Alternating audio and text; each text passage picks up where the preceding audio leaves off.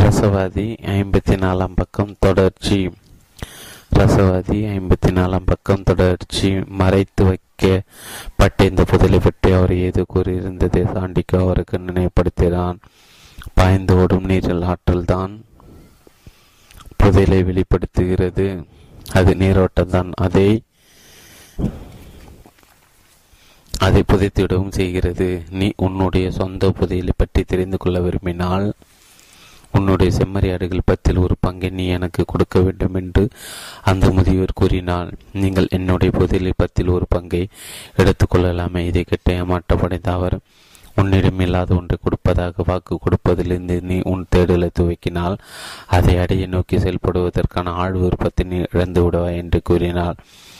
ஏற்கனவே தன்னுடைய புதையலில் 10 ஒரு பங்கை அன்ற குரத்திற்கு கொடுப்பதாக வாக்கு கொடுத்திருந்ததை சாண்டியாகோ அந்த முதியவருடைய தெரிவித்தான். மக்களை தங்கள் விருப்பத்திற்கு கட்டுப்பட வைப்பதில் குறவர்கள் கை தேர்ந்தவர்கள் என்று கூறி பெருமூச்செறிந்த அவர், எது எப்படியோ வாழ்வில் எல்லாவற்றுக்கும் ஒரு விலை கொடுத்தாக வேண்டும் என்பதை நீ கற்றுக்கொண்டு விட்டாய். இதை கற்றுக் கொடுக்கத்தான் ஒளி போராளிகள் முயற்சிக்கின்றன. பிறகு அவர் அப்புத்தகத்தை சாண்டிகாவிடம் திருப்பிக் கொடுத்தார். நாளைக்கு இதே நேரத்தில் உன்னுடைய செம்மறியாட்டு கூட்டத்தில் 10 ஒரு பகுதி இங்கே கூட்டி வா. மறைந்திருக்கும் புதையலை எப்படி கண்டுபிடிப்பது என்பதை அப்போது நான் உனக்கு கூறுவேன் என்று கூறிவிட்டு அவர் அந்த கடை வீதியின் முனையில் திருப்பி எங்கோ சென்று விட்டார். சாண்டியாகோ மீண்டும் தன்னுடைய புத்தகத்தை படிக்கத் தொடங்கினான். ஆனால் அவனால் அதன் மீது ஒருமித்த கவனம் செலுத்த முடியவில்லை. அவன் பதற்றமை ஏமாற்றம் அடைந்திருந்தான். ஏனெனில் அந்த முதியவர் கூறியது முற்றிலும் சரி என்பதை அவன் அறிந்திருந்தான். அவன் அங்கிருந்து பேக்கரிக்கு சென்று ஒரு முழு ரொட்டியை வாங்கினான். அப்போது அந்த முதியவர் அந்த பேக்கரிக்காரரை பற்றி கூறியிருந்தவற்றை அவரிடம் கூற வேண்டுமா வேண்டாமா என்று அவன் யோசித்தான். சில சமயங்கள் விஷயங்களை அப்படியே விட்டுவிடுவது நல்லது என்று நினைத்த அவன் தான் அவரிடம் எதுவுமே கூறப்போவதில்லை என்று தீர்மானித்தான். ஒருவேளை அவன் அவரிடம் ஏதேனும் கூறினால் இப்போது ஓடிக்கொண்டிருந்த வாழ்க்கை அவருக்கு பழக்கமாகி போயிருந்த போதிலும் தன்னுடைய முயற்சியை விட்டுவிடலாமா வேண்டாமா என்பது பற்றி 3 நாட்கள் அவர் தன் மூளையை கசக்கிக் கொள்ளக்கூடும் என்று அவன் நினைத்தான். எனவே அவருக்கு இப்படிப்பட்ட கவலை கொடுப்பது தேவையற்றது என்று நினைத்து அவன் தன்னை கட்டுப்படுத்தி கொண்டான். பிறகு அவன் அங்கிருந்து புறப்பட்ட அந்நகரின் நடிகளும் சுற்றித் திரிந்து இறுதியில் அந்நகரின் வாசலுக்கு வந்து சேர்ந்தான். அங்கு ஒரு சிறிய கட்டடம் இருந்து அதில் இருந்த ஒரு சன்னல் வழியாக மக்கள் ஆப்பிரிக்காவிற்கு பயணிப்பதற்கான பயணச்சீட்டுகளை வாங்கி கொண்டிருந்தனர். எகிப்து ஆப்பிரிக்காவில் இருந்ததை அவன் அறிந்திருந்தான். நீ எங்கே போக வேண்டும் என்று அந்த சன்னலுக்கு பின்னால் இந்த நபர் சாண்டிகோவிடம் கேட்டார். நான் நாளைக்கு வருகிறேன் என்று கூறி அவன் அங்கிருந்து நகர்ந்தான். அவன் தன்னுடைய ஆடுகள் ஒன்றை விட்டால் கூட அந்த நீர்சந்தியின் மறுகரைக்கு போய் சேர்வதற்கு தேவையான பணம் அவனுக்கு கிடைத்துவிடும். ஆனால் அங்கு போவது குறித்த யோசனையை அவன் அச்சுறுத்தியது. பயணச்சீட்டுகளை விநியோகித்துக் குறைந்த நபரை சாண்டியாகோ ஏதோ ஆழமாக யோசித்தபடி அங்கிருந்து போதை பார்த்து தன்னுடைய உதவியாளர் இன்னொரு பாகற்கணக்காரன் பயணம் செய்வதற்கு போதுமான பணம் அவனிடம் இல்லை என்று கூறினார். சாண்டியாகோ பயணிச்சிட்டு வாங்கும் இடத்தில் நின்று கொண்டிருந்த போது அவனுக்கு தன்னுடைய செம்மறியாடுகளை பற்றி நினைவு வந்தது. தான் ஒரு இடையனாக இருந்து விடுவதே நல்லது என்று அவன் அக்கணத்தை தீர்மானித்தான். செம்மறியாடுகளை மேய்ப்பது தொடர்பான அனைத்து விஷயங்களையும் 2 ஆண்டுகளில் அவன் நன்றாக கற்றிருந்தான். அவற்றின் ரோமத்தை எப்படி மடிப்பது, கருவுற்றிருக்கும் பெண் செம்மறியாடுகளை எப்படி கவனித்துக் கொள்வது, செம்மறியாடுகள் ஓநாளிடங்களிலும் இருந்து எப்படி காப்பாற்றுவது போன்றவை அவனுக்கு அத்துப்படியாக இருந்தன. ஆண்டலூசியா பகுதியில் இருந்த அனைத்து புல்வெளிகளையும் அவன் அறிந்திருந்தான். தன்னுடைய செம்மறியாடுகள் ஒவ்வொன்றுக்கும் எது நியாயமான விலை என்பதையும் அவன் அறிந்திருந்தான். தன்னுடைய நண்பனின் கொட்டிலுக்கு திரும்பி செல்ல தீர்மானித்தவன் அவன் அங்கு சென்றடைவதற்கு ஒரு சுற்று வழியை தின்றெடுத்தான். அவன் அந்நகரின் கோட்டையை கடந்தபோது கற்களான ஒரு பாதி வழியாக ஏறி சென்று அக்கோட்டையின் உச்சி அடைந்தான். தொலைவில் இருந்த ஆப்பிரிக்காவை அங்கிருந்து அவனால் பார்க்க முடிந்தது. மூர் இனத்தவர் ஆப்பிரிக்காவிலிருந்து வந்ததுதான் ஸ்பெயினின் முழுவதையும் ஆக்கிரமித்ததாக முன்பு யாரோ அவனிடம் கூறியிருந்தன. அவன் அந்த கோட்டை சூரியன் மீது அமர்ந்த இடத்திலிருந்து ஒட்டுமொத்த நகரத்தையும் அவனால் பார்க்க முடிந்தது. அவனும் அந்த முதியவரும் சந்தித்து கொண்ட கடை வீதியும் அவன் அங்கிருந்து பார்த்தான். அந்த முதியவரை தான் சந்திக்க நேர்ந்தது குறித்து அவன் தன்னை தானே நொந்து கொண்டான். தன்னுடைய கனவுக்கு விளக்கமளிக்கக்கூடிய ஒரு பெண்ணை தேடித்தான் அவன் அந்நகருக்கு வந்திருந்தான். ஆனால் அந்த குறவர் குல பெண்ணும் சரி அந்த முதியவரும் சரி அவன் ஒரு இடையன் என்பதை அறிந்தவுடன் அவன் மீது அவ்வளோ நல்ல அபிப்பிராயம் கொள்ளவில்லை. தனிமையில் காலத்தை கழித்து அவர்கள் எல்லாவற்றின் மீது நம்பிக்கை அடைந்திருந்தன. இடையர்களுக்கு தங்கள் கால்நாடுகள் மீது ஏற்படுகின்ற தீவிர பற்றியும் அவர்கள் புரிந்து கொள்ளவில்லை. அவன் தன்னுடைய செம்மறியாடுகளை ஒவ்வொன்றை பற்றியும் துல்லியமாக அறிந்து வைத்திருந்தான். தான் அவற்றை கைவிட்டுவிட்டு சென்றால் அவை நிச்சயமாக துன்புறும் என்பதை அவன் அறிந்திருந்தான். காற்றின் வேகம் அதிகரிக்க தொடங்கியிருந்தது.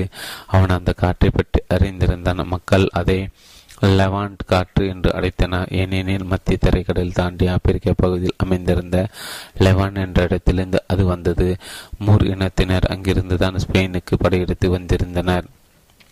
லெவாண்ட் காற்றின் வேகம் மேலும் தீவிரமடைந்தது. நான் இங்கே என்னுடைய செம்மறியாட்டு கூட்டத்திற்கும் பொய்தைகளுக்கும் இடையே இருதலைக்குள்ளி எறும்பாக மாட்டிக்கொண்டிருக்கிறேனே என்று சாண்டியாகோ நினைத்தான். தனக்கு பழக்கமாயிருந்த ஒரு விஷயத்திற்கும் தான் அடைய விரும்பிய ஒரு விஷயத்திற்கும் இடையே ஏதேனும் ஒன்றை தேர்ந்தெடுக்க வேண்டிய சூழ்நிலையில் அவன் இருந்தான். அந்த வியாபாரியின் மக்களை பற்றியும் அவன் நினைத்து பார்த்தான். ஆனால் தன்னுடைய செம்மறியாடுகள் தன்னை சார்ந்திருப்பது போல அவன் தன்னை சார்ந்திருக்கவில்லை என்பதால் அவள் அவற்றை விட அதிக முக்கியமானவள் அல்ல என்று அவன் கருதினான். தன்னை அவள் ஞாபகம் வைத்திருப்பாளோ என்று கூட அவன் சந்தேகித்தான். தான் அவளை அந்த நாளில் சந்திக்கிறோம் என்பது அவளுக்கு எந்த வித்தியாசத்தையும் ஏற்படுத்தாது, ஏனெனில் அவளுக்கு எல்லா நாட்களும் ஒன்றுதான் என்று அவன் உறுதியாக நம்பினான். சிலர் எல்லா நாட்களையும் ஒன்று போல கருத்துவதற்கு காரணம் தினமும் தங்கள் வாழ்க்கையில் நல்ல விஷயங்களை உணர்ந்து கொள்ள அவர்கள் தவறுவதுதான் என்று சாண்டியாகோ நினைத்தான். நான் என்னுடைய தாயையும் தந்தையையும் என் ஊரின் கோட்டையும் விட்டு வந்திருக்கிறேன். நான் அவர்களோடு இல்லாதது அவர்களுக்கு பழகி போய்விட்டது. எனக்கும் அது பழக்கமாகிவிட்டது. நான் இல்லாதது என் செம்மறியாடுகளுக்கும் பழகி போய்விடும் என்று சாண்டியாகோ நினைத்தான். தான் உட்கார்ந்திருந்த இடத்திலிருந்து அந்நகரின் கடைவீதி அவனால் கண்காணிக்க முடிந்தது. மக்கள் அந்த பேக்கரிக்கு தொடர்ந்து வருவதும் போவதுமாக இருந்தன. அவனும் அந்த முதியோரும் எந்த பெஞ்சில் அமர்ந்து பேசி கொண்டிருந்தனாரோ அதில் ஒரு இளம் ஜோடி இப்போது உட்கார்ந்திருந்ததை அவன் பார்த்தான். அவர்கள் இருவரும் முத்தமிட்டு கொண்டிருந்தனர். அந்த பேக்கரிக்காரர் என்று தனக்குள் கூறத் தொடங்கிய சாண்டியாகோ அந்த எண்ணத்தை பாதிலே கைவிட்டான். லெவாண்ட் காற்று மேன்மேலும் வலுவுற்று கொண்டிருந்தது. அதன் வீச்சை அவன் தன்னுடைய முகத்தின் மீது உணர்ந்தான். கூடவே அந்த காற்று பாலைவனத்தின் வாசனையும் முகத்திரை அணிந்திருந்த பெண்களின் வாசனையும் சுமந்து கொண்டு வந்திருந்தது. தங்கம், சாகசம், பிரமிடுகள் என்று பல்வேறு விஷயங்களை தேடி முன்பொரு காலத்தில் அங்கு சென்ற ஆண்களின் வேர்வையும் கனவுகளை கூட அது தன்னுடன் கொண்டு வந்திருந்தது.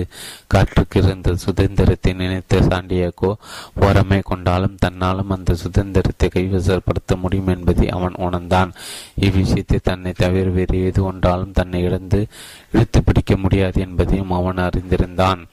தன்னுடைய செம்மறியாடுகளும் அந்த வியாபாரியின் மகளும் ஆண்டலூசியன் புல்வெளிகளும் தான் தன்னுடைய கனவை நனவாக்குவதற்கு பயணிக்கின்ற பாதையில் எதிர்ப்படும் படிக்கற்களை என்று அவன் நினைத்தான். மறுநாள் மதிய வேளையில் அவன் அந்த முதியோரை சந்தித்தான். அவன் தன்னோடு 6 செம்மறியாடுகளும் அழைத்து வந்திருந்தான். அவன் அவரை கண்டவுடன் ஒரு விஷயம் எனக்கு பெரும் ஆச்சரியத்தை ஏற்படுத்தியது. இந்த 6 செம்மறியாடுகளை விட்டு மற்ற எல்லா செம்மறியாடுகளையும் என் நண்பன் என்னிடமிருந்து வாங்கி கொண்டான். தான் ஒரு இடையனாக வேண்டும் என்று தான் எப்போதுமே கனவு கண்டு வந்திருப்பதாகவும் இது நல்ல சகுனம் என்றும் அவன் கூறினான் என்று விவரித்தான். எப்போதும் இப்படித்தான் நடக்கும். இது சாதக கொள்கை என்று அழைக்கப்படுகிறது. நீ முதல் முறையாக சீட்டு விளையாடும் போது பெரும்பாலும் உனக்கு வெற்றி கெட்டுவிடும். தோக்காட்டக்காரர்கள் அதிர்ஷ்டம் என்று அதற்கு பெயர் என்று அந்த முதியவர் கூறினார். அது ஏன்? ஏனெனில் நீ உன்னோட கனவை நிறைவேற்ற வேண்டும் என்ற ஒரு சக்தி விரும்புகிறது. அது உனக்கு வெற்றியின் கனவை சுவையை கொடுத்துவிட்டு உன்னோட பசியை தூண்டுகிறது. இவ்வாறு கூறிய நீ உன்னோட கனவை நிறைவேற்ற வேண்டும் என்று ஒரு சக்தி விரும்புகிறது. அது உனக்கு வெற்றியின் கனவை கொடுத்துவிட்டு உன்னுடைய பசியை தூண்டுகிறது. இவ்வாறு கூறி அந்த முதியோர் அந்த செம்மறியாடுகளை ஆய்வு செய்ய தொடங்கினார். முடமான செம்மறியாடு ஒன்று அவற்றில் இருந்ததை அவர் கண்டார். இதை கவனித்த சாண்டியாகோ அது முடமாக இருப்பது ஒரு பிரச்சனை அல்ல, ஏனெனில் மொத்த கூட்டத்தில் அதுதான் மிகவும் புத்திசாலித்தனமான செம்மறியாடு, மிக அதிகமான ரோமத்தை கொண்டிருப்பதும் அதுதான் என்று கூறினார். பிறகு புதில் எங்கே இருக்கிறது என்று அவன் கேட்டான். அது எகிப்தில் பிரமிடுகளுக்கு அருகே இருக்கிறது. இதை கேட்டவுடன் அவன் திகைத்தான். அந்த மூதாட்டியும் இதை தான் கூறியிருந்தாள். ஆனால் அவள் அதற்கு அவனிடம் கட்டணம் எதுவும் வாங்கியிருக்கவில்லை. புதையலை கண்டுபிடிப்பதற்கு நீ சகுனங்களை கவனமாக பின்தொடர வேண்டும். கடவுள் ஒவ்வொருவருக்கும் ஒரு பாதையை உருவாக்கியுள்ளார்.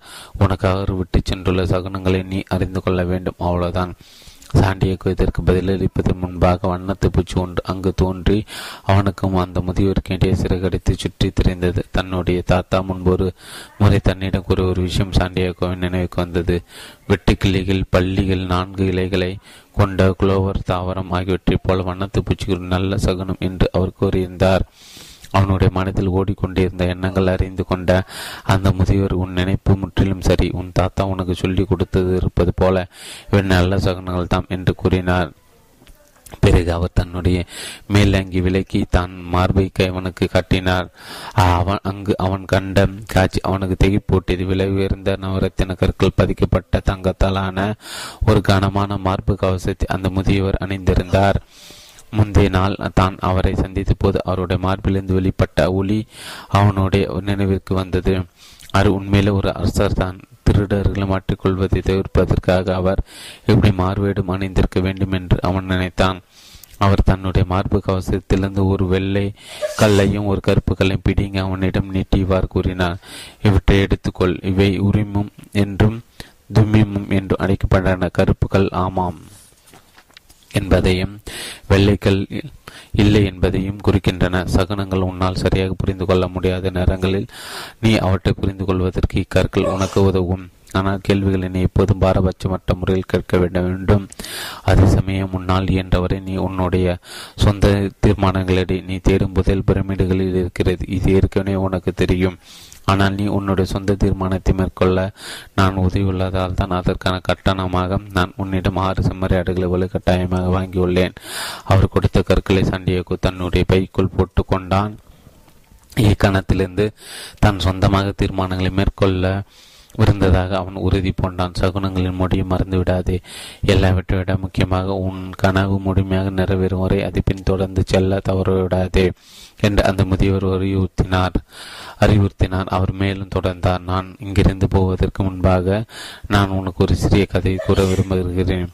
உலகில் மிகவும் அறிவார்ந்த ஞானி ஒருவரிடமிருந்து மகிழ்ச்சிக்கான ரகசியத்தை பற்றி தெரிந்து கொண்டு வரும்படி ஒரு வியாபாரி தன்னுடைய மகனை அனுப்பி வைத்தார்.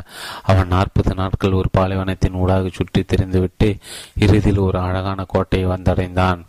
அது ஒரு உயரமான மலையின் மீது இருந்தது. அங்குதான் அந்த ஞானி வாழ்ந்து வந்தார்.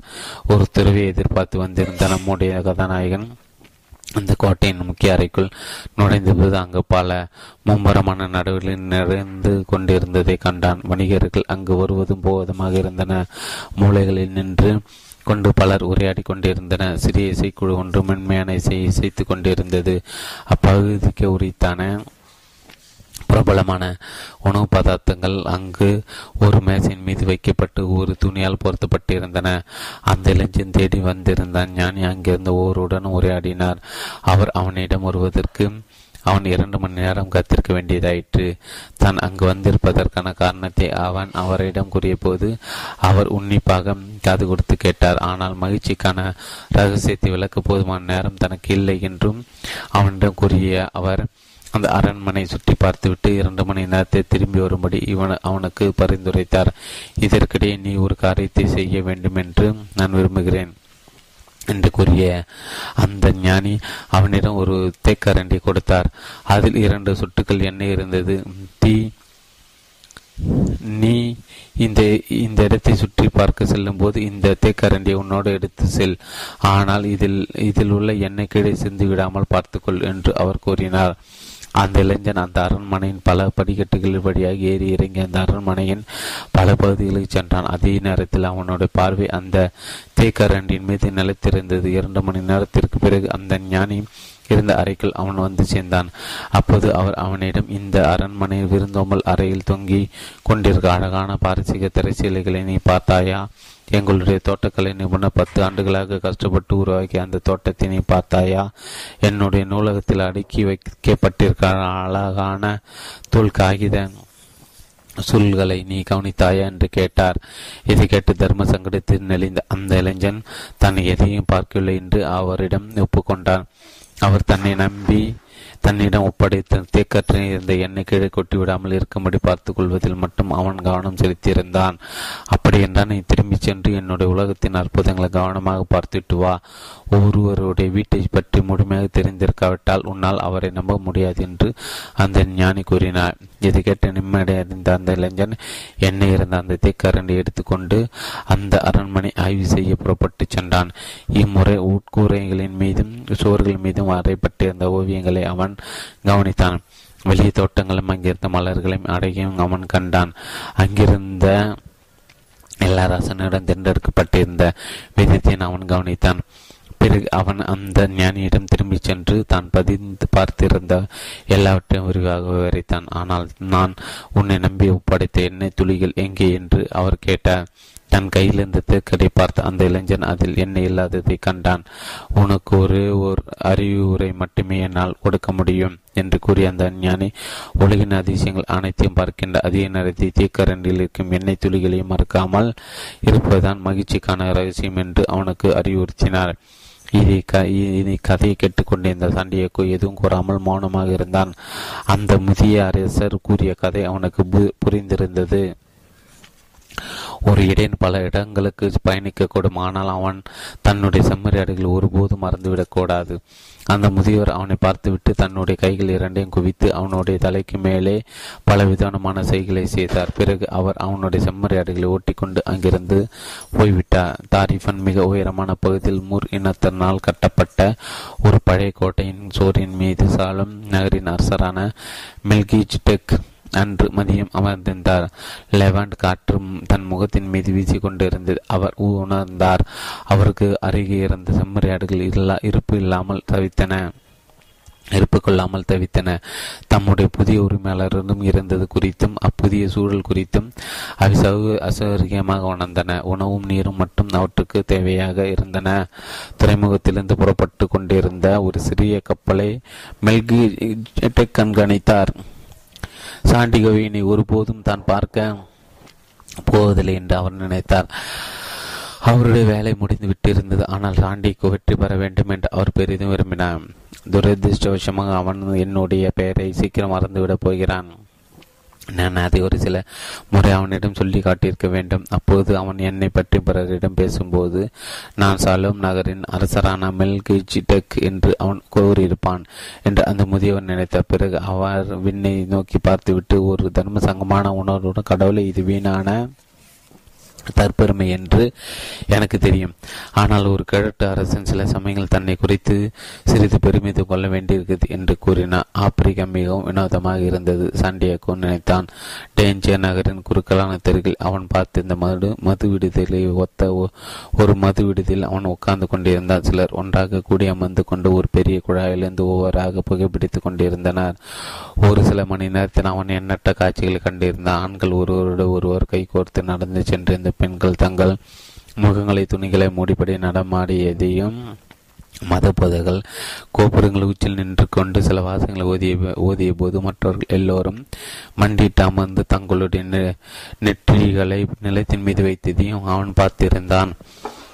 கிறிஸ்தவத்தை நம்பாதவர்களின் ஒரு பழக்கம் இது என்று அவன் தனக்குள் கூறிக்கொண்டான். அவன் சிறுவனாக இருந்தபோது வெள்ளை குதிரைகள் மீது அமர்ந்திருக்கும் புனிதரான சாண்டியாகோ மட்டோ மராசின் உருவத்தை தேவாலயத்தில் அவன் பார்த்திருந்தான். அவர் தன் வாளையா தன் உரையிலிருந்து உருவி தன் கையில் வைத்திருந்தார். கிறிஸ்துவ மதத்தை தெரிவித்தவர்கள் அவருடைய குதிரை குழம்புகளுக்கு கிடை மதிப்பிட்டு கிடந்தனர். சாண்டியாகோவுக்கு இப்போது ஒரு அசௌகரியமான உணர்வு ஏற்பட்டது. தனிமை உணர்வால் அவன் துன்புட்டான். அவனுடைய உடல் சற்று பலவீனம் அடைந்தது. கிறிஸ்தவத்தை நம்பாதவர்கள் தீயவர்கள் போல தோன்றியதாக அவன் நினைத்தான். இது ஒரு புறம் இருக்க, அவசரத்தில் அவன் ஒரு விவரத்தை மறந்து போயிருந்தான். ஆனால் அவன் தன்னுடைய புதில் இருந்த இடத்தை சென்றடைந்தது வெகு காலம் தள்ளிப்படக்கூடிய ஒரு விவரமாக அது இருந்தது. இந்த நாட்டு அரபு மொழி மட்டுமே பேசப்பட்டது என்பது அது மது விடுதின் உரிமையாளர் அவனை அணுகிய போது தனக்கு அடுத்து இருந்த மேசையில் பருகி கொண்டது ஒரு பானத்தை அவன் அவருக்கு சுட்டி காட்டினான். அது ஒரு கசப்பான தேநீர் என்பது பின்னர் தான் அவனுக்கு தெரிய வந்தது. ஆனால் சாண்டியாகோ ஒயினை விரும்பினான். ஆனால் அதை பற்றி கணத்தில் அவன் கவலைப்பட வேண்டியிருக்கவில்லை. ஏனேனும் தன்னுடைய புதிலை பற்றியும் தான் அதை அடையவிருந்த விதத்தை பற்றி மட்டுமே அவன் இப்போது அக்கறை கொள்ள வேண்டியிருந்தது. அவன் தன்னுடைய செம்மறியாடுகள் விற்றதிலிருந்து போதுமான பணம் கிடைத்திருந்தது. பணத்தில் மாயஜாலம் இருந்தது. யாரிடம் பணம் இருந்ததோ அவர் உண்மையில் ஒருபோதும் தனியாக இருப்பதில்லை என்பதும் சாண்டியாகோ அறிந்திருந்தான். இன்னும் ஒரு சில நாட்கள் தான் பிரமிடுகளை சென்று அடைந்து விடுவோம் என்று அவன் தன்னை தானே சமாதானப்படுத்தி கொண்டான். தங்கத்தால் ஆன மார்பு கவசத்திற்கு சொந்தக்காரன ஒரு முதியவர் வெறும் 6 செம்மறியாடுகள் பெறுவதற்கு நிச்சயமாக போய் சொல்லியிருக்க மாட்டார் என்று அவன் நம்பினான். அறிகுறிகள் மற்றும் சகுனங்களை பற்றி அந்த முதியவர் பேசியிருந்தார். சாண்டியாகோ அந்த நீர்ச்சந்திகளை கடந்து சென்று கொண்டிருந்த போது சகுனங்களை பற்றி நினைத்து பார்த்திருந்தான். அந்த முதியவர் விவரமானவர் தான் என்பதை அவன் உணர்ந்தான். ஆண்டலூசியாவின் புல்வெளி அவன் நேரம் செல விட்டிருந்த போது வானத்தையும் பூமியையும் கண்காணித்தான். மூலம் தான் எந்த பாதையும் பின்பற்றி செல்ல வேண்டும் என்பதை கண்டுபிடிக்க அவன் கற்றுக்கொண்டிருந்தான். குறிப்பிட்ட ஒரு பறவை ஒரு இடத்தில் இருந்தால் அருகே எங்கோ ஒரு பாம்பு இருந்தது என்று அர்த்தம் என்பதையும், குறிப்பிட்ட புத செடி ஒன்று எங்கென இருப்பதும் அருகின் அப்பகுதி தண்ணீர் இருப்பதும் ஒரு அறிகுறி என்பதையும் அவன் கண்டுபிடித்திருந்தான். செம்மறியாடுகள் அவற்றை அவனுக்கு கற்றுக் கொடுத்திருந்தன. கடவுளால் செம்மறியாடுகள் மிக சிறப்பாக வழிநடத்தி செல்ல முடிகிறது என்றால் அவர் ஓர் மனிதனை வழிநடத்துவார் என்று அவன் நினைத்தான். அது அவனுக்கு நிம்மதியை கொடுத்தது. இப்போது அந்த தேநீரின் கசப்பு சற்று குறைந்திருந்து போல அவனுக்கு தோன்றியது. யார் நீ என்ற ஸ்பானிய மொழியில் ஒரு குரல் அவனிடம் கேட்டது. அதை கேட்டு அவன் நிம்மதி அடைந்தான். தான் சகுனங்களை பற்றி சிந்தித்து கொண்டிருந்த போது யாரோ ஒருவர் அங்கு தோன்றியிருந்தது அவனுக்கு உற்சாகமூட்டியது. நீ இங்கே எப்படி ஸ்பானிய மொழியில் பேசுகிறீர்கள் என்று சாண்டியாகோ கேட்டான். ஸ்பானிய மொழி பேசிய அந்த இளைஞன் மேற்கத்திய ஆடை அணிந்திருந்த போதில் அவன் இந்நகரை சேர்ந்தவன் என்பது அவனுடைய தோளின் நிறம் உணர்த்தியது. வயதிலும் உயரத்திலும் அவன் சாண்டியாகோவை ஒத்திருந்தான். இங்கே கிட்டத்தட்ட எல்லாம் ஸ்பானிய மொழி பேசக்கூடியவர்கள்.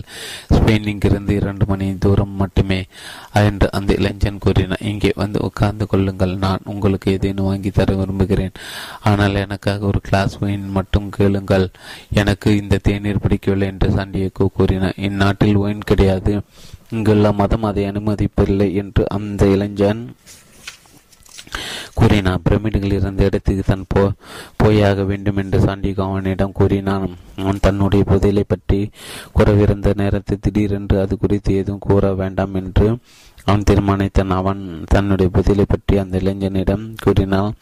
தன்னை பிரமிடுகள் பக்கம் அழைத்து செல்வதற்கான கட்டணமாக அவன் அப்புதையலில் ஒரு பங்கு கற்பதற்கு சாத்தியமாக இருந்தது. சாண்டியாகோ நினைத்துதான் அதற்கு காரணம் தான் இன்னும் கையை வசப்படுத்தியிருக்காத ஒன்றை ஒருவன் அடுத்தவருக்கு கொடுப்பது பற்றி அந்த முதியவர் கூறியிருந்தது அவனுடைய நினைவுக்கு வந்தது. உங்களால் முடித்தால் நீங்கள் என்ன அங்கே அழைத்து சென்றால் நன்றாக இருக்கும். இப்பயணத்தில் நீங்கள் என்னுடைய வழிகாட்டியாக செயல்பட்டால் அதற்குரிய கட்டணத்தை நான் உங்களுக்கு கொடுத்து விடுகிறேன் என்று சாண்டியாகோ கூறினான். இங்கே எப்படி போய் சேருவது என்று உனக்கு ஏதேனும் யோசனை இருக்கிறதா என்று அந்த இளைஞன் கேட்டான். அப்போது அந்த மது விடுதியின் உரிமை தங்களுக்கு அருகே நின்று தங்களுடைய உரையாடலை கவனமாக கட்டி கொண்டிருந்த சாண்டியாகோ கவனித்தான். அவர் அங்கு இருந்தது அவனுக்கு ஒரு அசௌகரியமான உணர்வை கொடுத்தது. ஆனால் அவன் இப்போது ஒரு வழிகாட்டியை கண்டுபிடித்திருந்ததால் தனக்கு கிடைத்த வாய்ப்பை தவறவிட விரும்பவில்லை. நீ சகாரா பாலைவனத்தை கடந்தாக வேண்டும். அதற்கு உனக்கு பணம் தேவை. போதுமான பணம் உன்னிடம் இருக்கிறதா என்று எனக்கு தெரிய வேண்டும் என்று அந்த இளைஞன் கூறினான். அது உன்னதமான கேள்வி என்று சாண்டியாகோ நினைத்தான். ஆகையால் நீ உண்மையிலே ஒன்றை ஆழமாக விரும்பினா அதை அடைவதற்கு இந்த ஒட்டுமொத்த பிரபஞ்சம் இப்போது உனக்கு சாதகமாக கைகளை நகர்த்தும் என்று அந்த முதியவர் கூறியிருந்ததை அவன் நம்பினான். எனவே அவன் தன்னுடைய பையிலிருந்து பணத்தை எடுத்து அந்த இளைஞனிடம் கட்டினான். அந்த மது விடுதின் உரிமையாளர் அருகே வந்து அந்த பணத்தை பார்த்தார். பிறகு அவரும் அந்த இளைஞன் அரபு மொழியில் எது பேசிக்கொண்டனர். அதைத் தொடர்ந்து அவர் எரிச்சல் அடைந்தது போல காணப்பட்டார். அப்போது அந்த இளைஞன் சாண்டியாகோவை பார்த்து, வா, நம்ம இங்கிருந்து போய்விடலாம். அவர் நம்ம இங்கிருந்து போக சொல்கிறார் என்று கூறினார். இதை கேட்ட நிம்மடைந்த சாண்டியாகோ தன் இருக்கை விட்டு எழுந்து தான் செலுத்த வேண்டிய தொகையை செலுத்த முன் வந்த போது அந்த மது விடுதியின் உரிமை அவனை இறுக்கமாக பிடித்து கொண்டு கோபமாக எது பேசத் தொடங்கினார். சாண்டியாகோ வலிமையானவனாக இருந்தால் அவருக்கு பதிலடி கொடுக்க விரும்பினான். ஆனால் தான் ஒரு அந்நிய நாட்டில் இருந்ததை அவன் உணர்ந்தான். அவனோட புதிய நண்பன் அந்த உரிமையாளரை ஒரு ஓரமாக தள்ளிவிட்டு சாண்டியாகோவை தன்னோட வெளியே எடுத்து சென்றான். அவருக்கு தன்னுடைய பணம் வேண்டும். டெஞ்சியோர் நகரம் ஏனைய ஆப்பிரிக்காவை போன்றது அல்ல. இது ஒரு துறைமுகம். ஒவ்வொரு துறைமுகத்திலும் சில திருடர்கள் இருப்பார்கள் என்று அந்த இளைஞன் கூறினான். சாண்டிக தன்னுடைய புதிய நண்பனை நம்பினான். பயங்கரமான ஒரு சூழ்நிலையிலிருந்து அவன் தன்னை காப்பாற்றியதற்காக சாண்டிகோ நினைத்தான். பிறகு அவன் தன்னுடைய பணத்தை வெளியெடுத்து எண்ணி அந்த இளைஞரிடம் கொடுத்தான். பணத்தை பெற்றுக்கொண்ட அந்த இளைஞன், நாளைக்கு நாம் பிரமிடுகள் இருக்கும் இடத்திற்கு போய் சேர்ந்து விடலாம், ஆனால் அதற்கு நான் 2 ஒட்டங்களை வாங்க வேண்டும் என்று கூறினான்.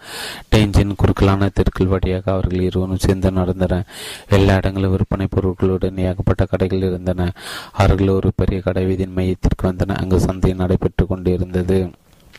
அங்கு 100 கணக்கான மக்கள் விவாதித்து கொண்டும் விற்பனை செய்து கொண்டும் பொருட்களை வாங்கி கொண்டும் இருந்தன.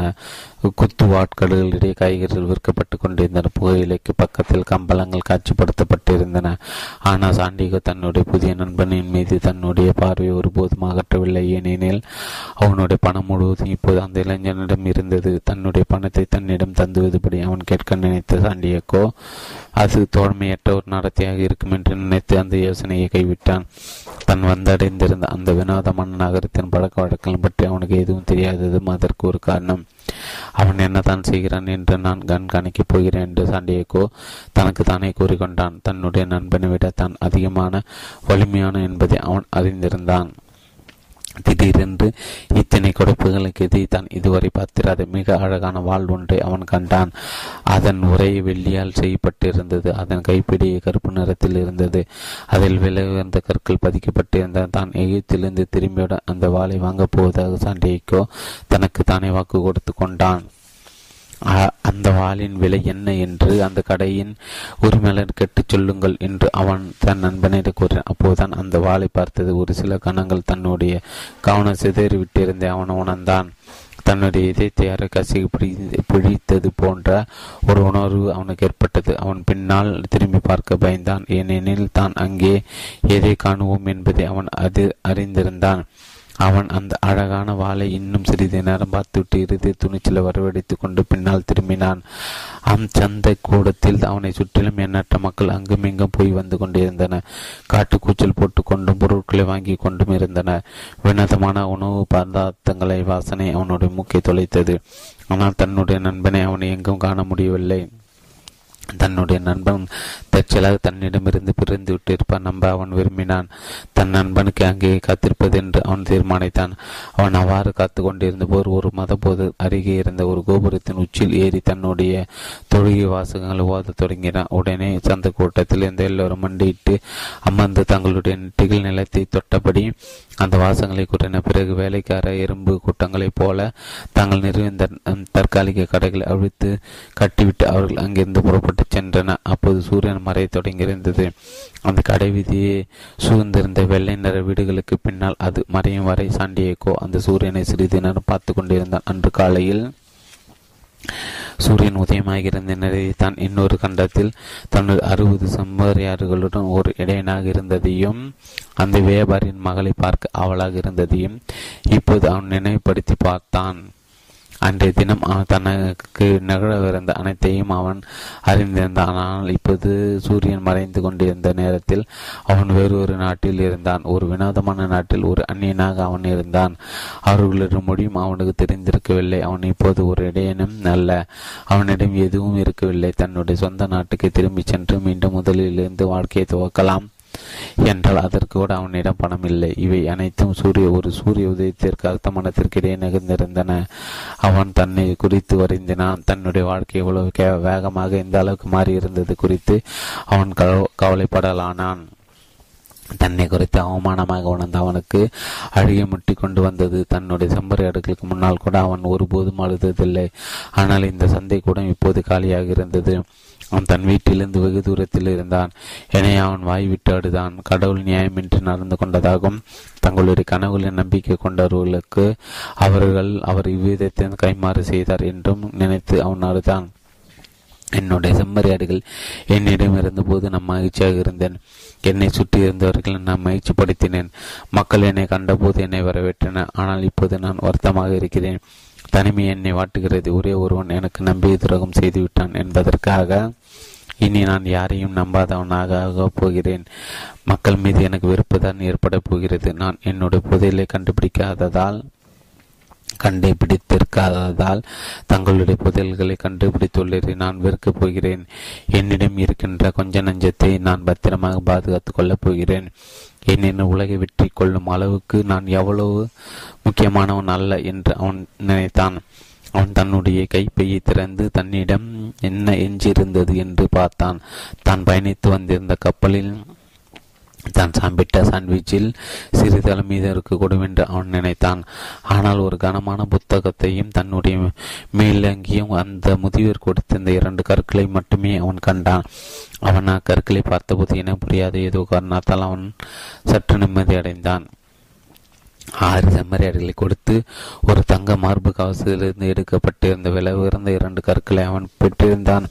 இந்த கற்பனை விற்றுவிட்டு அதிலிருந்து கிடைக்கும் பணத்தில் ஊருக்கு திரும்பி செல்வதற்கான பயணச்சீட்டை வாங்கி கொள்ளலாம். ஆனால் இம்முறை நான் எச்சரிக்கையாக இருப்பேன் என்று தனக்கு தானே கூறிக்கொண்ட சாண்டியாகோ அந்த 2 கற்களையும் தன்னுடைய பையிலிருந்து வெளியெடுத்து தன்னுடைய பாக்கெட்டுகள் போட்டுக்கொண்டான். இது ஒரு துறைமுகம். துறைமுக நகரங்களில் திருடர்கள் நிறைந்திருப்பார்கள் என்பதுதான் அவனுடைய நண்பன் அவனிடமிருந்து கூறியிருந்த ஒரு விஷயமாகும். அந்த மது விடுதியின் உரிமையாளர் ஏன் அவ்வளவு கோபப்பட்டார் என்பது இப்போது அவனுக்கு புரிந்தது. அந்த இளைஞனை நம்ப வேண்டாம் என்று தன்னிடம் கூற அவர் முயற்சித்தார் என்பதை இப்போது அவன் உணர்ந்தான். தான் நானும் மற்ற எல்லோரையும் போல உள்ளது உள்ளபடி உலகத்தை பார்ப்பதற்கு பதிலாக அது எப்படி இருக்க வேண்டும் என்று நான் விரும்புகிறேனோ அதை அப்படி பார்க்கிறேன் என்று அவன் நினைத்தான். அவன் தன் பாக்கெட்டுகளில் இருந்த கற்களை தன்னுடைய விரல்களை மெதுவாக தடவி அவற்றின் வெப்பத்தை மேற்பரப்பை உணர்ந்தான். அவைதான் அவனுடைய புதையல். வெறுமனே அவற்றை தொட்டு வருகிறது கூட அவனுக்கு நிம்மதி கொடுத்தது. அவை அந்த முதியவரை அவனுக்கு நினைவூட்டின. நீ ஒன்று ஆழமாக விரும்பும் போது நீ அதை அடைவதற்கு இந்த ஒட்டுமொத்த பிரபஞ்சம் இப்போது உனக்காக சாதகமாக காய்களை நகர்த்தும் என்று அந்த முதியவர் கூறினார். நீ ஒன்று ஆழமாக விரும்பும் போது நீ அதை அடைவதற்கு இந்த ஒட்டுமொத்த பிரபஞ்சமும் இப்போது உனக்கு சாதகமாக காய்களை நகர்த்தும் என்று அந்த முதியவர் கூறியிருந்தார். அதிலிருந்து உண்மையை புரிந்து கொள்ள சாண்டியாகோ முயற்சித்தான். அவன் இப்போது ஒரு காலியான சந்தை கூட்டத்தில் நின்று கொண்டிருந்தான். அவன் வகையில் சொல்லி காசு கூட இல்லை. இரவு நெடுகிலும் பாதுகாப்பதற்கு ஒரு செம்மறியாடு கூட அவனிடம் இல்லை. ஆனால் அவனோட கடந்த காலத்தை அறிந்திருந்த ஒரு அரசரை அவன் சந்தித்திருந்தான் என்பதற்கான சாட்சியங்களாக அந்த கற்கள் இருந்தன. இவை உரிமம் என்றும் துமிமம் என்றும் அழைக்கப்படுகின்றன. சகுனங்களை நீ புரிந்து கொள்ள இவை உனக்கு உதவும். சாண்டியாகோ அந்த கற்களை மீண்டும் தன்னுடைய பைக்குள் போட்டுக்கொண்டு அவற்றை சோதித்து பார்க்க தீர்மானித்தான். அவற்றிடம் தெளிவான கேள்விகளை கேட்கப்பட வேண்டும் என்று அந்த முதியவர் கூறியிருந்தார். ஆனால் தெளிவான கேள்விகளை கேட்பதற்கு முதலில் தனக்கு என்ன வேண்டும் என்பதை அவன் அறிந்திருக்க வேண்டும். எனவே அந்த முதியவரின் ஆசீர்வாதம் இன்னமும் தனக்கு இருந்ததா என்ற கேள்வி அவன் கேட்டான். பிறகு அவன் அந்த கற்களில் ஒன்றை வெளியே எடுத்தான். ஆமாம் என்பதை உணர்த்திய கல் அது. பிறகு அதை மீண்டும் அவன் தன்னுடைய பைக்குள் போட்டுக்கொண்டான். அடுத்தது நான் என்னுடைய புதையலை கண்டுபிடிப்பேனா என்று கேட்டுவிட்டு ஒரு கல்லை எடுப்பதற்கு அவன் தன்னுடைய பையை துடைப்பது அதிலிருந்து ஒரு ஓட்டை வழியாக அவை இரண்டும் கிடைவிருந்தன. தன்னுடைய பையில் ஒரு ஓட்டை இருந்ததே அவன் அதுவரை ஒருபோதும் கவனித்திருக்கவே இல்லை. அவன் கீழே மண்டிட்டு அமர்ந்த ஆவிரு கற்களையும் தேடி கண்டுபிடித்தான். ஆனால் அவை அங்கே கீழே கிடந்ததை அவன் பார்த்தபோது அந்த முதியோர் இன்னொரு அறிவுறுத்தல் அவனுக்கு நினைவுக்கு வந்தது. சகுனங்களை கண்டு கொள்ள கற்றுக்கொள், பிறகு அவற்றை பின் தொடர்ந்து செல் என்று அந்த முதிய அரசர் கூறியிருந்தார். சகுன சாண்டிக்கு தனக்குள் சிரித்து கொண்டான். கீழே கடந்த 2 கற்களையும் எடுத்து அவன் தன் பைக்குள் போட்டுக்கொண்டான். தன் பையில் இருந்த ஓட்டையை சரிப்படுத்துவதை பற்றி அவன் அக்கறை கொள்ளவில்லை.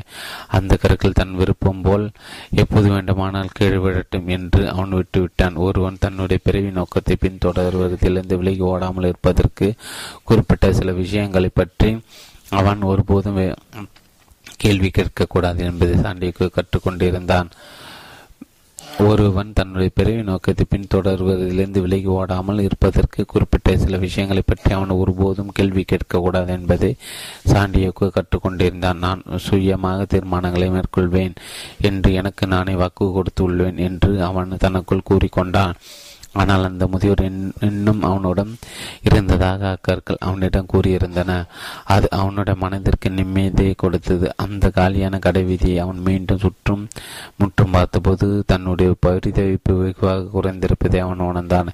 இது ஒன்றும் ஒரு வினோதமான இடம் அல்ல, இது ஒரு புதிய இடம், அவ்வளவுதான் என்று அவன் நினைத்து கொண்டான். புதிய இடங்களை தெரிந்து கொள்ளத்தானே நான் எப்போது விரும்பி வந்திருந்தேன். என்னால் ஒருபோதும் பிரமிடுகளில் போக முடியாவிட்டாலும் கூட எனக்கு தெரிந்த அனைத்து இடையர்களையும் விட நான் ஏற்கனவே வெகு தூரம் பயணித்து விட்டேன்.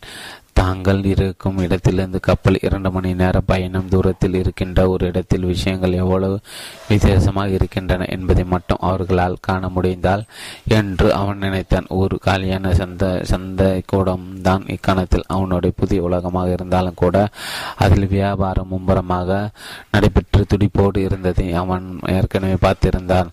அதை அவன் ஒருபோதும் மறக்க மாட்டான். அவனுக்கு அந்த வாழும் நினைவுக்கு வந்தது அதை பற்றி நினைப்பது அவனுக்கு லேசான வருத்தத்தை ஏற்படுத்தியது. ஆனால் அது போன்ற ஒன்றை அவன் அதற்கு முன்பு ஒருபோதும் பார்த்திருக்கவில்லை. அவன் இந்த விஷயங்களை பற்றி சிலாகித்து கொண்டிருந்த அதே நேரத்தில் தான் ஒரு திருடனால் வஞ்சிக்கப்பட்ட ஒரு பலிகடா என்று தன்னை பார்க்க வேண்டுமா, அல்லது தன்னுடைய புதலை தேடி போகின்ற ஒரு சாகசக்காரனாக தன்னை பார்க்க வேண்டுமா என்று தான் தீர்மானிக்க வேண்டியிருந்ததை அவன் உணர்ந்தான். இறுதியில் புதலை தேடி சென்று கொண்டிருக்கிற ஒரு சாகசக்காரன் நான் என்று சண்டையக்கும் தனக்குள் கூறிக்கொண்டான். திடீரென்று யாரோ அவனை வேகமாக ஒலிக்கியதால் அவன் திடுக்கிட்டு கண் விழித்தான். அந்த சண்டைக்கூடத்தின் நடுவே அவன் தூங்கி போயிருந்தான். இப்போது கடைவீதி மீண்டும் உயிர் பெற தொடங்கவிருந்தது. அவன் சுற்றுமுற்றும் பார்த்துவிட்டு தன்னுடைய செம்மறியாடுகளை தேடினான். ஆனால் தான் ஒரு புதிய உலகில் இருந்ததை அவன் உணர்ந்தான். அதற்காக வருத்தப்படுவதற்கு பதிலாக அவன் மகிழ்ச்சி அடைந்தான். அவன் இனியும் அந்த செம்மறியாடுகளுக்காக தீவனத்தையும் தண்ணீரையும் தேடி போக வேண்டியிருக்கவில்லை. மாறாக அவனால் தன்னுடைய புதலை தேடி செல்ல முடியும். அவனிடம் சல்லி காசு கூட இல்லை. ஆனால் அவனிடம் கடல் நம்பிக்கை இருந்தது. புத்தகங்களை தான் எந்த சாகசக்காரர்களை பற்றி படித்தும் பிரமித்தும் இருந்தோமோ அவர்களைப் போல தானும் ஒரு சாகசக்காரனாக இருந்ததாக முந்தைய இரவின் போது அவன் தீர்மானித்திருந்தான். அவன் அந்த சந்தையின் ஊடாக மெதுவாக நடந்தான். வியாபாரிகள் தங்களுடைய தற்காலிக கடைகளை கட்டியமைத்து விற்பனை பொருட்கள் மடுக்கி கொண்டிருந்தனர். மிட்டாய்கள் விற்ற ஒரு வியாபாரி தன்னுடைய கடையை கட்டியமைப்பதற்கு சாண்டிக்கு உதவினான். அவர் அதை கண்டு புன்னகைத்தார். ஒரு வியாபாரி தன்னுடைய வாழ்க்கை எப்படிப்பட்டது என்பது அறிந்திருந்த அவர் அன்று நாளின் வேலைகளை துவக்க தயாரானார். இந்த வியாபாரியின் புன்னகை தான் சந்தித்திருந்த அந்த மர்மான முதிய அரசரை சாண்டியாவுக்கு நினைப்படுத்தியது. இது மிட்டாய் வியாபாரி பல இடங்களுக்கு பயணிப்பதற்காக அல்லது ஒரு கடை உரிமையாளரின் மகளை திருமணம் செய்து கொள்வதற்காக மிட்டாய் தயாரித்து விட்டு கொண்டிருக்கவில்லை. மாறாக மிட்டாய்களை தயாரிப்பது அவருக்கு பிடித்திருப்பதால் அவர் அதை செய்து கொண்டிருக்கிறார் என்று சாண்டியாகோ நினைத்தான். அந்த முதிய அரசர் செய்திருந்த ஒரு காரியத்தை தன்னாலும் செய்ய முடியும் என்பதை அவன் உணர்ந்தான். அதாவது ஒருவர் தன்னுடைய கனவை மெய்யாக்கும் தூரத்தில் இருந்தாரா அல்லது அதிலிருந்து வெகு தூரம் தள்ளி இருந்தாரா என்பதை வெறுமனே அவரை பார்ப்பதன் மூலம் தன்னால் கண்டறிய முடியும் என்பது அவனுக்கு தெளிவாகியது.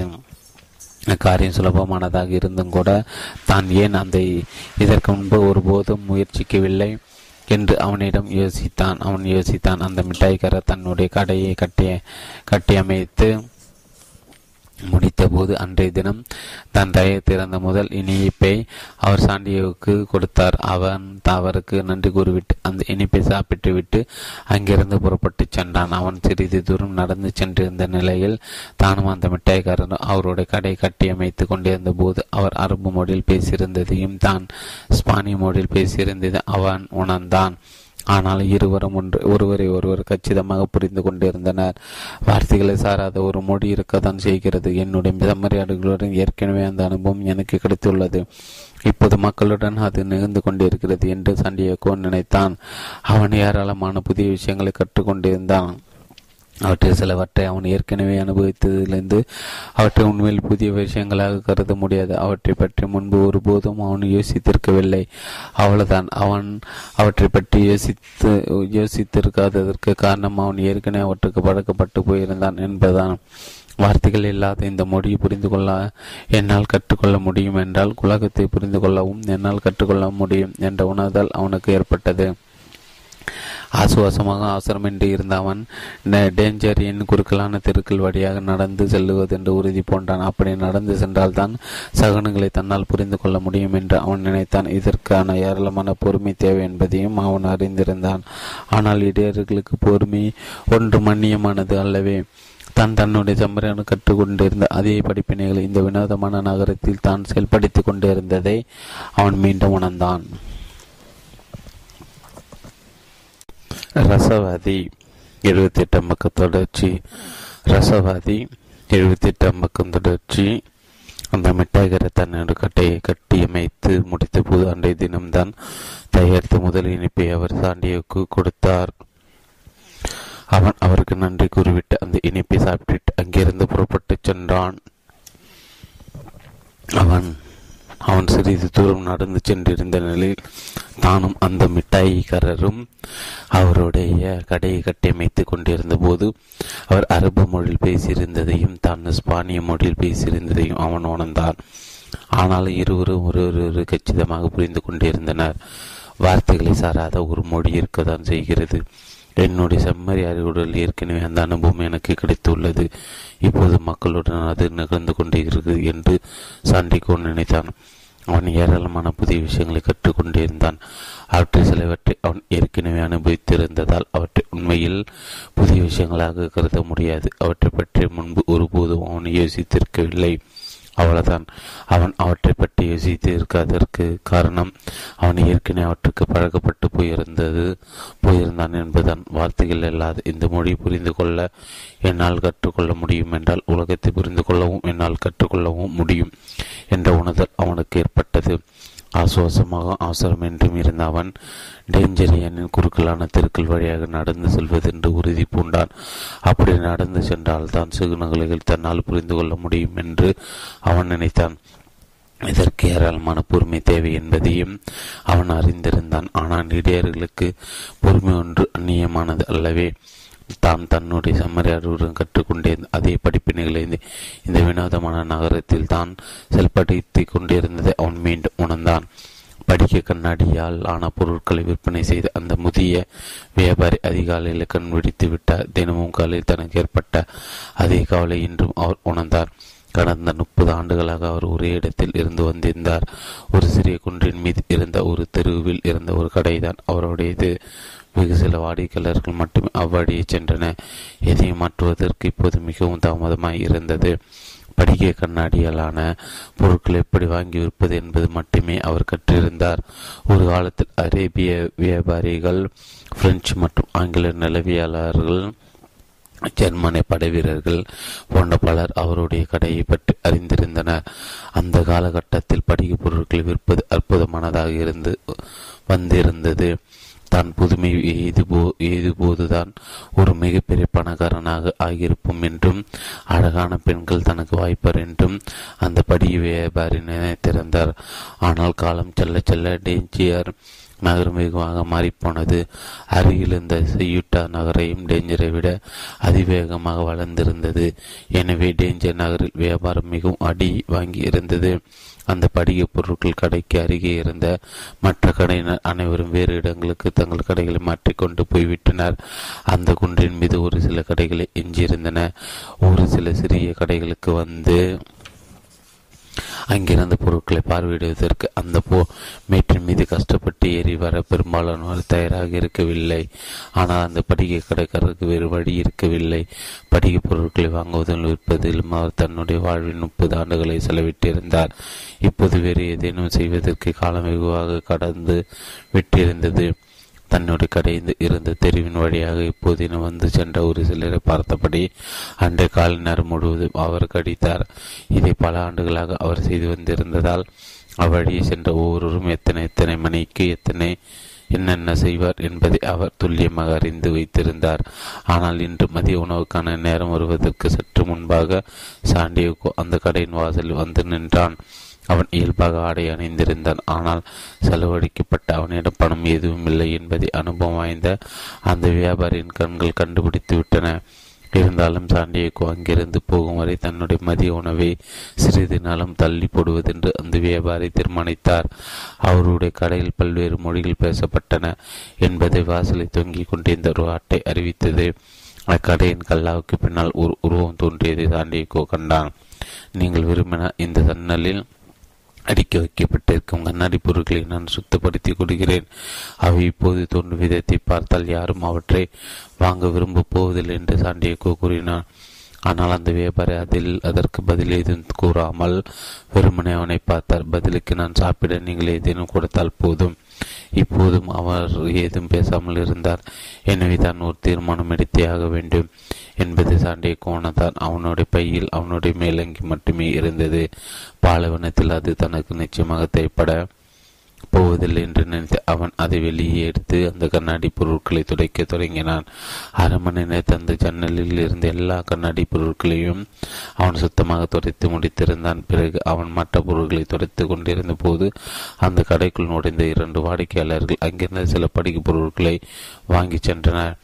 சாண்டியக்கோ அங்கிருந்து எல்லா கண்ணாடி பொருட்களையும் துடைத்து முடித்த பிறகு சாப்பிட எதுன்னு தரும்படி அந்த வியாபாரியிடம் கேட்டான். என்னோடு வா, நான் வெளியே போய் உணவு அருந்தலாம் என்று அந்த படிக்க வியாபாரி கூறினார். தான் வெளியே போயிருந்ததை அறிவித்த ஒரு அறிவிப்பை அவர் தன்னுடைய கடையின் வாசகத்தில் தொங்கிவிட்டார். பிறகு அவர்கள் இருவரும் அருகிலிருந்த ஒரு உணவகத்திற்கு சென்றனர். அங்கிருந்த ஒரே மேசேரிக்கு அவர்கள் உட்கார்ந்த பிறகு அந்த படிக்க மென்மையாக சிரித்தார். அவர் சாண்டியக்கோவை பார்த்து, நீ எந்த பொருளையும் சுத்தப்படுத்தியிருக்க வேண்டியதில்லை, பசியோடு இருக்கும் எவருக்கும் உணவளிக்க வேண்டும் என்று குரானில் கூறப்பட்டுள்ளது என்று கூறினார். அப்படியான நான் உங்களுடைய கண்ணாடி பொருட்களை துடைக்க நீங்கள் ஏன் அனுமதித்தீர்கள் என்று அவன் கேட்டான். ஏனெனில் அவை தூசி படிந்திருந்த நீயும் நானும் நம்முடைய மனங்களில் இருக்கும் எதிர்மறையான எண்ணங்களை துடைத்தறிந்து நம்முடைய மனங்களை தூய்மையாக்க வேண்டும். அவர்கள் சாப்பிட்டு முடித்த போது அந்த வியாபாரி சாண்டியக்கோவிடம், நீ என்னுடைய கடையில் வேலை பார்க்க வேண்டும், நான் விரும்புகிறேன். நீ இன்று வேலை செய்து கொண்டிருந்த போது இரண்டு வாடிக்கையாளர்கள் அங்கு வந்தன. அது ஒரு நல்ல சகுனம் என்று கூறினார். இதை கேட்டதும் சாண்டியக்கோ இவ்வாறு சிந்தித்தான். சகுனங்களை பற்றி மக்கள் எக்கச்சக்கமாக பேசுகின்றன. ஆனால் தாங்கள் என்ன கூறிக்கொண்டிருக்கிறோம் என்பதை உண்மையில் அவர்கள் அறிந்திருப்பதில்லை. வார்த்தைகளற்ற ஒரு மொழியில் ஆண்டு கணக்காக நான் என்னுடைய செம்மறியார்களுடன் பேசி வந்திருந்ததை நான் இவ்வளவு கள உணராமல் இருந்ததை போன்றதான் இதுவும். நீ என்னிடம் வேலை பார்க்க விரும்புகிறாயா என்று அந்த வியாபாரி அவனிடம் கேட்டார். இன்றைய எஞ்சிய நாள் முழுவதும் நான் என்னால் வேலை செய்ய முடியும். இன்று இரவு முழுவதும் நான் வேலை செய்வேன். நாளை காலை அதிகாலை வரை நான் வேலை செய்வேன். உங்கள் கடையில் படிக்கும் பொருட்கள் எல்லாவற்றையும் நான் சுத்தப்படுத்தி தருகிறேன். பதிலுக்கு நாளைக்கு நான் ஈவித்திற்கு போவதற்கு எனக்கு பணம் வேண்டும் என்று சாண்டியக்கோ கூறினான். இதை கேட்டவுடன் அந்த வியாபாரிவாய் விட்டு சிரித்துவிட்டு, நீ என்னுடைய படிக்க பொருட்களை ஒரு முழு ஆண்டு சுத்தப்படுத்தினாலும் அல்லது நீ விற்கின்ற ஒவ்வொரு படிக்க பொருளுக்கும் நீ ஒரு நல்ல கமிஷனை சம்பாதித்தாலும் எகிப்திற்கு செல்ல நீ சிறிதளவு பணத்தை கடன் வாங்கிதான் ஆக வேண்டும். இந்நகரத்திற்கு எகிப்திற்கு இடையே ஆயிரக்கணக்கான கிலோமீட்டர் தூரத்திற்கு பாலைவனம் இருக்கிறது என்று கூறினார். பிறகு அங்கு ஒரு ஆழமான மௌனம் நிலவியது. அந்த ஒட்டுமொத்த நகரமும் தூங்கியிருந்தது போன்ற ஒரு அமைதி. அது கடை வீதியிலிருந்து எந்த சத்தமும் வரவில்லை. வியாபாரிகளிடையே வாக்குவாதங்கள் எதுவும் நிகழவில்லை. யாரும் கோபுரங்கள் மீது ஏறி தொழுகு வாசகங்கள் ஓதவில்லை. அங்கு எந்த நம்பிக்கையும் இருக்கவில்லை, எந்த சாகசமும் இருக்கவில்லை. முதிய அரசர்களோ அல்லது பிரிவு நோக்கங்களோ இருக்கவில்லை. புதையல்களும் இருக்கவில்லை, பிரமிடுகளும் இருக்கவில்லை. இந்த ஒட்டுமொத்த உலகம் அமைதியில் ஆழ்ந்து போயிருந்தது போல் தோன்றியது. ஏனெனில் சாண்டியக்கோவின் ஆன்மா மௌனமாகி போயிருந்தது. அவன் அந்த உணவகத்தின் கதவின் வழியாக விரித்து பார்த்தபடி அமர்ந்திருந்தான். தான் இருந்திருந்தால் கூட நன்றாக இருந்திருக்கும், அக்கணத்தில் எல்லாம் முடிந்திருக்கும் என்று அவன் ஏங்கினான். அந்த படிக்க வியாபாரி சற்று கவலையோடு அவனை பார்த்தார். அன்று காலையில் அவனிடம் தென்பட்ட ஆனந்தம் இப்போது திடீரென்று மாயமாய் மறைந்து போயிருந்ததை அவர் கவனித்தார். நீ உன்னுடைய நாட்டிற்கு திரும்பி போவதற்கு தேவையான பணத்தை நான் உனக்கு தருகிறேன் என்று அவர் கூறினார். ஆனால் சாண்டியக்கோ எதுவும் கூறவில்லை. அவன் அங்கிருந்து எழுந்து தன்னுடைய ஆடை சரி செய்துவிட்டு தன்னுடைய பையை எடுத்து கொண்டான். நான் உங்கள் கடையில் வேலை செய்ய தயார் என்று அவன் கூறினான். இன்னொரு நீண்ட மௌனத்திற்கு பிறகு சில செம்மறியாடுகளை வாங்குவதற்கு எனக்கு பணம் தேவை என்று அவன் கூறினான். இரண்டாம் பாகம். சாண்டியுக்கு வந்த படி வியாபாரின் கிட்டத்தட்ட ஒரு மாத காலமாக வேலை செய்து வந்திருந்தான். அது தனக்கு மகிழ்ச்சி அளிக்கூடிய வகையான வேலை அல்ல என்பதை அவனால் கண்டு கொள்ள முடிந்தது. அந்த வியாபாரி தினமும் கல்லாவுக்கு பின்னால் நின்று கொண்டு பொருட்கள் உடைந்து விடாதபடி அவற்றை எச்சரிக்கையாக கையாளுமாறு சாண்டிக்கு அறிவுறுத்துவதில் தன்னுடைய ஒட்டுமொத்த நாளையும் செலவிட்டார். ஆனாலும் சாண்டிக்கு தொடர்ந்து அந்த வேலையில் நீடித்தான். ஏனில் அந்த வயதான வியாபாரி எப்போதும் புலம்பிக் கொண்டே இருந்தாலும் சாண்டிகோடு நியாயமாக நடந்து கொண்டார். அவர் விட்ட ஒவ்வொரு பொருளுக்கும் உரிய கமிஷன் தொகை அவர் அவனுக்கு கொடுத்தார். அதில் அவன் ஏற்கனவே சிறிதளவு பணத்தை சேமித்திருந்தான்.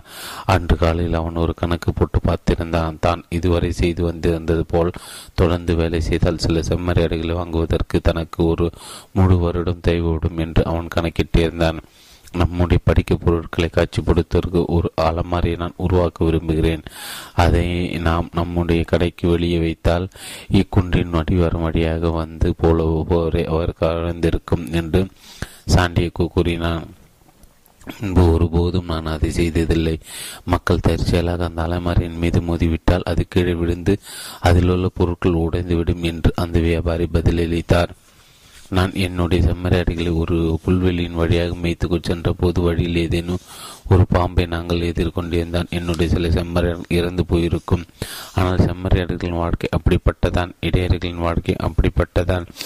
அப்போது ஒரு வாடிக்கையாளர் அங்கே வந்து தனக்கு 3 படிக்க கோலைகள் வேண்டும் என்று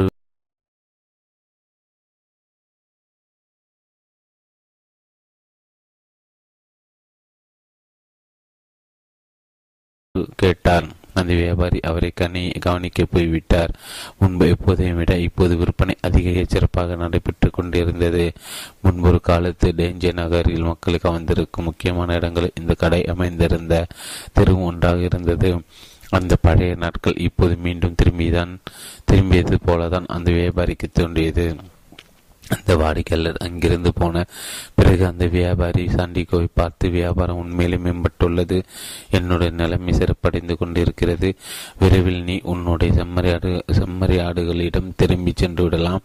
வாழ்க்கையிடமிருந்து இதைவிட அதிகமாக நீ ஏன் எதிர்பார்க்கிறாய் என்று கேட்டார்.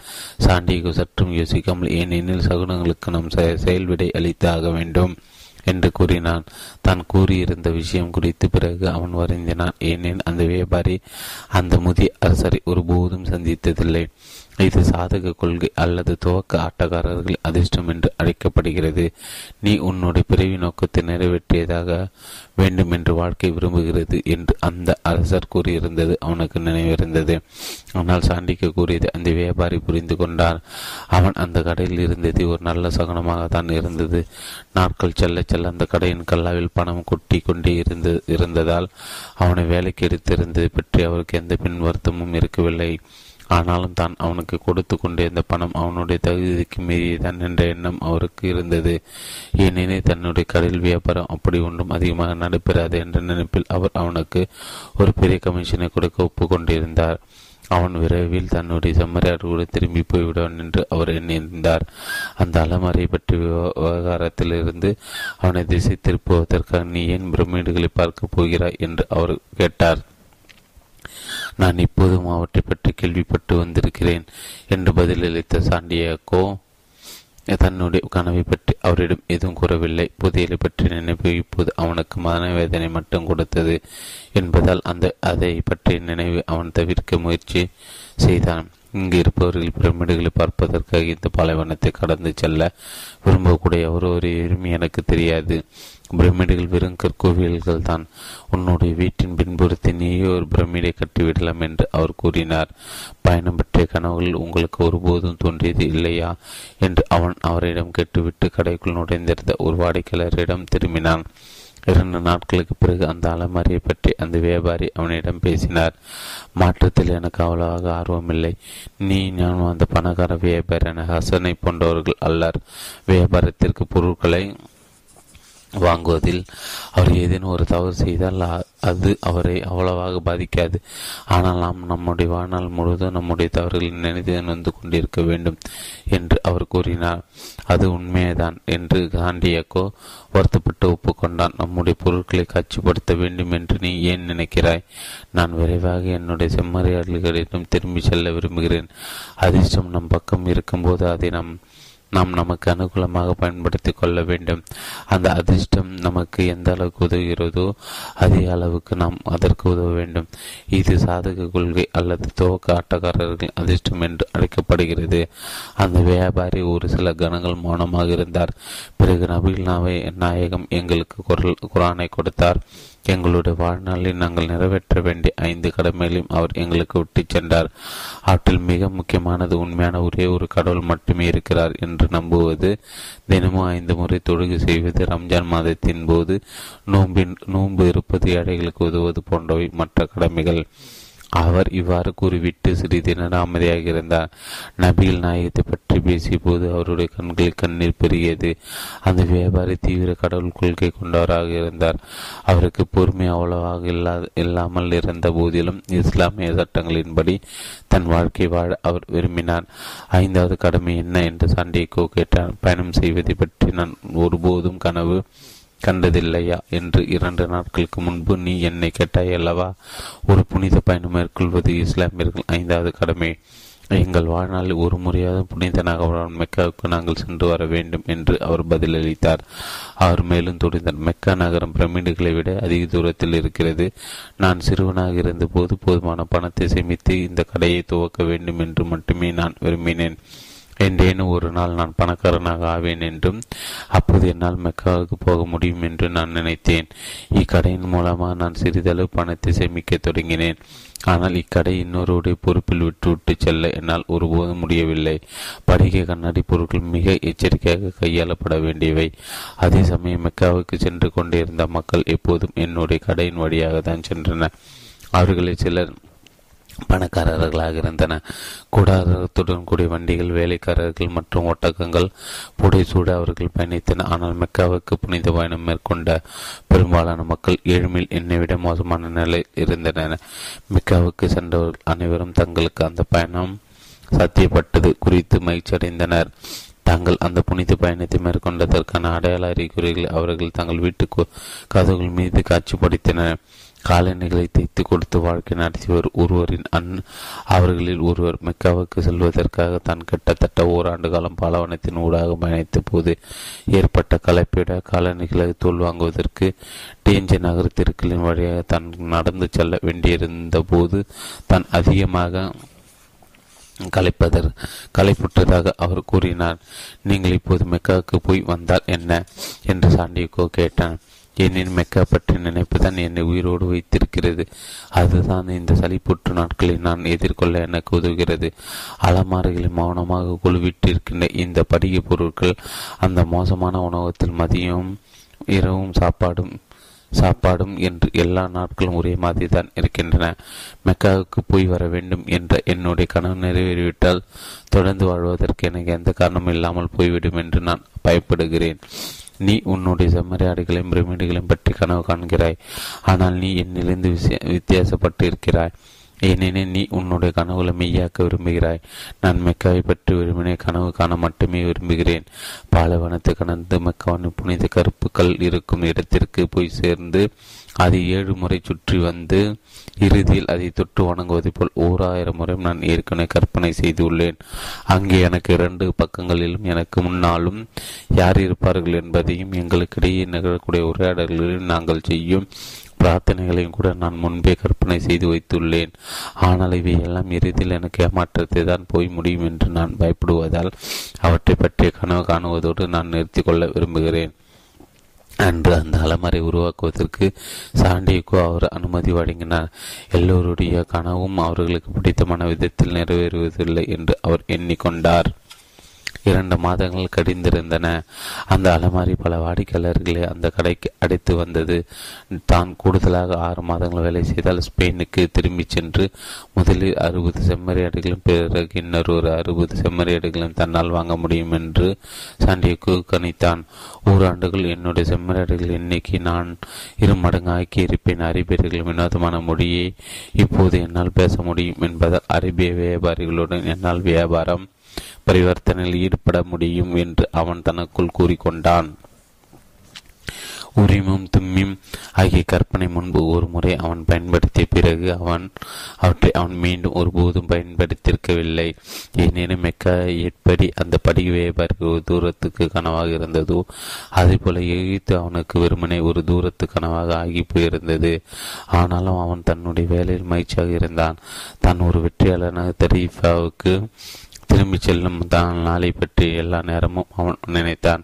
உனக்கு என்ன வேண்டும் என்பதை நீ எப்போதும் அறிந்திருக்க வேண்டும் என்று அந்த முதிய அரசர் கூறியிருந்தார். தனக்கு என்ன வேண்டும் என்பதை சாண்டியகோ இப்போது அறிந்திருந்தான்.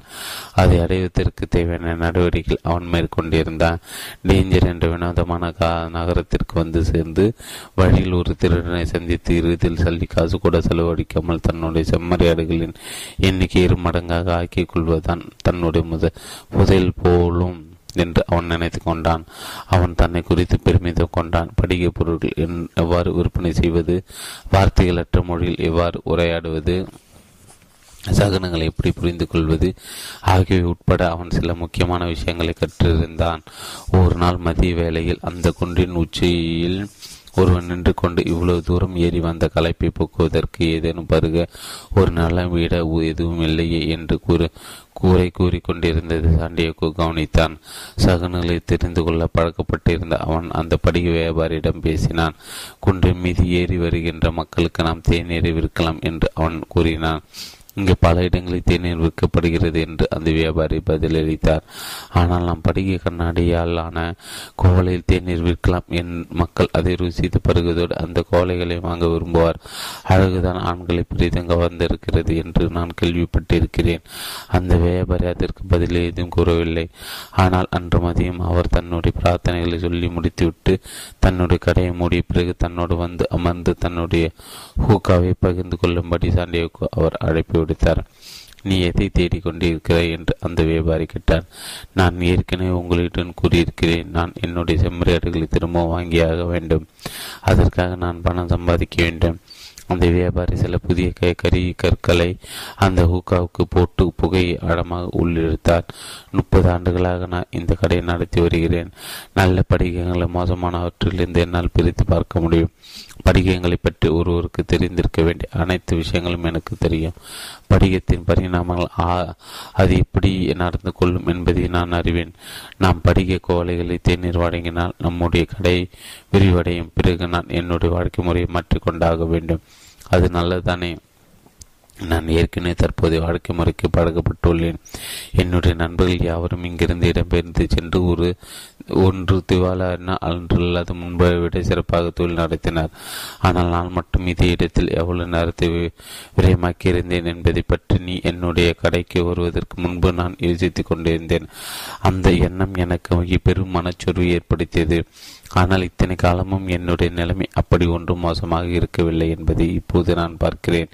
என்னுடைய கடை எவ்வளவு பெரிதாக இருக்க வேண்டும் என்று நான் எப்போது விரும்பி வந்தேனோ அது துல்லியமாக அந்த அளவு இருக்கிறது. நான் எதையும் மாற்ற விரும்பாமல், ஏனெனில் மாற்றத்தை எப்படி கையாள வேண்டும் என்று எனக்கு தெரியாது. நான் இதுவரை எப்படி இருந்து வந்திருக்கிறேனோ அதற்கு நான் பழக்கப்பட்டு போயிருக்கிறேன். இதற்கு என்ன பதில் கூறுவது என்று சாண்டியவுக்கு தெரியவில்லை. அந்த புதிய வியாபாரி அவனிடம், உண்மையிலே நீ எனக்கு கிடைத்துள்ள ஒரு மிகப்பெரிய ஆசீர்வாதம் தான். முன்பு நான் கவனித்திராத ஒரு விஷயத்தை இன்று நான் புரிந்து கொண்டுள்ளேன். உதாசீனப்படுத்தப்படுகின்ற ஒவ்வொரு ஆசீர்வாதமும் ஒரு சாபமாக மாறுகிறது என்பது நான் கண்டு கொண்டுள்ள உண்மை. வாழ்வில் வேறு எதுவும் எனக்கு தேவையில்லை. ஆனால் செல்வத்தையும் நான் இதுவரை அறிந்திராத தொடுவானங்களை நான் பார்க்க வேண்டும் என்று நீ என்னை வற்புறுத்தி கொண்டிருக்கிறாய்.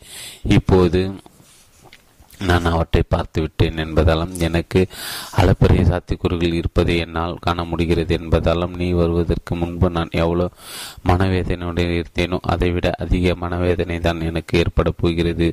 ஏனெனில் இவற்றை எல்லாம் சாதிப்பதற்கான திறன் எனக்கு இருக்கிறது என்பதை நான் அறிந்திருந்தாலும் அவற்றை சாதிக்க நான் விரும்பவில்லை என்று கூறினார். இதை கேட்ட சாண்டியகோ, நல்ல வேலை, தாரிஃபா நகரை சேர்ந்த அந்த பேக்கரிக்காரரிடம் நான் எதுவும் கூறாமல் இருந்தது நல்லதான் என்று தனக்குள் நினைத்து கொண்டான். பிறகு மாலை சூரியன் மறை தொடங்கியிருந்த விசாரத்தில் அவனும் அந்த படிகை வியாபாரம் சேர்ந்து ஹூக்காவில் பிடிப்பதை தொடர்ந்தன. அவர்கள் அரபு மொழியில் உரையாடி கொண்டிருந்தனர். தன்னால் அந்த மொழியில் பேச முடிந்தது குறித்து சாண்டியகோ பெருமிதம் கொண்டான்.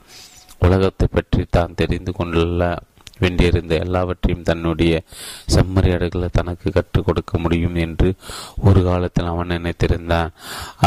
அரபு மொழி தனக்கு ஒருபோதும் அவற்றால் கற்றுக் கொடுத்திருக்க முடியாது என்பது இப்போது அவனுக்கு புரிந்தது.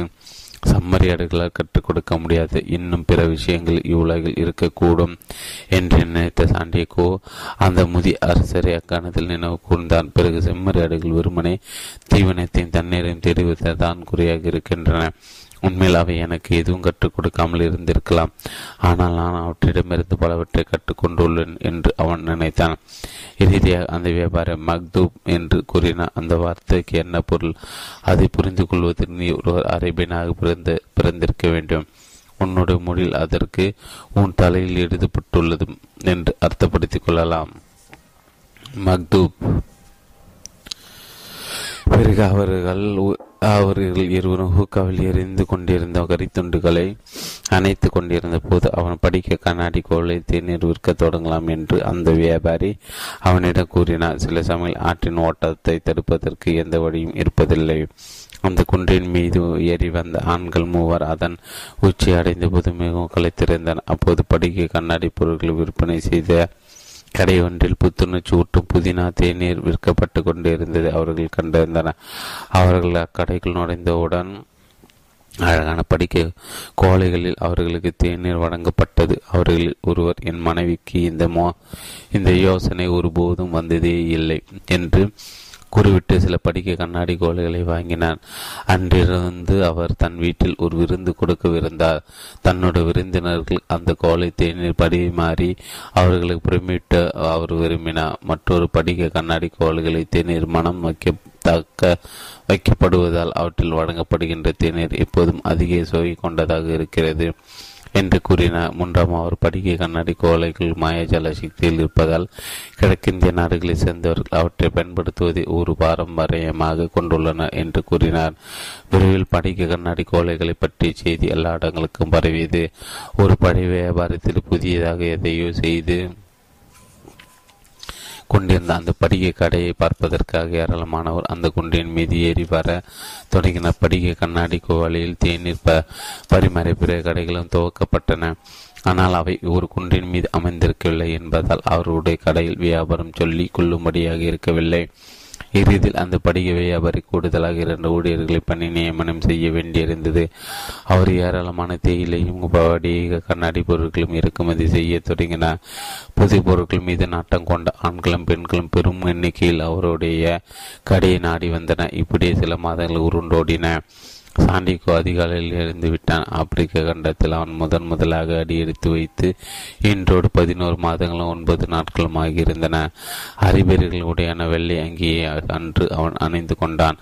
குறிப்பாக இந்த நாளுக்களுக்காக அவன் அதை வாங்கியிருந்தான். தன்னுடைய தலையில் அணைப்பட வேண்டிய துணியை அவன் தன் தலையின் மீது ஒழுங்காக வைத்து கொண்டான். ஒட்டகத்தோளாலான ஒரு விளையத்தை வைத்து அதை இறுக்கினான். பிறகு அவன் புதிய காலணிகளை அணிந்து கொண்டு மாடி படிகளில் அமைதியாக இறங்கி வந்தான். அந்நகரம் இன்னும் தூங்கிக் கொண்டிருந்தது. அவன் தனக்கு ஒரு சாண்ட்விட்சை தயாரித்து கொண்டு ஒரு படிகை கண்ணாடி கோவிலிருந்து சூடான தேநீரை சிறிதளவு பருகினான். பிறகு இளவெயிலில் நனைந்து கொண்டிருந்த முற்றத்தில் அவன் தன் ஹூக்காவை புகைத்தபடி அமர்ந்தான். எதை பற்றியும் யோசிக்காமல் பாலைவனத்தின் வாசனை தன்னுடன் கொண்டு வந்த காற்றின் சத்தத்தை கேட்டுக்கொண்டும் அவன் அமைதியாக ஹூக்காவை புகைத்தான். அவன் அதை புகைத்து முடித்துவிட்டு தன் பாக்கெட்டுக்குள் கையை விட்டு அதிலிருந்து ஒரு கட்டு பணத்தை வெளியே எடுத்தான். 120 செம்மறியாடுகள் ஒரு இருவழி பயணச்சீட்டு ஆப்பிரிக்காவிலிருந்து பொருட்களை தன்னுடைய சொந்த நாட்டிற்குள் இறக்குமதி செய்வதற்கான ஒரு உரிமம் ஆகியவற்றை வாங்க போதுமான பணம் அதில் இருந்தது. அந்த படிக வியாபார காலில் இருந்து தன்னுடைய கடையை திறப்பதற்காக சாண்டியகோ பொறுமையாக காத்திருந்தான். பிறகு அவர்கள் இருவரும் தேநீர் பருகி சென்றனர். நான் இன்று இங்கிருந்து புறப்படுகிறேன். என்னுடைய செம்மறியாடுகள் வாங்க தேவையான பணம் என்னிடம் உள்ளது. மெக்காவுக்கு போய் வர தேவையான பணம் உங்களிடம் இருக்கிறது என்று சாண்டியகோ கூறினார். அந்த முதியோர் எதுவும் கூறவில்லை. நீங்கள் எனக்கு உதவியிருக்கீர்கள். இப்போது நீங்கள் என்னை ஆசீர்வதிப்பீர்களாக என்று சாண்டியகோ கேட்டார். அவர் தொடர்ந்து தேநீர் தயாரித்தபடி மௌனமாக இருந்தார். பிறகு அவர் சாண்டியகோவை நோக்கி திரும்பினார். நான் உன்னை குறித்து பெருமிதம் கொள்கிறேன். என்னோட படிகை கடைக்கு நீ ஒரு புதிய உணர்வை கொண்டு வந்துள்ளாய். ஆனால் நான் மெக்காவுக்கு போகப் போவதில்லை என்பதை நீ அறிவாய். அதே போல நீ சம்மரி ஆடுகள் வாங்கப் போவதில்லை என்பதையும் நீ அறிவாய் என்று அவர் கூறினார். இது கேட்டு திருக்கிட்ட சாண்டிகோ யார் அப்படி சொன்னது என்று கேட்டான். மக்தூப் என்று அந்த புதிய வியாபாரி கூறினார். பிறகு அவர் அவனை ஆசீர்வதித்தார். சாண்டிகோ தன்னுடைய அறைக்கு சென்று தன்னுடைய பொருட்களை எல்லாம் அள்ளி அவற்றை மூன்று சாக்கு பைகள் போட்டு கட்டினான். அவன் அந்த அறையை விட்டு வெளியேறிருந்த நேரத்தின் முன்பு தான் ஒரு இடையனாக இருந்தபோது தான் பயன்படுத்திய பை அந்த அறையின் ஒரு மூலையில் கிடந்ததை அவன் கண்டான். அது கசங்கி போய் கிடந்தது. அவன் அதை பற்றி சிந்தித்து நீண்ட நாட்கள் ஆகியிருந்தன. தெருவில் யாருக்கேனும் கொடுப்பதற்கு அதிலிருந்து தன்னுடைய அங்கே அவன் வெளியெடுத்த போது அதிலிருந்து 2 கற்களும் கீழே விழுந்தன. உரி மற்றும் தும்மிதான் அவை. இது அந்த முதிய அரசரை பற்றிய நினைவை அவனுக்கு கொண்டு வந்தது. தான் அவரை பற்றி நினைத்து நீண்ட காலமாகியிருந்ததை அவன் உணர்ந்தபோது அவன் உண்மையில் அதிர்ச்சி அடைந்தான். கிட்டத்தட்ட 1 ஆண்டு காலமாக அவன் இடைவிடாது வேலை செய்து வந்திருந்தான். பெருமிதத்தோடு ஸ்பெயினுக்கு திரும்பி செல்வதற்கு தேவையான பணத்தை சம்பாதிப்பதை பற்றி மட்டுமே அவன் சிந்தித்து வந்திருந்தான். கனவு காணுவதை ஒருபோதும் நிறுத்தாதே, சகுனங்களை பின்பற்றி செல் என்று அந்த முதிய அரசர் கூறியிருந்தது அவனுடைய நினைவுக்கு வந்தது. சாண்டிகோ அந்த 2 கற்களையும் கீழே இருந்து எடுத்தான். அப்போது அந்த புதிய அரசர் தன்னருகே இருந்தது போன்ற ஒரு வினோதமான உணர்வு மீண்டும் அவனுக்கு ஏற்பட்டது. அவன் 1 ஆண்டு காலமாக கடினமாக வேலை செய்திருந்தான். இனி அவன் அங்கிருந்து போக வேண்டும் என்று தான் சகுனங்களுக்கு சுட்டி காட்டின.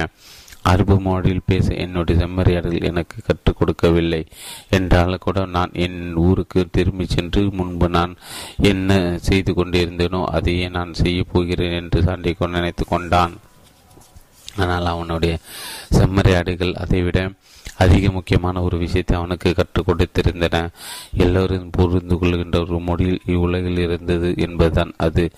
அந்த படிக்கை கடையில் வியாபாரத்தை மேம்படுத்துவதற்கு அவன் முயற்சித்து கொண்டிருந்த கால நடிகிலும் அவன் அதை பயன்படுத்தியிருந்தான். உற்சாகத்தின் மொழி அது.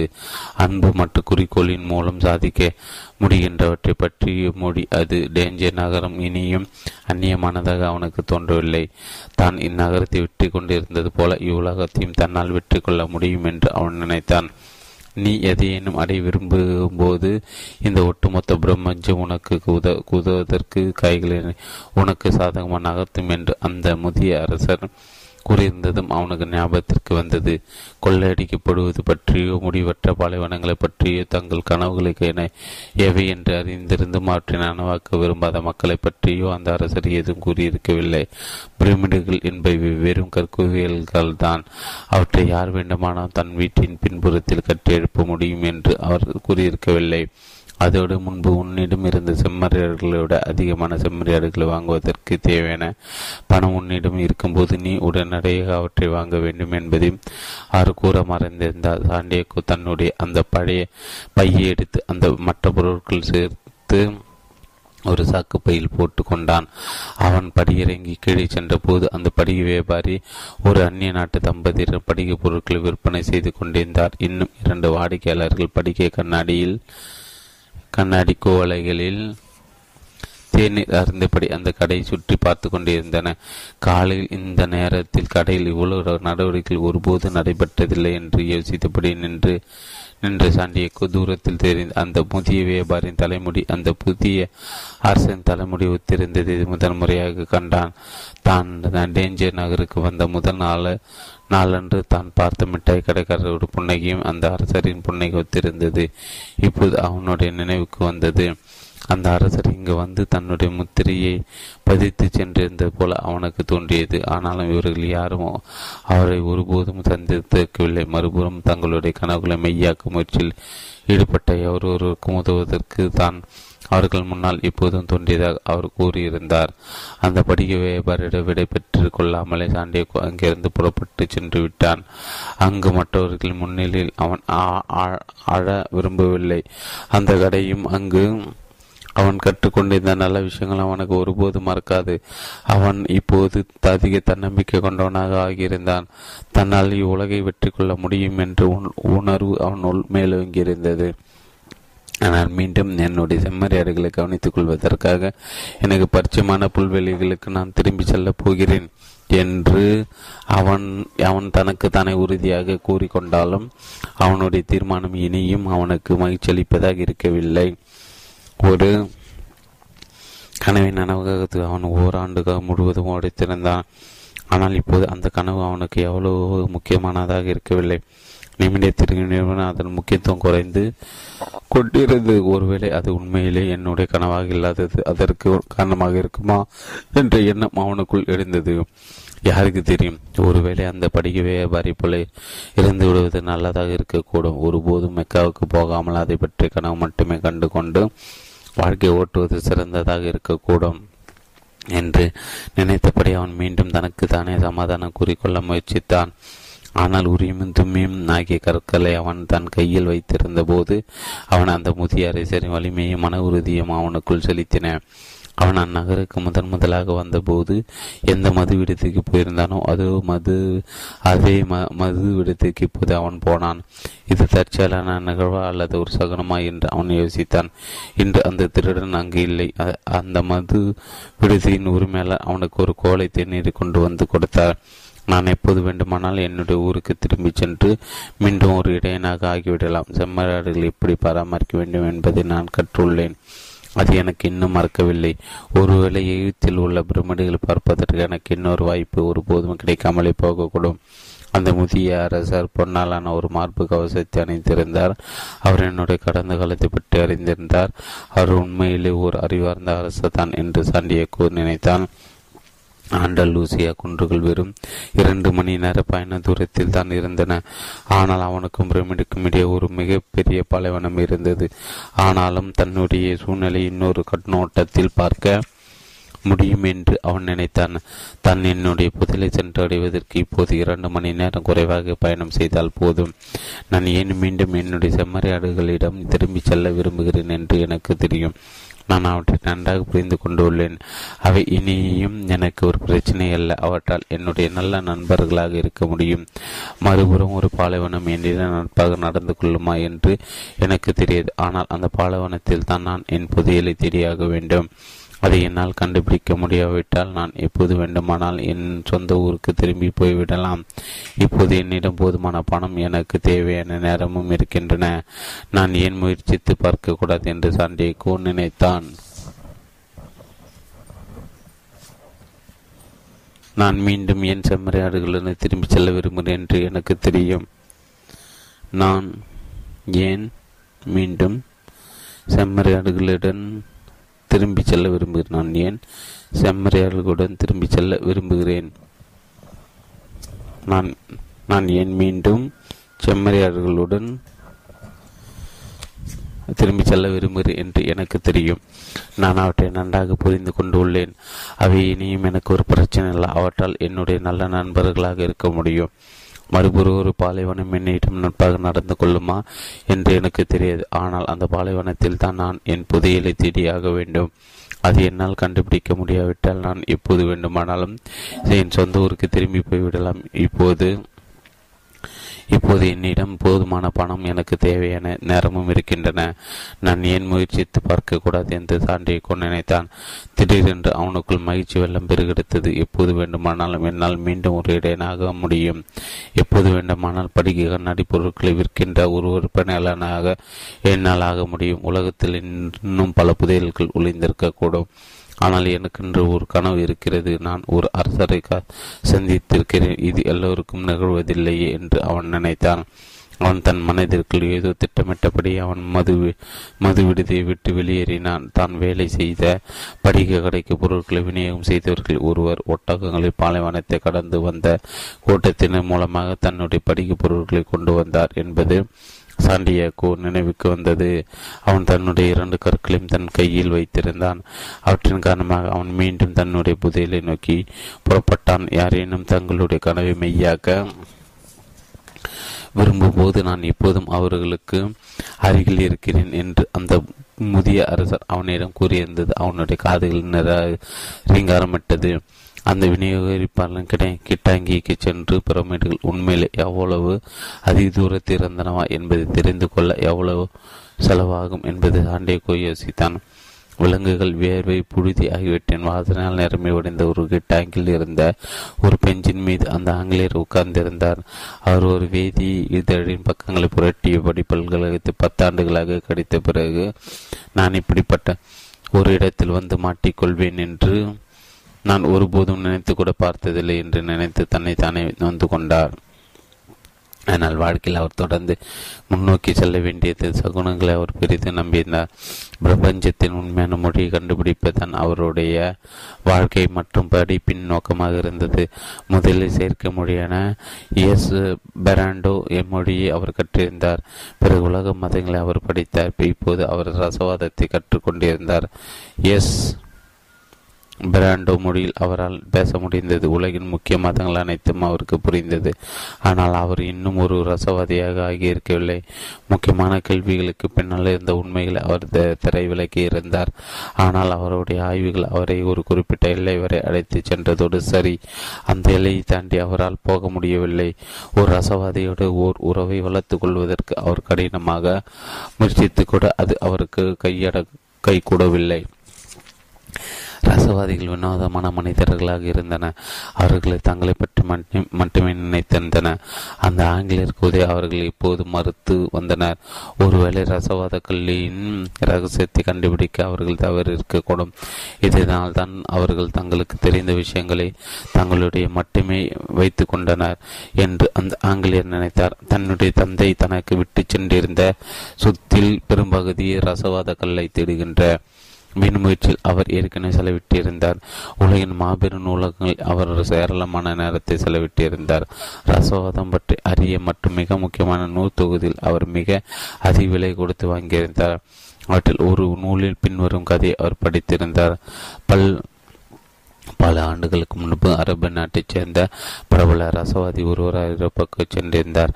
அவர் 200 வயதுக்கு மேற்பட்டவர் என்றும் ரசவாத கல்லையும் அமுதத்தையும் அவர் கண்டறிந்ததாகவும் கூறப்பட்டது. அந்த ஆங்கிலேயர் இக்கதை பெரிதும் கவர்ந்தது. அவர் இது வெறும் கட்டுக்கதை என்று ஒதுக்கியிருப்பார்.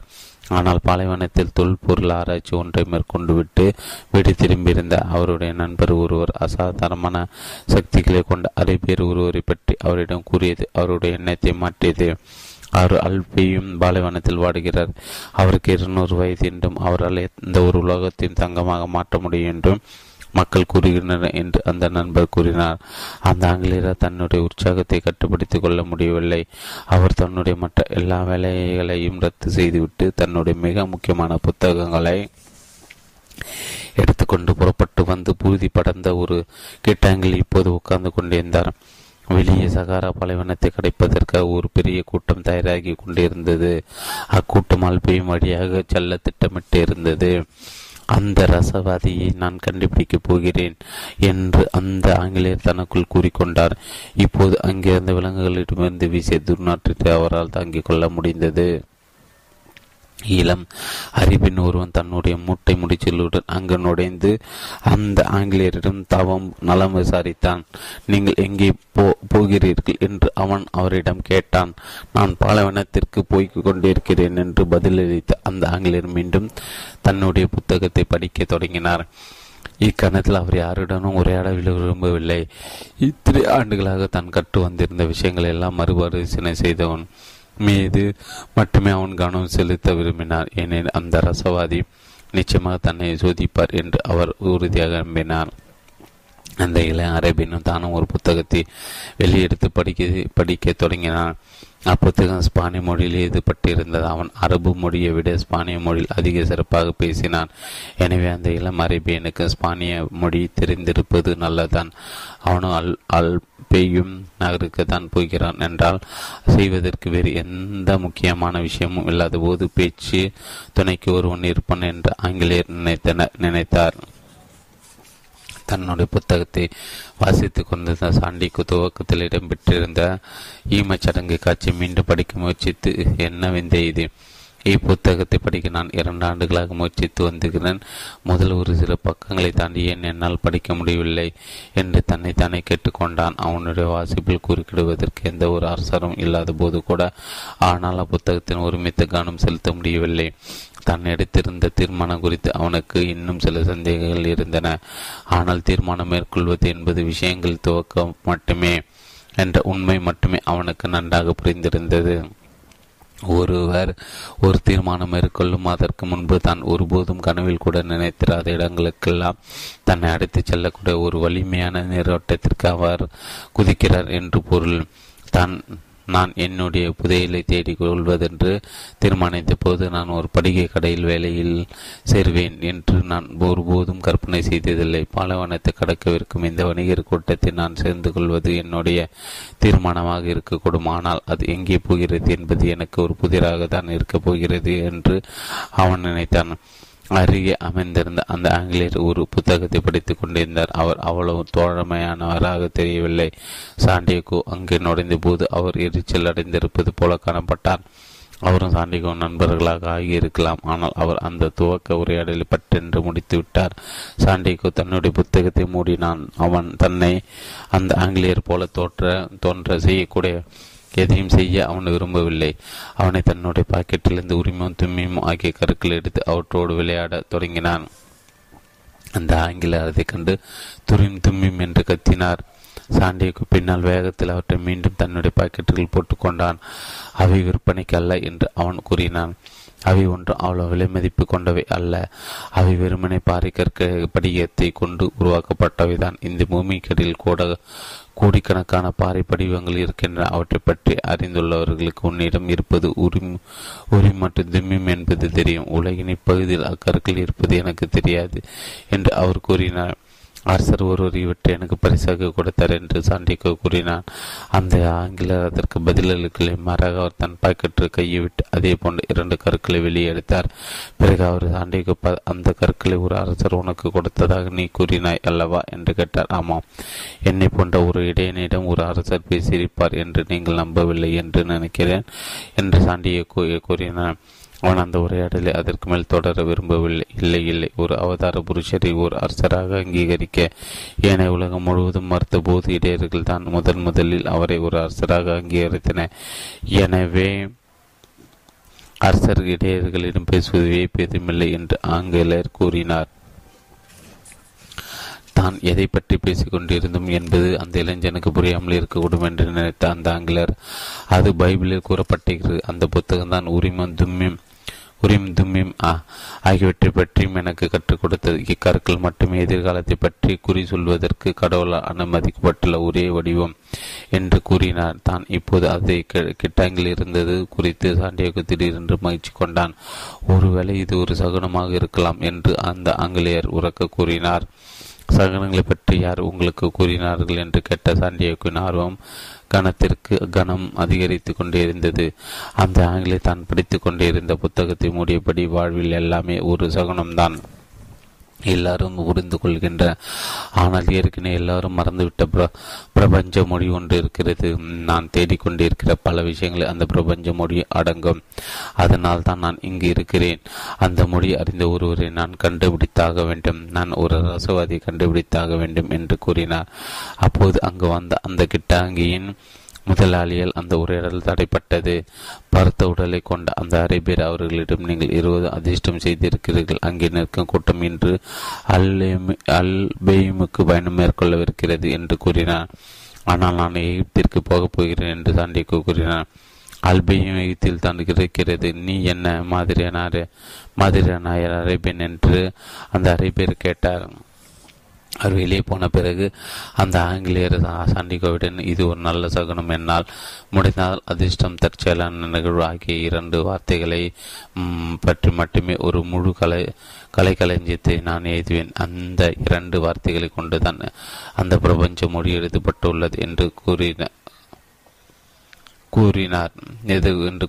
பிறகு அவர் சாண்டியகோவுடன், நீ அந்த 2 கற்களையும் உன் கையில் வைத்திருக்கும் போது நான் உன்னை சந்தித்த ஒரு தற்செயலான நிகழ்வல்ல. நீயும் ரசவாதியை தேடி தான் போய்கொண்டிருக்கிறாயா என்று கேட்டார். நான் ஒரு புதையலை தேடிக்கொண்டிருக்கிறேன் என்று பதிலளித்து அவன் தான் அவ்வாறு கூறியது குறித்து உடனே தன்னை தொடர்ந்து கொண்டான்.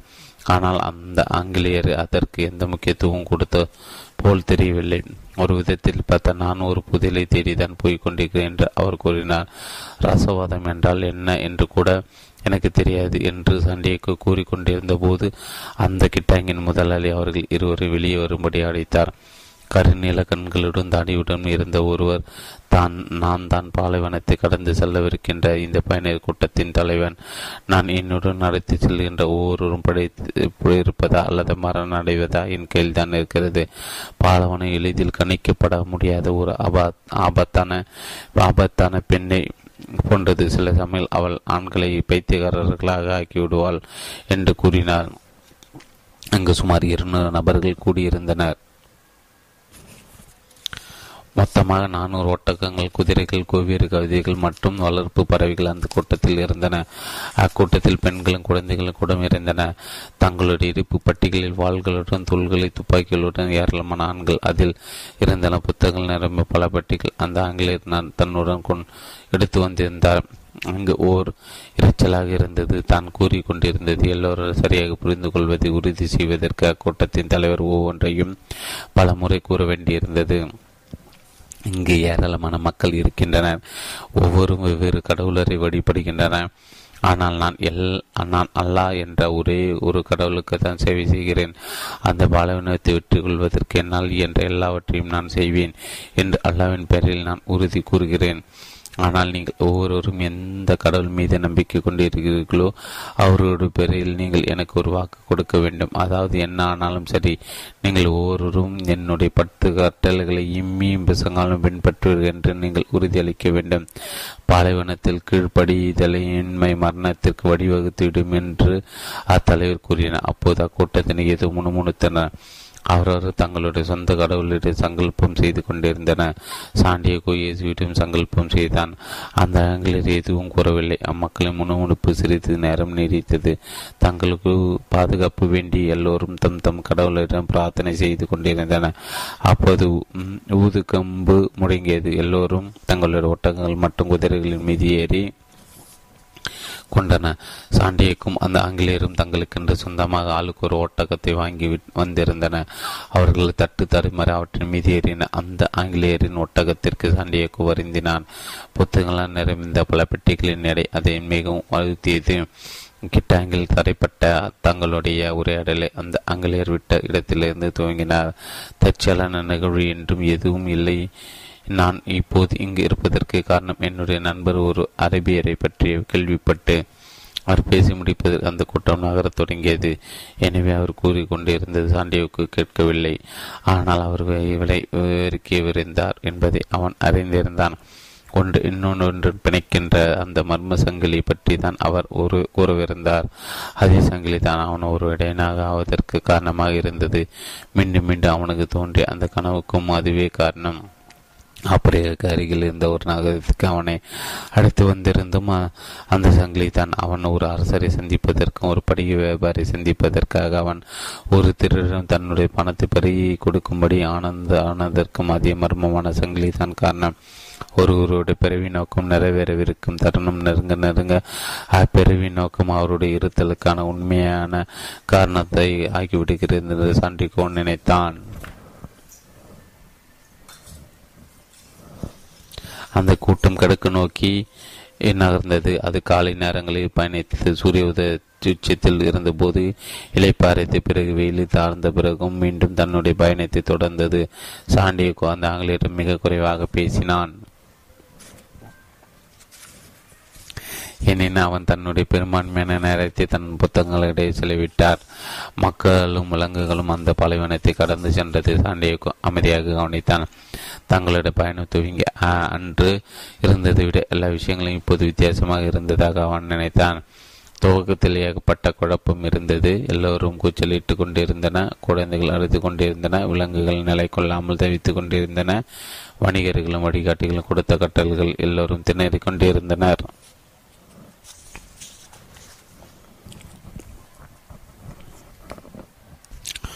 மக்களும் விலங்குகளும் அந்த பாலைவனத்தை கடந்து சென்றது சாண்டியகோ அமைதியாக கவனித்தான். மக்களும் விலங்குகளும் அந்த பாலைவனத்தை கடந்து சென்றதை சாண்டியகோ அமைதியாக கவனித்தான். தங்களுடைய பயணம் துவக்கிய அன்று இருந்ததை விட எல்லா விஷயங்களும் இப்போது வித்தியாசமாக இருந்ததாக அவன் நினைத்தான். தூக்கத்தில் ஏகப்பட்ட குழப்பம் இருந்திருந்தது. எல்லோரும் கூச்சலிட்டு கொண்டிருந்தன. குழந்தைகள் அழுது கொண்டிருந்தன. விலங்குகள் நிலை கொள்ளாமல் தவித்து கொண்டிருந்தன. வணிகர்களும் வழிகாட்டிகள் கொடுத்த கட்டளைகளால் எல்லோரும் திணறிக் கொண்டிருந்தன. ஆனால் இந்த பானவளத்தின் முடிவில்லா காற்றின் ஒளியும் விலங்குகளின் குளம்பு சத்தமும் மட்டுமே கேட்டது. வழிகாட்டிகள் கூட தங்களுக்கிடையே மிக குறைவாக பேசிக் கொண்டனர். ஒரு இரவில் ஒரு ஓட்டக்காரர், நான் இந்த மணலை பல முறை கடந்துள்ளேன், ஆனால் இந்த பாலைவனம் மிகப்பெரியது என்பதாலும் தொடுவானங்கள் மிக தொலைவில் இருப்பதாலும் அவை எவரொரு மிகச்சிறியவராக உணர செய்வதோடு அவர் எதுவும் பேசாமல் மௌனமாக இருக்க வேண்டும் என்று கூறுவது போலவும் தோன்றுகின்றன என்று கூறினார். பாலைவனத்திற்கு இதற்கு முன்பு ஒருபோதும் அடியெடுத்து வைத்திராத போது கூட அவர் கூறியதன் உள்ளாந்த அர்த்தத்தை சாண்டிய கோவால் உள்ளுணர்வு ரீதியாக புரிந்து கொள்ள முடிந்தது. அவன் ஒரு கடலை பார்த்தாலோ அல்லது நெருப்பை பார்த்தாலோ அவற்றின் ஆற்றலை கண்டுமே மறந்து அவன் இப்போது மானமானன். நான் செம்மறையாளர்களிடமிருந்து பல விஷயங்களை கற்றுக்கொண்டுள்ளேன். அதுபோல படிக்க கண்ணாடிகளிடமிருந்து நான் ஏராளமான விஷயங்களை கற்றுக்கொண்டுள்ளேன். பாலைவனத்திடமிருந்து என்னால் ஏதேனும் கற்றுக்கொள்ள முடியும். இது படுத்ததாகவும் அறிவார்ந்ததாகவும் தெரிகிறது என்று அவன் நினைத்தான். காற்று ஓயாமல் வீசிக்கொண்டிருந்தது. இதே காற்று அன்று நாள் தரிஃப நகரை மேடை கோட்டையில் தான் அமைத்திருந்த போது தன் முகத்தின் மீது வீசியது அவனுடைய நினைவுக்கு வந்தது. அவனுடைய செம்மறியாடுகள் ரோமத்தை அது அவனுக்கு நினைவுபடுத்தியது. தன்னுடைய செம்மறியாடுகள் எப்போதும் போல் இப்போதும் தீவனம் நேரும் தேடி ஆண்டலூசியாவின் புல்வெளியில் மேய்ந்து கொண்டிருக்கும் என்று அவன் நினைத்தான். அவற்றை பிரிந்த இயக்கம் ஏதுமின்றி அவை இணையும் தன்னுடைய செம்மறியாடுகள் அல்ல என்று அவன் தனக்கு தானே கூறிக்கொண்டான். புதிய இடையனுக்கு அவை இந்நேரம் பழக்கப்பட்டிருக்கும். அவை என்னை ஏற்கனவே மறைந்திருக்க கூடும். அது நல்லதான். பயணத்திற்கு பழக்கப்பட்டுள்ள செம்மறியாடுகள் போன்ற உயிரினங்கள் நடந்து முடிந்தது மறந்துவிட்டு வாழ்க்கையை முன்னோக்கி பார்ப்பதை பற்றி நன்றாக அறிந்துள்ளன என்று அவன் நினைத்து கொண்டான். அவன் அந்த வியாபாரியின் மகளை பற்றி நினைத்து பார்த்துவிட்டு அவளுக்கு நிச்சயமாக திருமணமாகி இருக்கும் என்று உறுதியாக நம்பினான். எழுத்து படிக்க தெரிந்த சுவரசை மட்டும் கதைகளை கூற தெரிந்த ஒரு பேக்கரிகாரரையோ அல்லது வேறு ஒரு இடையனையோ அவள் மனமுடித்திருக்க கூடும். தான் ஒருவன் மட்டுமே படிக்கும் கதைகூறவும் தெரிந்த நல்லவே என்று அவன் நினைத்தான்.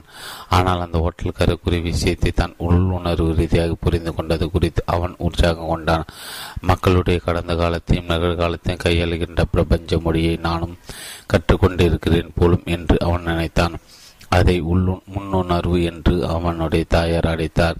உள்ளுணர்வு என்பது உண்மையில் அனைத்து மக்களுடைய வரலாறுகளும் இணைக்கப்பட்டிருக்கின்ற வாழ்க்கையின் பிரபஞ்ச ஜீவ ஓட்டத்துக்குள் ஆன்மா திடீரென்று மூழ்குவதான் என்பது சாண்டியக்கு புரிய தொடங்கியிருந்தது. அந்த பிணைப்பில் நாம் எல்லோரும் எல்லாம் தெரிந்திருக்கிறது. ஏனெனில் எல்லாம் அங்கு எழுதி வைக்கப்பட்டிருக்கிறது. அந்த படிய வியாபாரி கூறியதை நினைத்து கொண்டோனாய் சாண்டியக்கு மக்தூப் என்று கூறினான். அந்த பாலைவனம் சில இடங்களில் நெடுதூரம் வரை மணலால் மட்டுமே நிரம்பியிருந்தது. மற்ற இடங்களில் பாறைகள் அதிகமாக இருந்தன. அந்த பாலைவனத்தை கடந்து சென்று கொண்டிருந்த அந்த கூட்டத்தின் வழியே ஏதேனும் ஒரு பெரிய பாறை மறித்து கொண்டு நின்ற போது அவர்கள் அதை சுற்றி கொண்டு போக வேண்டியிருந்தது. ஏகப்பட்ட பாறைகள் நிறைந்த பகுதி அவர்கள் கடக்க வேண்டியிருந்த போது அவர்கள் நெடுதூரம் சுற்றி கொண்டு போக வேண்டியிருந்தது.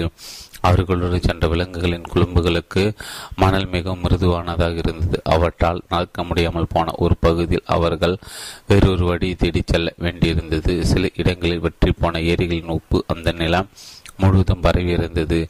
அப்படிப்பட்ட இடங்களில் விலங்குகள் பின்வாங்கின.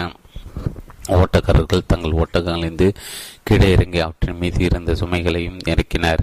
பிறகு அந்த ஆபத்தான பாதையில் அந்த சுமைகளை அவர்களை சுமந்து சென்று பிறகு அப்பகுதி கடந்தது மீண்டும் அவற்றை தங்கள் ஓட்டங்களின் மீது ஏற்றினார். ஒரு வழிகாட்டி நோய்வாய்ப்பட்டாலோ அல்லது இறந்துவிட்டாலோ ஓட்டக்காரர்கள் அனைவரும் சேர்ந்து சீட்டு குலுக்கி போட்டு அந்த ஒரு புதிய வழிகாட்டி தின்றிருப்பார். இவையெல்லாம் ஒரே ஒரு அடிப்படை காரணத்திற்காக நடந்தன. எத்தனை முறை வேறு பாதைகளில் சுற்றி வர வேண்டியிருந்தாலும் சரி, எந்த அளவு அனுசரித்து போக வேண்டியிருந்தாலும் சரி, திசைமானி காட்டி திசை நோக்கியே அந்த கூட்டம் நகர்ந்தது. முட்டுக்கட்டைகளை கடந்து வந்த பிறகு அக்கூட்டம் மீண்டும் தன்னுடைய பாதைக்கு திரும்பியது. பாலைவன சொலை இருந்த இடத்தை உணர்த்திய ஒரு விண்மீனை வழிகாட்டியாக கொண்டு அவர்கள் தங்கள் பயணத்தை திட்டமிட்டிருந்தனர். அந்த விண்மீன் காலை நேர வானில் ஒளிர்வதை அவர்கள் கண்டபோது தண்ணீர், பனை மரங்கள், பாதுகாப்பான ஒரு இடம், பிற மக்கள் ஆகியோர் இருந்த ஒரு இடத்தை நோக்கி தாங்கள் சரிவான பாதையில் தான் பயணித்துக் கொண்டிருந்தோம் என்பதை அவர்கள் அறிந்திருந்தனர். அந்த ஆங்கிலருக்கு மட்டும்தான் இது எதுவும் தெரியாமல் இருந்தது. ஏனெனில் பெரும்பான்மையான நேரம் அவர் தன்னுடைய புத்தகங்களை படிப்பதிலேயே மூழ்கி கிடந்தார். சாண்டியாகவும் தன்னுடைய புத்தகத்தை படித்திருந்தான். பயணத்தின் முதல் ஒரு சில நாட்களின் போது அவன் படிக்க முயற்சித்திருந்தான். நான் தன்னுடைய கூட்டத்தை கவனிப்பதும் காட்டின் ஒளிசை முடிப்பதும் அதிக சுவாரஸ்யமாக இருந்ததை அவன் கண்டு கொண்டான். அவன் தன்னுடைய ஒட்டகத்தை பற்றி நன்றாக தெரிந்து கொண்ட பிறகு அதனோடு ஒரு பிணைப்பை உருவாக்கி கொள்வதற்காக தன்னுடைய புத்தகத்தை தூக்கி வீசிவிட்டான். தான் அப்புத்தகத்தை திறந்த ஒவ்வொரு முறையும் அதிலிருந்து ஏதேனும் ஒரு முக்கியமான விஷயத்தை தான் கற்றுக்கொள்ளுவோம் என்ற ஒரு மூட நம்பிக்கை அவன் வளர்ந்திருந்தாலும் கூட அப்புத்தகம் தேவையற்ற ஒரு சுமையை என்று அவன் தீர்மானித்தான். தனக்கு பக்கத்தில் ஒட்டகத்தில் பயணித்து வந்தவருடன் அவன் ஒரு நட்புறவை வளர்த்து கொண்டான். அன்றிரவு அவர்கள் அனைவரும் நெருப்பை சுற்றி அமைந்திருந்த போது தான் ஒரு இடையனாக இருந்த காலத்தில் தனக்கு கிடைத்த சாகச அனுபவங்களை அவன் அந்த ஓட்டகக்காரரிடம் கூறினான். அப்படிப்பட்ட உரையாடல் ஓட்டினின் போது அவர் தன்னுடைய சொந்த வாழ்க்கையை பற்றி கூறினான். நான் கைரம் நகருக்கு அருகே வாழ்ந்து வந்தேன். என் பல தோட்டங்களும் என் குழந்தைகளும் நான் சாகும் வரை மாறாத ஒரு வாழ்க்கையும் எனக்கு இருந்தன. ஒரு குறிப்பிட்ட ஆண்டின் போது எங்களுக்கு மகத்தான விளைச்சல் கிடைத்த போது நாங்கள் எல்லோரும் மிக்காவுக்கு சென்றோம். என் வாழ்வில் நான் நிறைவேற்றிருந்தாத அந்த ஒரு கடமையை நான் நிறைவேற்றினேன். இன்னும் என்னால் மகிழ்ச்சியாக இருக்க முடியும் என்ற எண்ணம் எனக்கு பெரும் நிம்மதியாக கொடுத்தது. ஒரு நாள் பூமி நடுங்க தொடங்கியது. நைல் நதியில் வெள்ளப்பெருக்கு ஏற்பட்ட அதன் கரைகள் உடைந்தன. இது மற்றவர்களுக்கு வேண்டுமானால் ஏற்படும், ஆனால் எனக்கு ஏற்படாது என்று நான் நினைத்திருந்தேன். அந்த வெள்ளத்தில் தாங்கள் ஆலை மரங்கள் அனைத்தையும் தாங்கள் இழந்து விடுவோம் என்று என்னுடைய அண்டை விட்டார் பயந்தனர். நாங்கள் எங்கள் குழந்தைகளை இழந்து விடுவோம் என்று என் மனைவி பயந்தால் எனக்கு சொந்தமான எல்லாம் அடிக்கப்பட்டுவிடும் என்று நான் நினைத்தேன். என்னுடைய நிலங்கள் பாழையன. பணம் சம்பாதிப்பதற்கு நான் வேறொரு வழி தேட வேண்டியிருந்தது. எனவே இப்போது நான் ஒரு ஒட்டகத்தை ஓட்டுபவனாக ஆகியிருக்கிறேன்.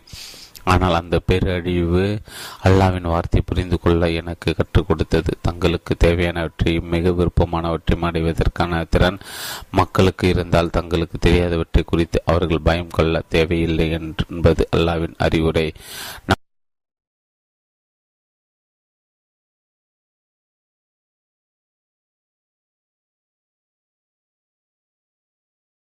நம்முடைய உயிரையும் உடைமையும் நாம் இழந்துவிடக்கூடும் என்ற பயம் நமக்கு இருக்கிறது. ஆனால் நம்முடைய வாழ்க்கை கதைகளும் உலக வரலாற்றையும் ஒரே கைதான் எழுதியது என்பதை நாம் புரிந்து கொள்ளும் போது அந்த பயம் மயமாய் மறைந்து விடுகிறது. சில சமயங்கள் அவர்களுடைய பயண கூட்டம் வழியில் இன்னொரு கூட்டத்தை சந்தித்தது. எல்லாம் ஒரு கையால் எழுதப்பட்டிருப்பது போல ஒரு தேவனை ஏதோ ஒன்று இன்னொருவரிடம் இருந்து அவர்கள் எல்லாரும் நெருப்பி சுட்டு அமர்ந்து கொண்டவுடன் ஒட்டகக்காரர்கள் கடுமையான புயல் காற்றை பற்றி தகவல்கள் பகிர்ந்து கொண்டனர். அந்த பாலைவனத்தை பற்றிய கதைகளை கூறினார். மற்ற சமயம் முகத்தை மறைக்கும் விதமாக முகத்திரை அணிந்திருந்த மர்ம மனிதர்கள் தோன்றினார். பயணியர் சென்ற வழிகளை கண்காணிக்க பிரிவின் இனத்தைச் சேர்ந்தவர்கள் அவர்கள் திருடர்கள் மற்றும் கட்டுமுரண்டித்தனமான பழங்குடியினர் பற்றிய எச்சரிக்கைகளை அவர்கள் வழங்கினார். அவர்கள் அமைதியாக வந்து அதே விதத்தில் திரும்பிச் சென்றனர். அவர்களுடைய கண்கள் மட்டும் தெரியும் விதத்தில் நாங்கள் தங்கள் உடல்கள் முழுவதை மறைக்கும் விதமாக கருப்பங்கிகளை அவர்கள் அணிந்திருந்தனர். ஓர் இரவில் அந்த ஆங்கிலேயரும் சாண்டிக்கவும் நெருப்பின் அருகே உட்கார்ந்து குளிர் காய்ந்து கொண்டிருந்த போர் ஒரு ஓட்டகக்காரர் அங்கு வந்தார். பழங்குடியினருக்கு இடையே சண்டை நடைபெற்றுக் கொண்டிருப்பதாக வதந்திகள் நிலவுகின்றன என்று அவர் அவர்களிடம் கூறினார். அம்மூவரும் மௌனமாயினர். யாரும் எதுவும் சொல்ல போது கூட அங்கு ஒரு விதமான பயம் நிலவியது. சாண்டிக்கோ கவனித்தான். வார்த்தைகளற்ற பிரபஞ்ச மொழி அவன் மீண்டும் இங்கு அனுபவபூர்வமாக உணர்ந்து கொண்டிருந்தான். நாம் ஆபத்தில் இருக்கிறோமா என்று அந்த ஆங்கிலேயர் கேட்டார். அதற்கு அந்த ஒட்டகக்கார பாலைவனத்திற்குள் அடியெடுத்து வைத்துவிட்டால் வந்தபடி திரும்பி போவது பற்றிய கேள்விக்கு இடமில்லை. உங்களால் திரும்பி போக முடியாது எனும்போது முன்னோக்கி போவதற்கான சிறந்த வழி ஏது என்பதை பற்றி மட்டுமே நீங்கள் கவலைப்பட வேண்டும். ஆபத்து உட்பட மற்ற எல்லாமே அல்லாவை பொறுத்ததான் என்று கூறினார். பிறகு மக்தூப் என்ற அந்த மர்மமான வார்த்தையை கூறி அவன் தன் பேச்சை நிறைவு செய்தார். அவர் அங்கிருந்து போனவுடன் தாண்டிக்கோ அந்த ஆங்கிலேயர் நம்முடைய கூட்டத்தின் மீது நீங்கள் அதிக கவனம் செலுத்த வேண்டும். நாம் பல சமயங்களுக்கு சுற்று வழிகளில் செல்கிறோம், ஆனால் நாம் எப்போதும் ஒரே இடத்தை நோக்கி தான் சென்று கொண்டிருக்கிறோம் என்று கூறினான். நீ இந்த உலகத்தை பற்றி அதிகமாக படிக்க வேண்டும். அந்த விதத்தில் பார்க்கும்போது புத்தகங்களும் இந்த பாலைவனத்தை கடந்து செல்கின்ற பயணியர் கூட்டங்களை போன்றதுதான் என்று அந்த ஆங்கிலேயர் கூறினார். ஏராளமான மக்களையும் விலங்குகளையும் உள்ளடக்கிய அவர்களுடைய கூட்டம் அதிக வேகமாக பயணிக்க தொடங்கியது. பகல் பொழுதுகள் இப்போது அமைதியாக இருந்திருந்தன, ஆனால் இப்போது இரவு பொழுதில் அமைதியாக இருந்தன. முன்பெல்லாம் பயணியர் அனைவரும் நெருப்பை சுட்டி அமர்ந்து பேசுவது வழக்கமாக இருந்தது. ஆனால் திடீரென்று ஒரு நாள் தங்களுடைய கூட்டத்தை நோக்கி வீணாக அந்நியர்களின் கவனம் கவரப்படுவதை தவிர்ப்பதற்காக இனி நெருப்பு மூட்டப் போவதில்லை என்று அக்கூட்டத்தின் தலைவர் தீர்மானித்தார். இரவில் எல்லோரும் தங்களுடைய விலங்குகளை ஒரு வட்டமாக வரிசைப்படுத்தும் பழக்கத்தை சுவீகரித்து கொண்டன. இரவு நேர குளிரிலிருந்து தங்களை பாதுகாத்துக் கொள்வதற்கு எல்லோரும் அந்த வட்டத்தின் நடுவே ஒன்றாக சேர்ந்து தூங்கினர். கூட்டத்தின் தலைவர் ஆயுதம் தாங்கிய காவலாளிகளை அந்த வட்டத்தை சுற்றிலும் நிறுத்தி வைத்தார். ஒரு இரவில் அந்த ஆங்கிலேயர்கள் தூங்க முடியவில்லை. அவர் சாண்டிகோ அடைத்தார். பிறகு அவர்கள் இருவரும் அந்த முகாமை சூழ்ந்திருந்த மணற்குன்றுகளை ஒட்டி நடந்து சென்றனர். அன்று வானில் முழு நிலா உழைந்து கொண்டிருந்தது. சாண்டிகோ தன்னுடைய வாழ்க்கை கதையை அந்த ஆங்கிலேயரிடம் கூறினான். சாண்டிகோ அந்த படிகை கடையில் வேலை செய்ய தொடங்கிய பிறகு அதற்கு ஏற்பட்ட முன்னேற்றம் பற்றிய கதை அந்த ஆங்கிலேயர் வெகுவாக கவர்ந்தது. அந்த கொள்கை தான் எல்லா விஷயங்களையும் கட்டுப்படுத்துகிறது. ரசவாதத்தில் அது பிரபஞ்ச ஆன்மா என்று அழைக்கப்படுகிறது. நீ ஒன்றை உன் இதயபுறமாக விரும்பும் போது அந்த நேரத்தில் தான் நீ பிரபஞ்ச ஆன்மாவுக்கு மிக அருகில் இருக்கிறாய். அது எப்போதும் ஒரு நேர்மறையான ஆற்றலாக செயல்படுகிறது என்று அந்த ஆங்கிலேயர் கூறினார். மேலும் இது மனிதர்களுக்கு மட்டும் கொடுக்கப்பட்ட ஒரு பரிசல்ல என்றும், தாதுக்கள், காய்கறிகள், விலங்குகள் என்று இப்புவில் உள்ள எல்லாவற்றுக்கும் ஒரு ஆன்மா இருந்தது என்றும் அவர் கூறினார். ஒரு எளிய உன்னத்திற்கு கூட ஒரு ஆன்மா இருந்ததாக அவர் கூறினார். இந்த பூமியில் இருக்கும் எல்லாமே தொடர்ந்து மாறிக்கொண்டே இருக்கிறது. ஏனெனில் இந்த பூமி ஜீவனுள்ள ஒன்று, அதற்கும் ஒரு ஆன்மா இருக்கிறது. நான் அந்த ஆன்மாவின் ஒரு பகுதி. எனவே அது நமக்கு சாதகமாக செயல்பட்டு கொண்டிருப்பதை நாம் அரிதாக உணர்கிறோம். ஆனால் அந்த படிக்கை கடையில் அந்த படிக்கை கண்ணாடி கோலைகள் கூட உன்னோட வெற்றிக்காக இணைந்து செயல்பட்டு கொண்டிருந்தன என்பதை நீ உணர்ந்திருப்பாய். சாண்டிகோ அந்த நிலாவை வெண்மணலையும் பார்த்தவாறே அந்த ஆங்கிலேயர் கூறியதை பற்றி சிந்தித்தான். நம்முடைய கூட்டம் இந்த பாலைவனத்தை கடந்து வந்த போது நான் கவனித்தேன். நாமும் பாலைவனம் ஒரே மொழியை தான் பேசுகிறோம். அதனால் தான் தன்னை கடந்து செல்ல இந்த பாலைவனம் நம்மை அனுமதிக்கிறது. இந்த கூட்டம் எடுத்து வைக்கும் ஒவ்வொரு அடியும் தன்னுடன் இசைவாக இருக்கிறதா என்று இப்பாலைவனம் சோதிக்கும். அப்படி இருக்கும் பட்சத்தில் நம்முடைய இலக்கான பாலைவன சோலையை நம்மால் சென்றடைய முடியும் என்று அவன் கூறினான். நானோ அல்லது நீயோ அந்த மொழியை புரிந்து கொள்ளாமல் வெறுமனே நம்முடைய தனிப்பட்ட துணிச்சலின் அடிப்படையில் இந்த கூட்டத்தோடு சேர்ந்து கொண்டிருக்கிறோம் என்றால் இந்த பயணம் அதிக கடினமானதாக இருந்திருக்கும் என்று அந்த ஆங்கிலேயர் கூறினார். அவர்கள் இருவரும் சிறிது நேரம் அந்த நிலையை பார்த்தபடி அங்கு நின்றனர். அதுதான் சகுனங்களின் மாயாஜாலம். வழிகாட்டிகள் எப்படி இந்த பாலைவனத்தின் அறிகுறிகளை தெரிந்து கொள்கிறார்கள் என்பதையும், இக்கூட்டத்தின் ஆன்மா எப்படி இந்த பாலைவனத்தின் ஆன்மாவோடு பேசுகிறது என்பதையும் நான் பார்த்திருக்கிறேன் என்று சாண்டிகோ கூறினார். நான் இனி இக்கூட்டத்தின் மீது அதிக கவனம் செலுத்தப் போகிறேன் என்று அந்த ஆங்கிலேயர் கூறினார். நான் இனி உங்களோட புத்தகங்களை படிக்கப் போகிறேன் என்று சாண்டிகோ கூறினான். அவை வினாதமான புத்தகங்களாக இருந்தன. பாதரசம், உப்பு, டிராகன்கள், அரசர்கள் ஆகியவற்றை பற்றி அவை பேசின. அவற்றில் எதுவும் சாண்டியோக்கு புரியவில்லை. ஆனால் ஒரே ஒரு யோசனை மட்டும் அந்த அனைத்து புத்தகங்கள் நடிக்கிலும் மீண்டும் மீண்டும் கூறப்பட்டு இருந்தது. எல்லா விஷயங்களும் ஒரே ஒரு விஷயத்தை வெளிப்பாடு தான் என்பதுதான். அது ரசவாதம் பற்றிய நூல்களில் உள்ள மிக முக்கியமான உரை ஒரு சில வரிகளை மட்டுமே கொண்டது என்றும், அந்த வரிகளை ஒரு மரகதத்தின் மேற்பரப்பின் மீது பொறிக்கப்பட்டிருந்தன என்றும் சாண்டிகோ இன்னொரு புத்தகத்திலிருந்து தெரிந்து கொண்டான். அதுதான் மரகத பலகை என்று அந்த ஆங்கிலேயர் கூறிய சாண்டிகோ தன்னால் ஒன்றை கற்றுக் கொடுக்க முடிந்தது குறித்து அவர் பெருமிதம் கொண்டார். அப்படியென்றால் இந்த அனைத்து புத்தகங்களும் நமக்கு எதற்கு என்று சாண்டிகோ கேட்டான். அந்த பலகையில் உள்ள ஒரு சில வரிகளை நான் புரிந்து கொள்ளத்தான் என்று பதிலளித்த அந்த ஆங்கிலேயர் தான் கூறியிருந்தது உண்மையில் தனக்கு நம்பிக்கை இல்லை என்பது போல காணப்பட்டார். பிரபல ரசவாதிகளை பற்றிய கதைகளை எடுத்து உடைத்த புத்தகம்தான் சாண்டிகோ பெரிதும் கவர்ந்தது.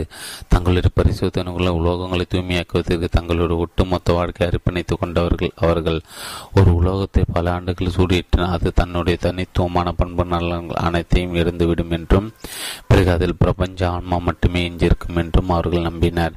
பூமியில் உள்ள எது ஒன்றை பற்றியும் புரிந்து கொள்வதற்கு பிரபஞ்ச ஆன்மா அவர்களுக்கு உதவியது. ஏனெனில் அந்த மொழியில்தான் அனைத்து கருத்து பரிமாற்றம் மேற்கொண்டன.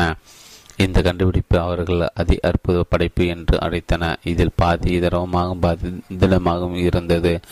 அந்த மொழியை புரிந்து கொள்வதற்கு வெறுமனை மக்களையும் சகனங்களையும் கவனித்தால் போதாது என்று சாண்டிகோ கேட்டான். அந்த ஆங்கிலேயர் சற்று எரிச்சலுடன், எல்லாவற்றையும் எளிமைப்படுத்துவது உனக்கு ஒரு வெற்றியாகவே ஆகியுள்ளது. ஆனால் ரசவாதம் என்பது ஒரு தீவிரமான விஷயம். அதன் முன்னோடிகள் பின்பற்றிய அதே வழிமுறையில் நடவடிக்கைகளை இம்மியும் சங்காமல் அப்படியே நாம் பின்பற்றியாக வேண்டும் என்று கூறினார்.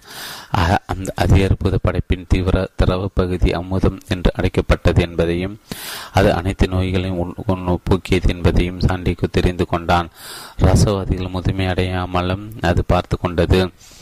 அந்த அதி அற்புத படைப்பின் திடப்பகுதி ரசவாதம் கல் என்று அழைக்கப்பட்டது. ரசவாத கல்லை கண்டுபிடிப்பது அவ்வளவு சுலபமானதல்ல. ரசவாதிகள் எண்ணற்ற ஆண்டுகளாக தங்களுடைய பரிசோதனை குணங்களை செலவிட்டு உலோகங்களை தூய்மைப்படுத்தி நெருப்பை உன்னிப்பாக கவனித்தனர். அவர்கள் அந்த நெருப்பின் அருகே ஏகப்பட்ட நேரத்தை செலவிட்டதால் உலக ஆடம்பரம் அத்தனையும் அவர்கள் கைவிட்டன. உலோகங்களை தூய்மைப்படுத்தியது தாங்களும் தூய்மையற்ற வழி வகுத்ததை அவர்கள் கண்டறிந்தனர் என்று அந்த ஆங்கிலேயர் கூறினார். சாண்டியாகோ அந்த படிக வியாபாரிகளை பற்றி நினைத்து பார்த்தான். படிக கண்ணாடி பொருட்களை துடைத்து சுத்தப்படுத்துவது எதிர்மறை எண்ணங்களிலிருந்து விடுபட அவனுக்கு உதவும் என்பதால் அந்த வேலை அவனுக்கு நல்லது என்றும் அவர் கூறியிருந்தார். வாழ்வில் நின்றேன் ஒரு நாள் ரசவாதத்தை கற்றுக்கொள்ள முடியும் என்ற நம்பிக்கை இப்போது அவனுக்கு அதிகரித்து கொண்டே போனது. மேலும் ரசவாதக்களுக்கு ஒரு அற்புதமான பண்பு நலன் உள்ளது. அது கல்லின் ஒரு சிறு துண்டை கொண்டு மிக அதிக அளவில் உலோகங்களை தங்கமாக மாற்ற முடியும் என்று அந்த ஆங்கிலேயர் கூறினார். அதை கேட்டவுடன் சாண்டியாகோவுக்கு ரசவாதத்தின் மீது இன்னும் அதிக ஆர்வம் ஏற்பட்டது. சிறிது பொறுமை என்றிருந்தால் தன்னால் எல்லாவற்றையும் தங்கமாக மாற்றிவிட முடியும் என்று அவன் நினைத்தான். அதில் வெற்றி பெற்ற ஹெல் எல்ஐஎஸ் பல்க லென்லி ஜீபர் போன்ற பல்வேறு நபர்களுடைய வாழ்க்கை பற்றி அவன் படித்திருந்தான்.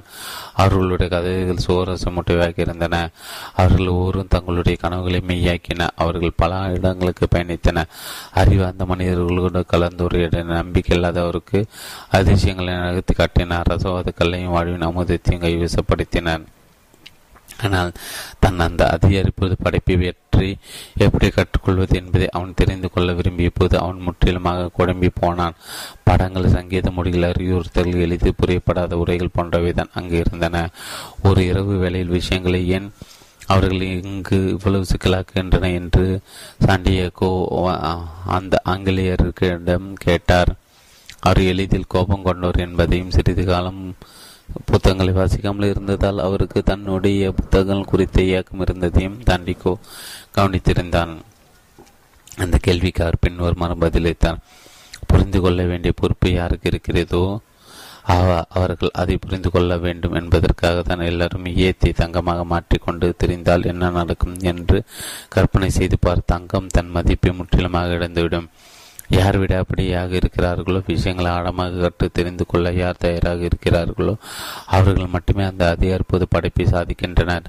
அதனால் தான் நான் இந்த பாலைவனத்தின் நடுவில் இருக்கிறேன். சங்கீத மொழி புரிந்து கொள்ள எனக்கு உதவ தயாராக இருக்கின்ற ஒரு உண்மையான ரசவாதியை நான் தேடிக்கொண்டிருக்கிறேன். இப்புத்தகங்கள் இப்போது எழுதப்பட்டன என்று சாண்டியாகோ கேட்டான். இவை பல நூற்றாண்டுகளுக்கு முன்பு எழுதப்பட்டன. அந்த காலத்தில் அச்சகங்கள் எதுவும் இருக்கவில்லை அல்லவா? எனவே எல்லோரும் ரசவாதத்தை பற்றி தெரிந்து கொள்ள அன்று எந்த வழியும் இருந்திருக்காது. அப்படி இருக்கும்போது அவர்கள் ஏன் இப்படிப்பட்ட வினோதமான மொழிகளையும் இவ்வளவு படங்களையும் பயன்படுத்தின என்று சாண்டியாகோ வாதிட்டான். அந்த ஆங்கிலேயத்திற்கு நேரடியாக பதிலளிக்க கடந்த ஒரு சில நாட்களாக தங்களுடைய பயணக்குழு இயங்கிய விதத்தை தான் உன்னிப்பாக கவனித்து வந்திருப்பதாகவும், ஆனால் அதிலிருந்து புதிதாக எதையும் தான் கற்றுக்கொள்ளவில்லை என்றும், சண்டை பற்றிய பேச்சு அடிக்கடி நிகழ்ந்தது மட்டுமே தான் கவிதை நிறுத்த ஒரே விஷயம் என்று அவர் கூறினார். பிறகு ஒரு நாள் படிப்பதற்காக அந்த ஆங்கிலரிடமிருந்து தான் வாங்கியிருந்த அனைத்து புத்தகங்களும் சாண்டியகோ அவரிடம் திருப்பி கொடுத்தான். இவற்றிலின்றி எதனை கற்றுக்கொண்டாயா என்று அவர் கேட்டார். அவனோட பதிலை கேட்க அவர் மிகவும் ஆர்வமாக இருந்தார். சண்டைக்கான சாத்தியக்கூறி பற்றி நினைப்பதை தவிர்ப்பதற்காக அவர் யாருடன் உரையாட விரும்பினார். சாண்டிகோ கேள்விக்கு இவ்வாறு பதிலளித்தான். பிரபஞ்சத்திற்கு ஒரு ஆன்மா இருக்கிறது என்பதையும், அந்த ஆன்மா புரிந்து கொள்கின்ற ஒருவராலும் அனைத்து விஷயங்களின் முடியை புரிந்து கொள்ள முடியும் என்பதையும் நான் கற்றுக்கொண்டு உள்ளேன். பல ரசவாதிகள் தங்களுடைய கனவுகளை மெய்யாக்கினார் என்பதையும், பிரபஞ்ச ஆன்மாவையும் ரசவாத கல்லையும் அமுதத்தையும் அவர்கள் கண்டறிந்தனர் என்பதையும் நான் தெரிந்து கொண்டேன். இவை எல்லாற்றுக்கும் மேலாக ஒரு மர கதக்கல்லின் மேற்பரப்பில் எழுதப்பட்ட இந்த அளவுக்கு விஷயங்கள் அனைத்து மிகவும் எளிமையானவை என்பதை நான் கற்றுக்கொண்டேன். இந்த பதிலை கேட்டு அந்த ஆங்கிலேரியா மட்டமடைந்த பல்லாண்டுகால ஆராய்ச்சி, மாயஜால அடையாள சின்னங்கள், வினோதமான சொற்கள், பரிசோதனை கூட கருவிகள் ஆகிய எதுவும் தாண்டிக்கு உரிமைப்பட்டுள்ள என்பது ஏமாற்றத்தை கொடுத்தது. இவ்விஷயங்கள் புரிந்து கொள்ளக்கூடிய அளவுக்கு அவனுடைய ஆன்மா இன்னும் வளர்ச்சி அடைந்திருக்கவில்லை என்று அவர் நினைத்தார். பிறகு அவர் தன்னுடைய புத்தகங்களை எடுத்து மீண்டும் அவற்றுக்குரிய பைகளை அடுக்கினார். நீ மீண்டும் இந்த பயணக்குழுவின் நடவுகளை கவனிக்கப் போகலாம், ஆனால் அது எனக்கு எதையும் கற்றுத்தரவில்லை என்று அவர் கூறினார். சாண்டியகோ மீண்டும் பாலைவனத்தின் அமைதியை பற்றிய விலங்குகள் நடந்த போது அவற்றை கால்கள் மேல் எழுப்பிய பணலை பற்றியும் சிந்துக்களானால் விஷயங்கள் கற்று தெரிந்து கொள்வதற்கு ஒரு சொந்த வடி இருக்கிறது. அந்த ஆங்கிலேயன் வடி என்னுடையது போல இல்லை, என்னுடைய வடி அவருடையது போல இல்லை. ஆனால் நாங்கள் இருவருமே எங்களுடைய கனவுகளை தேடி சென்று கொண்டிருக்கிறோம். நான் அதற்காக அவரை மதிக்கிறேன் என்று சாண்டியகோ தனக்கு தானே கூறிக்கொண்டான்.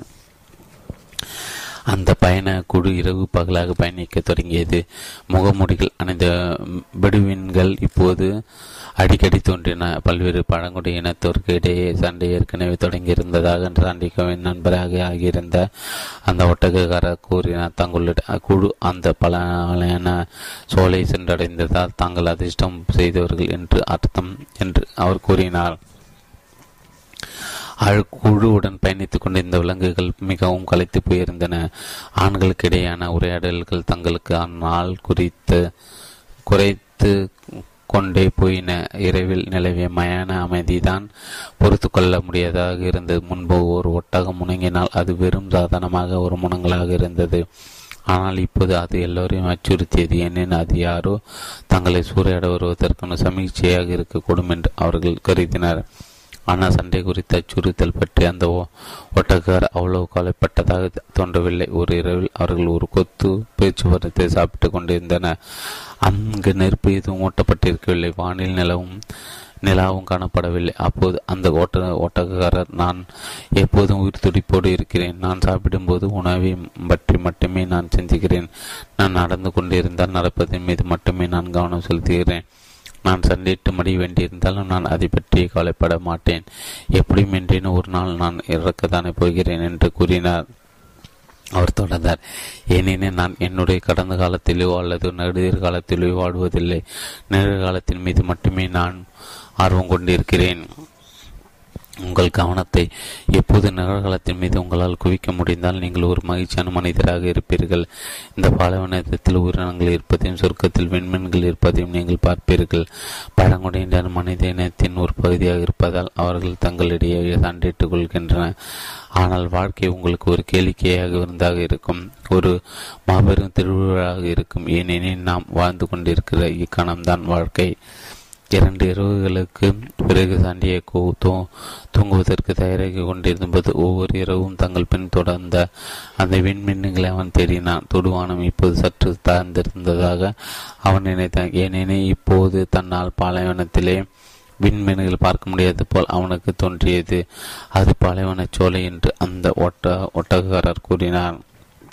நான் ஏன் இப்போது அங்கு செல்லக்கூடாது என்று சாண்டியகோ கேட்டான். ஏனென்றால் நாம் இப்போது தூங்கியாக வேண்டும். சூரியன் உதயமானவுடன் சாண்டியகோ கண்பிடித்தான். அங்கு முந்தைய இரவில் விண்மீன்கள் இருந்திருந்த இடத்தில் இப்போது அவனுக்கு முன்னால் எண்ணற்ற ஈச்ச மரங்கள் வரிசையாக நின்றன. அவை அந்த ஒட்டுமொத்த பாலைவன நெடுக்கிலும் பரவியிருந்தன. அதிகாலையிலே கண்பிடித்திருந்த அந்த ஆங்கிலேயரும் நாம் சாதித்து விட்டோம் என்று உற்சாகமாக கூறினார். ஆனால் சாண்டிக்கு அமைதியாக இருந்தாலும் பாலைவனத்தின் அமைதி அவனுக்கு மகிழ்ச்சி அளித்து வந்திருந்தது. வெறுமனை மரங்களை பார்ப்பதில் அவன் திருப்தி அடைந்தான். பிரமிடுகளை சென்றடைவதற்கு அவன் இன்னும் நெடுந்தூரம் பயணிக்க வேண்டியிருந்தது. இன்றைய காலை பொழுது பின்னர் என்றேனும் ஒரு நாள் வெறும் நினைவாக மட்டுமே இருக்கும். ஆனால் அந்த ஒட்டக்காரர் கூறியிருந்தது போல இது ஒரு கொண்டாட்ட காணம். அவன் அதை முழுமையாக வாட விரும்பினான். ஈச்ச மரங்களின் காட்சி பின்னொரு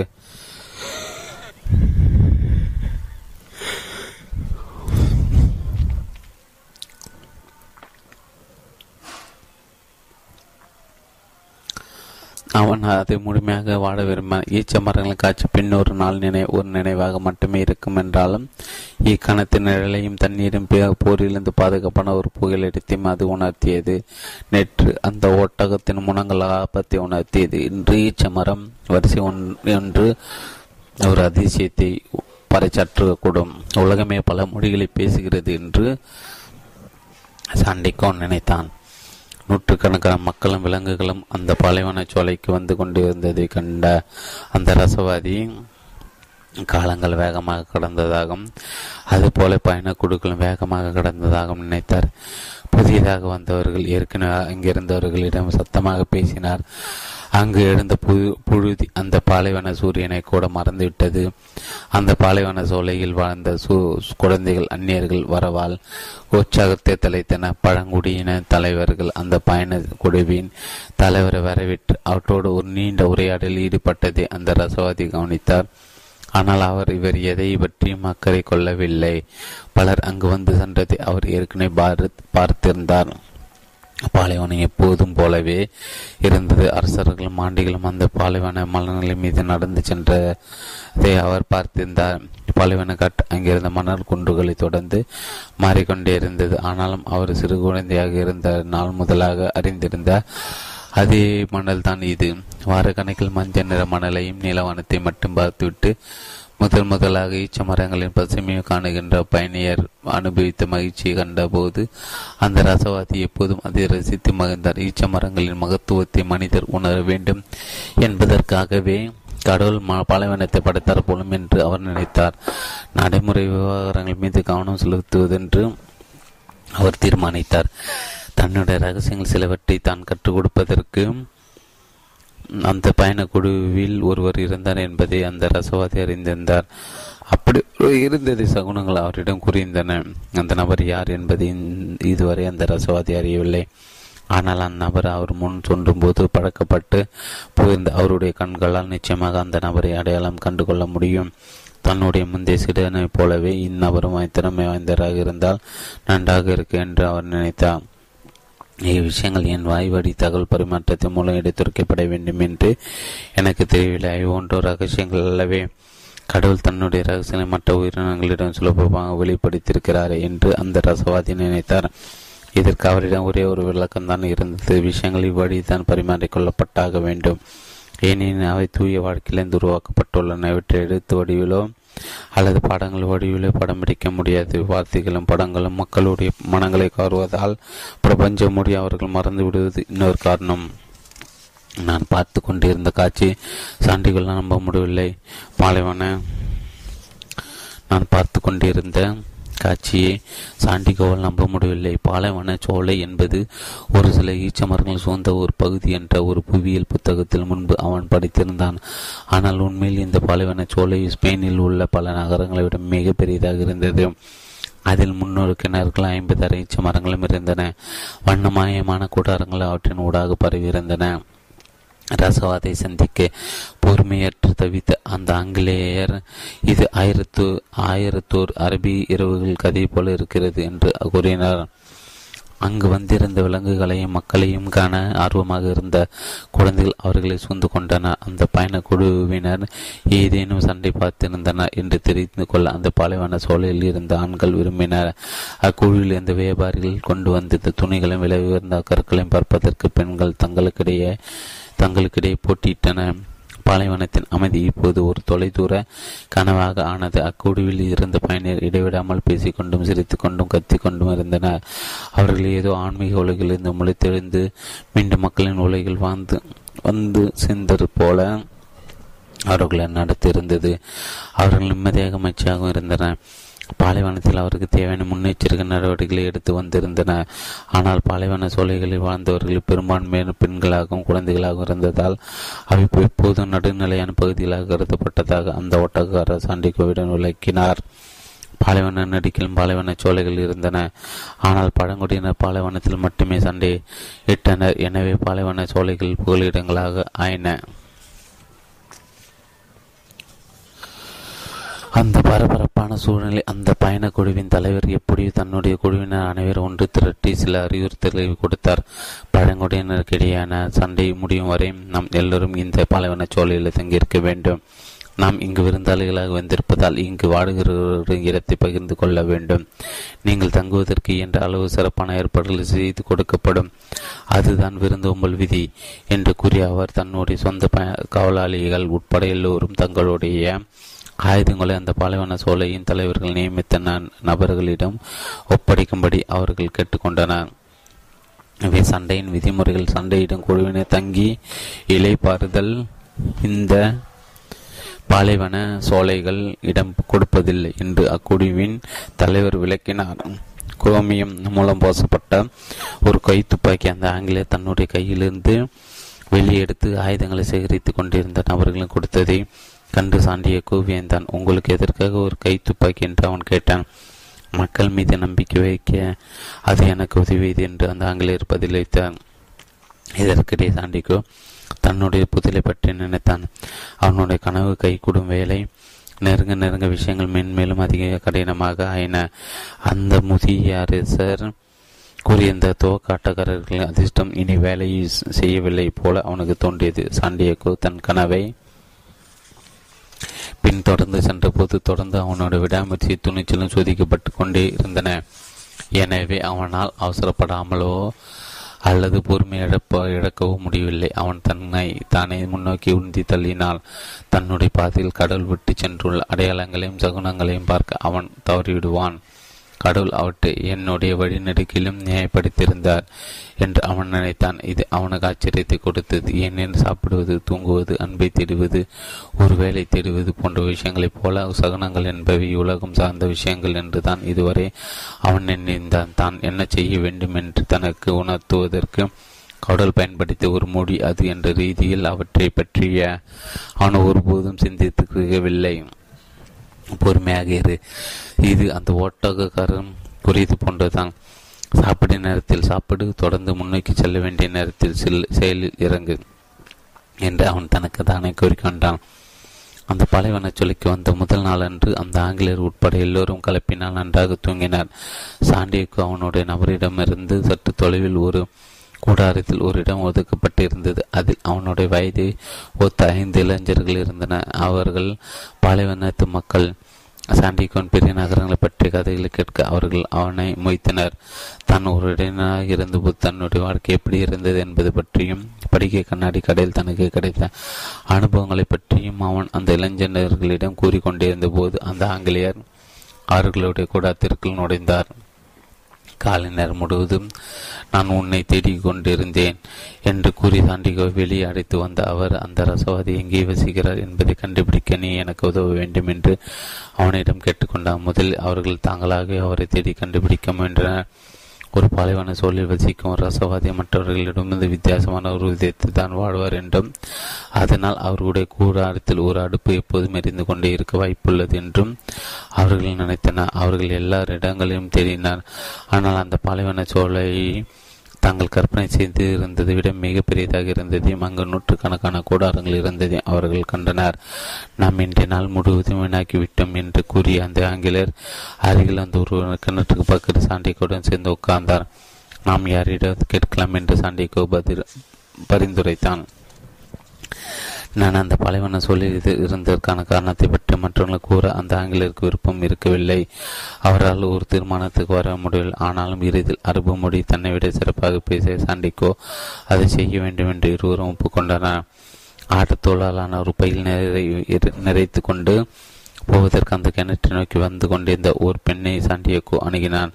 வணக்கம் அம்மா, இங்கே ரசவாதி எங்கே வசிக்கிறார் என்று கண்டுபிடிக்க நான் முயற்சித்து கொண்டே இருக்கிறேன். அப்படிப்பட்ட ஒருவரை பற்றி தான் ஒருபோதும் கேள்விப்பட்டதில்லை என்று கூறிய பெண் ஆசுரவசமாக அங்கிருந்து நகர்ந்தார். ஆனால் அவள் போவதற்கு முன்பாக கருப்பு நிற ஆடை அணிந்திருந்த பெண்கள் திருமணமானவர்கள் என்பதால் அவர்களோடு பேசாமல் இருப்பது நல்லது என்று அவர்கள் அவனுக்கு அறிவுறுத்திவிட்டு சென்றாள். பாரம்பரியத்தை அவன் மதிக்க வேண்டும் என்று அவள் கேட்டுக்கொண்டாள். அந்த ஆங்கிலேயர் இதனால் ஏமாற்றமடைந்தார். தான் இவ்வளவு நீண்ட தூரம் பயணித்து வந்திருந்து வீண் என்று அவருக்கு தோன்றியது. சாண்டிக்கவும் அவருக்காக வருந்தினான். அவர் தன்னுடைய கனவை பின் தொடர்ந்து கொண்டிருந்தார். யாரேனும் தன்னுடைய கனவை பின் தொடர்ந்து செல்லும் போது அவர் அதில் வெற்றி பெறுவதற்கு பிரபஞ்சம் முயற்சிப்பதாக தானே அந்த முதிய அரசர் கூறினார். அவர் கூறியது நிச்சயமாக தவறாக இருக்காது என்று அவன் நினைத்தான். ரசவாதிகளை பற்றி இதற்கு முன்பு தான் நான் ஒருபோதும் கேள்விப்பட்டதில்லை. ஒருவேளை இங்கு இருக்கின்றவர்களும் அவரை பற்றி கேள்விப்பட்டதில்லையா? என்னவோ என்று சாண்டிகோ கூறினார். இது கேட்டவுடன் அந்த ஆங்கிலேயன் கண்கள் ஒளிந்தன. ஷபாஷ், ஒரு ரசவாதி என்பவர் யார் என்று இங்கு யாருக்கும் தெரியாமல் இருக்கலாம். இங்கு மக்களின் நோய்களை தீர்க்கின்றவர் யார் என்று கண்டுபிடி. கருப்பு ஆடை அணிந்த பல பெண்கள் அந்த கிணற்றில் நீர் எரிப்பதற்கு வந்தன. ஆனால் சாண்டிகோ அவர்கள் யாருடன் பேசவில்லை. அந்த ஆங்கிலேயர் எவ்வளவு ஒரு புத்தியும் கூட அவன் அவர்களோடு பேச மறுத்துவிட்டான். அப்போது அங்கே ஆடவர் ஒருவர் வந்தார். மக்களுடைய நோய்களை தீர்க்கின்ற யாரேனும் உங்களுக்கு தெரியுமா என்று சாண்டிகோ அவரிடம் கேட்டான். அல்லாஹ் தான் எங்களுடைய நோய்களை குணப்படுத்துகிறார். நீங்கள் மாந்திரிக மருத்துவர்களை நேரடி தேடி கொண்டிருக்கிறீர்கள் என்று அவர் பதிலளித்தார். அந்நேர்கள் கண்டால் அவர்களுக்கு பயம் என்பது தெளிவாக தெரிந்தது. அவர் குரானிலிருந்து சில வரிகளை கூறிவிட்டு அங்கிருந்து போய்விட்டார். பிறகு இன்னொருவர் அங்கு வந்தார். வயதில் இவர் முந்தையவரை விட சற்று மூத்தவராக இருந்தார். அவருடைய கையில் ஒரு சிறிய வாளி இருந்தது. சாண்டிகோ அதே கேள்வி அவரிடம் கேட்டான். அப்படிப்பட்ட ஒரு நீ ஏன் கண்டுபிடிக்க விரும்புகிறாய் என்று அந்த அரேபியர் கேட்டார். ஏனெனில் அவரை சந்திப்பதற்கு என்னுடைய நண்பர்கள் பல மாதங்கள் பயணித்து இங்கே வந்திருக்கிறார் என்று சாண்டிகோ விளக்கினான். அந்த அறிவர் ஒரு சில கணங்கள் சிரிந்துவிட்டு, நீங்கள் தேடுவதை வைத்து பார்த்தால் அவர் மிகவும் சக்தி வாய்ந்த ஒருவராக இருக்க வேண்டும் என்று சொல்லுகிறது. அப்படிப்பட்ட ஒருவர் இந்த பாலைவன சொல்லில் இருக்கிறார். பழங்குடியின தலைவர்கள் கூட தங்களுக்கு விருப்பமான நேரத்தில் அவரை பார்க்க முடியாது. அவர் அனுமதி கொடுத்தால் மட்டுமே அவர்களால் அவரை சந்திக்க முடியும் என்று கூறினார். அவர் மேலும், நீங்கள் இருவரும் சண்டை முடியும் வரை காத்திருங்கள். பிறகு உங்கள் பயணக்குழுவுடன் இங்கிருந்து போய்விடுங்கள். இந்த பாலைவன சோழன் வாழ்க்கைக்குள் நுடைய முயற்சிக்காதீர்கள் என்று கூறிவிட்டு அங்கிருந்து போய்விட்டார். ஆனால் அந்த ஆங்கிலேயர் இதை கேட்டு பேர் வகை கொண்டார். தாங்கள் சரியான பாதையில் போய் கொண்டிருந்ததாக அவர் கூறினார். இறுதியாக கற்பு அல்லாத ஆடை அணிந்த ஒரு இளம்பெண் அங்கே வந்தாள். அவள் தோளின் மீது பெரிய ஜாடி ஒன்றை சுமந்து கொண்டிருந்தாள். அவள் தன் தலையில் முக்காடு அணிந்திருந்தாள். ஆனால் அவளுடைய முகம் மூடப்பட்டிருக்கவில்லை. அந்த ரசவாதி பற்றி அவளிடம் கேட்பதற்காக சாண்டிகோ அவளை அணுகினான். கணத்தில் காலச்சக்கரம் அப்படியே நின்றுவிட்டது போல் அவனுக்கு தோன்றியது. பிரபஞ்சான்மா அவனுக்குள் கிளர்ந்திருந்தது. அவன் அவளோட கருநிற கண்களை ஊடுருவி பார்த்தபோது அவளுடைய ஓதடுகள் ஒரு புன்னகைக்கு மௌனத்திற்கு இடைப்பட்ட ஒரு நிலையில் இருந்ததை கண்டான். அக்கணத்தில் ஒட்டுமொத்த உலகமும் பேசிய மொழியின் மிக முக்கியமான பகுதி அவன் சற்று கொண்டான். இப்புவியில் எல்லாரும் தங்கள் இதயத்தின் வாயிலாக புரிந்து கொண்ட மொழி அது. காதல் மனித குலத்தை விட பழமையானது. பாலைவனத்தை விட புறதானது அது. இரண்டு ஜோடி கண்கள் சந்தித்து கொண்ட போது ஒரு சக்தி வெளிப்படுத்திய ஒன்று அது. அந்த கிணற்றடியில் சாண்டிக்கோன் கண்களும் அப்பெண்ணின் கண்களும் அதே சக்தியை தான் வெளிப்படுத்தி கொண்டிருந்தன. அவள் புன்னகைத்தாள். அது நிச்சயமாக ஒரு சகுனம்தான். தன்னை அறியாமல் அவன் எந்த சகுனத்திற்கும் தன் வாழ்நாள் முழுவதும் காத்து கொண்டிருந்தானோ அதே சகுனம்தான் அது. தன்னுடைய செம்மறியாடுகளிடம், தன்னுடைய புத்தகங்களிடம், அந்த படிக்க கண்ணாடிகளிடம், அந்த பாலைவனத்தின் அமைதியிலும் அவன் எந்த சகுனத்தை தேடிக்கொண்டிருந்தான் அதே சகுனம்தான் அது. தூய்மையான பிரபஞ்ச மொழி அது. முடிவற்ற காலத்தின் ஊடாக பயணிப்பதற்கு பிரபஞ்சத்திற்கு எந்த விளக்கம் தேவையில்லாததை போல் அவன் அந்த பிரபஞ்ச மொழிக்கும் எந்த விளக்கமும் தேவைப்படவில்லை. தன் வாழ்வில் இடம்பெற்றிருந்த ஒரே பெண்ணுடன் தான் இருந்ததை அவன் அக்காணத்தில் உணர்ந்தான். வார்த்தைகளுக்கான தேவையை எதுமின்றி அவளும் அதே போல் உணர்ந்தாள். உலகில் வேறு எது ஒன்றை விட அதை அவன் உறுதியாக நம்பினார். ஒரு பெண்ணை திருமணம் செய்து கொள்வதற்கு முன்பு அவள் மீது காதல் வாய்ப்பட வேண்டும். அவளை உண்மையிலே அறிந்து கொள்ள வேண்டும். பிறகுதான் அவளை திருமணம் செய்து கொள்ள வேண்டும் என்று அவனுடைய பெற்றோரும் தாத்தாவும் பாட்டியும் அவனிடம் கூறியிருந்தனர். ஆனால் அப்படிப்பட்ட எண்ணத்தை கொண்டிருந்தவர்கள் பிரபஞ்ச மொழி ஒருபோதும் காத்திருக்கவில்லை போலும் என்ற சாண்டிக்கோன் நினைத்தான். ஏனெனில் அந்த மொழி உங்களுக்கு தெரிந்திருக்கும் போது ஒரு பாலைவனத்தின் நடுவினாலும் சரி அல்லது ஏதோ ஒரு பெரிய நகரத்தினாலும் சரி உலகில் யாரோ உங்களுக்காக காத்து கொண்டு இருக்கிறார்கள் என்பதை உங்களால் சுலபமாக புரிந்து கொள்ள முடியும். அப்படிப்பட்ட இரண்டு பேர் ஒருவரை ஒருவர் எதிர்கொள்ளும் நேரத்தில் அவர்களுடைய கண்கள் சந்தித்துக் கொள்ளும் போது கடந்த காலமும் எதிர்காலம் முக்கியமற்றவையாகிவிடுகின்றன. அந்த கணம் மட்டுமே அப்போது இருக்கிறது. சூரியனுக்கும் கீழே இருக்கின்ற எல்லாமே ஒரே கையால் தான் ஏதுபட்டுள்ளது என்பது அப்போது மிகவும் உறுதியாக தெரிகிறது. அந்த கைதான் காதலை தூண்டுகிறது. இவ்வுலகில் உள்ள ஒவ்வொருக்கும் ஜோடியாக இன்னொரு ஆன்மாவை உருவாக்குகிறது. அப்படிப்பட்ட காதல் இல்லாமல் ஒரு கண்களுக்கு எந்த அர்த்தமும் இருக்காது. மக்தூப் என்று சாண்டிகோன் நினைத்தான். அந்த ஆங்கிலர் அவனை உலுக்கி அவளிடம் கேள் என்று கூறினான். சாண்டிகோன் அவளை நெருங்கினான். அவள் புன்னகைத்த போது அவனும் புன்னகைத்தான். உன் பெயர் என்ன என்று அவன் அவளிடம் கேட்டான். அவன் வேறு எங்கு பார்த்தபடி பாத்திமா என்று பதிலளித்தார். என்னுடைய நாட்டிலும் பல பெண்களுக்கு இதே பெயர் சூட்டப்பட்டிருக்கிறது. முகமது நபிகளின் மகளுடைய பெயர் அது. பல பகுதிகளில் படையெடுத்து சென்று அவற்றை ஆக்கிரமித்தவர்கள் அப்பெயரை எல்லா இடங்களையும் பரப்பினார் என்று அந்த அழகான பெண் கூறினாள். அவள் அந்த ஆக்கிரமிப்புகளை பற்றி பெருமிதத்துடன் பேசினாள். அந்த ஆங்கிலேயர் சாண்டியை கோபிலேசாக இடித்தார். உடனே அவன் மக்களுடைய நோய்களை தீர்க்கின்ற ஒருவர் இங்கு இருக்கிறாரா என்று பாத்திமாவுடன் கேட்டான். அப்படிப்பட்ட ஒருவர் இருக்கிறார். உலகின் அனைத்து ரகசியங்களும் அறிந்தவர் அவர். அவர் இந்த பாலைவனத்தை ஜீனிகளுடன் பேசும் திறன் படைத்தவர் என்று அவள் கூறினார். ஜீனிகள் என்பவை நல்ல மனிதர் மற்றும் தீய மனிதர்களின் ஆவிகள்.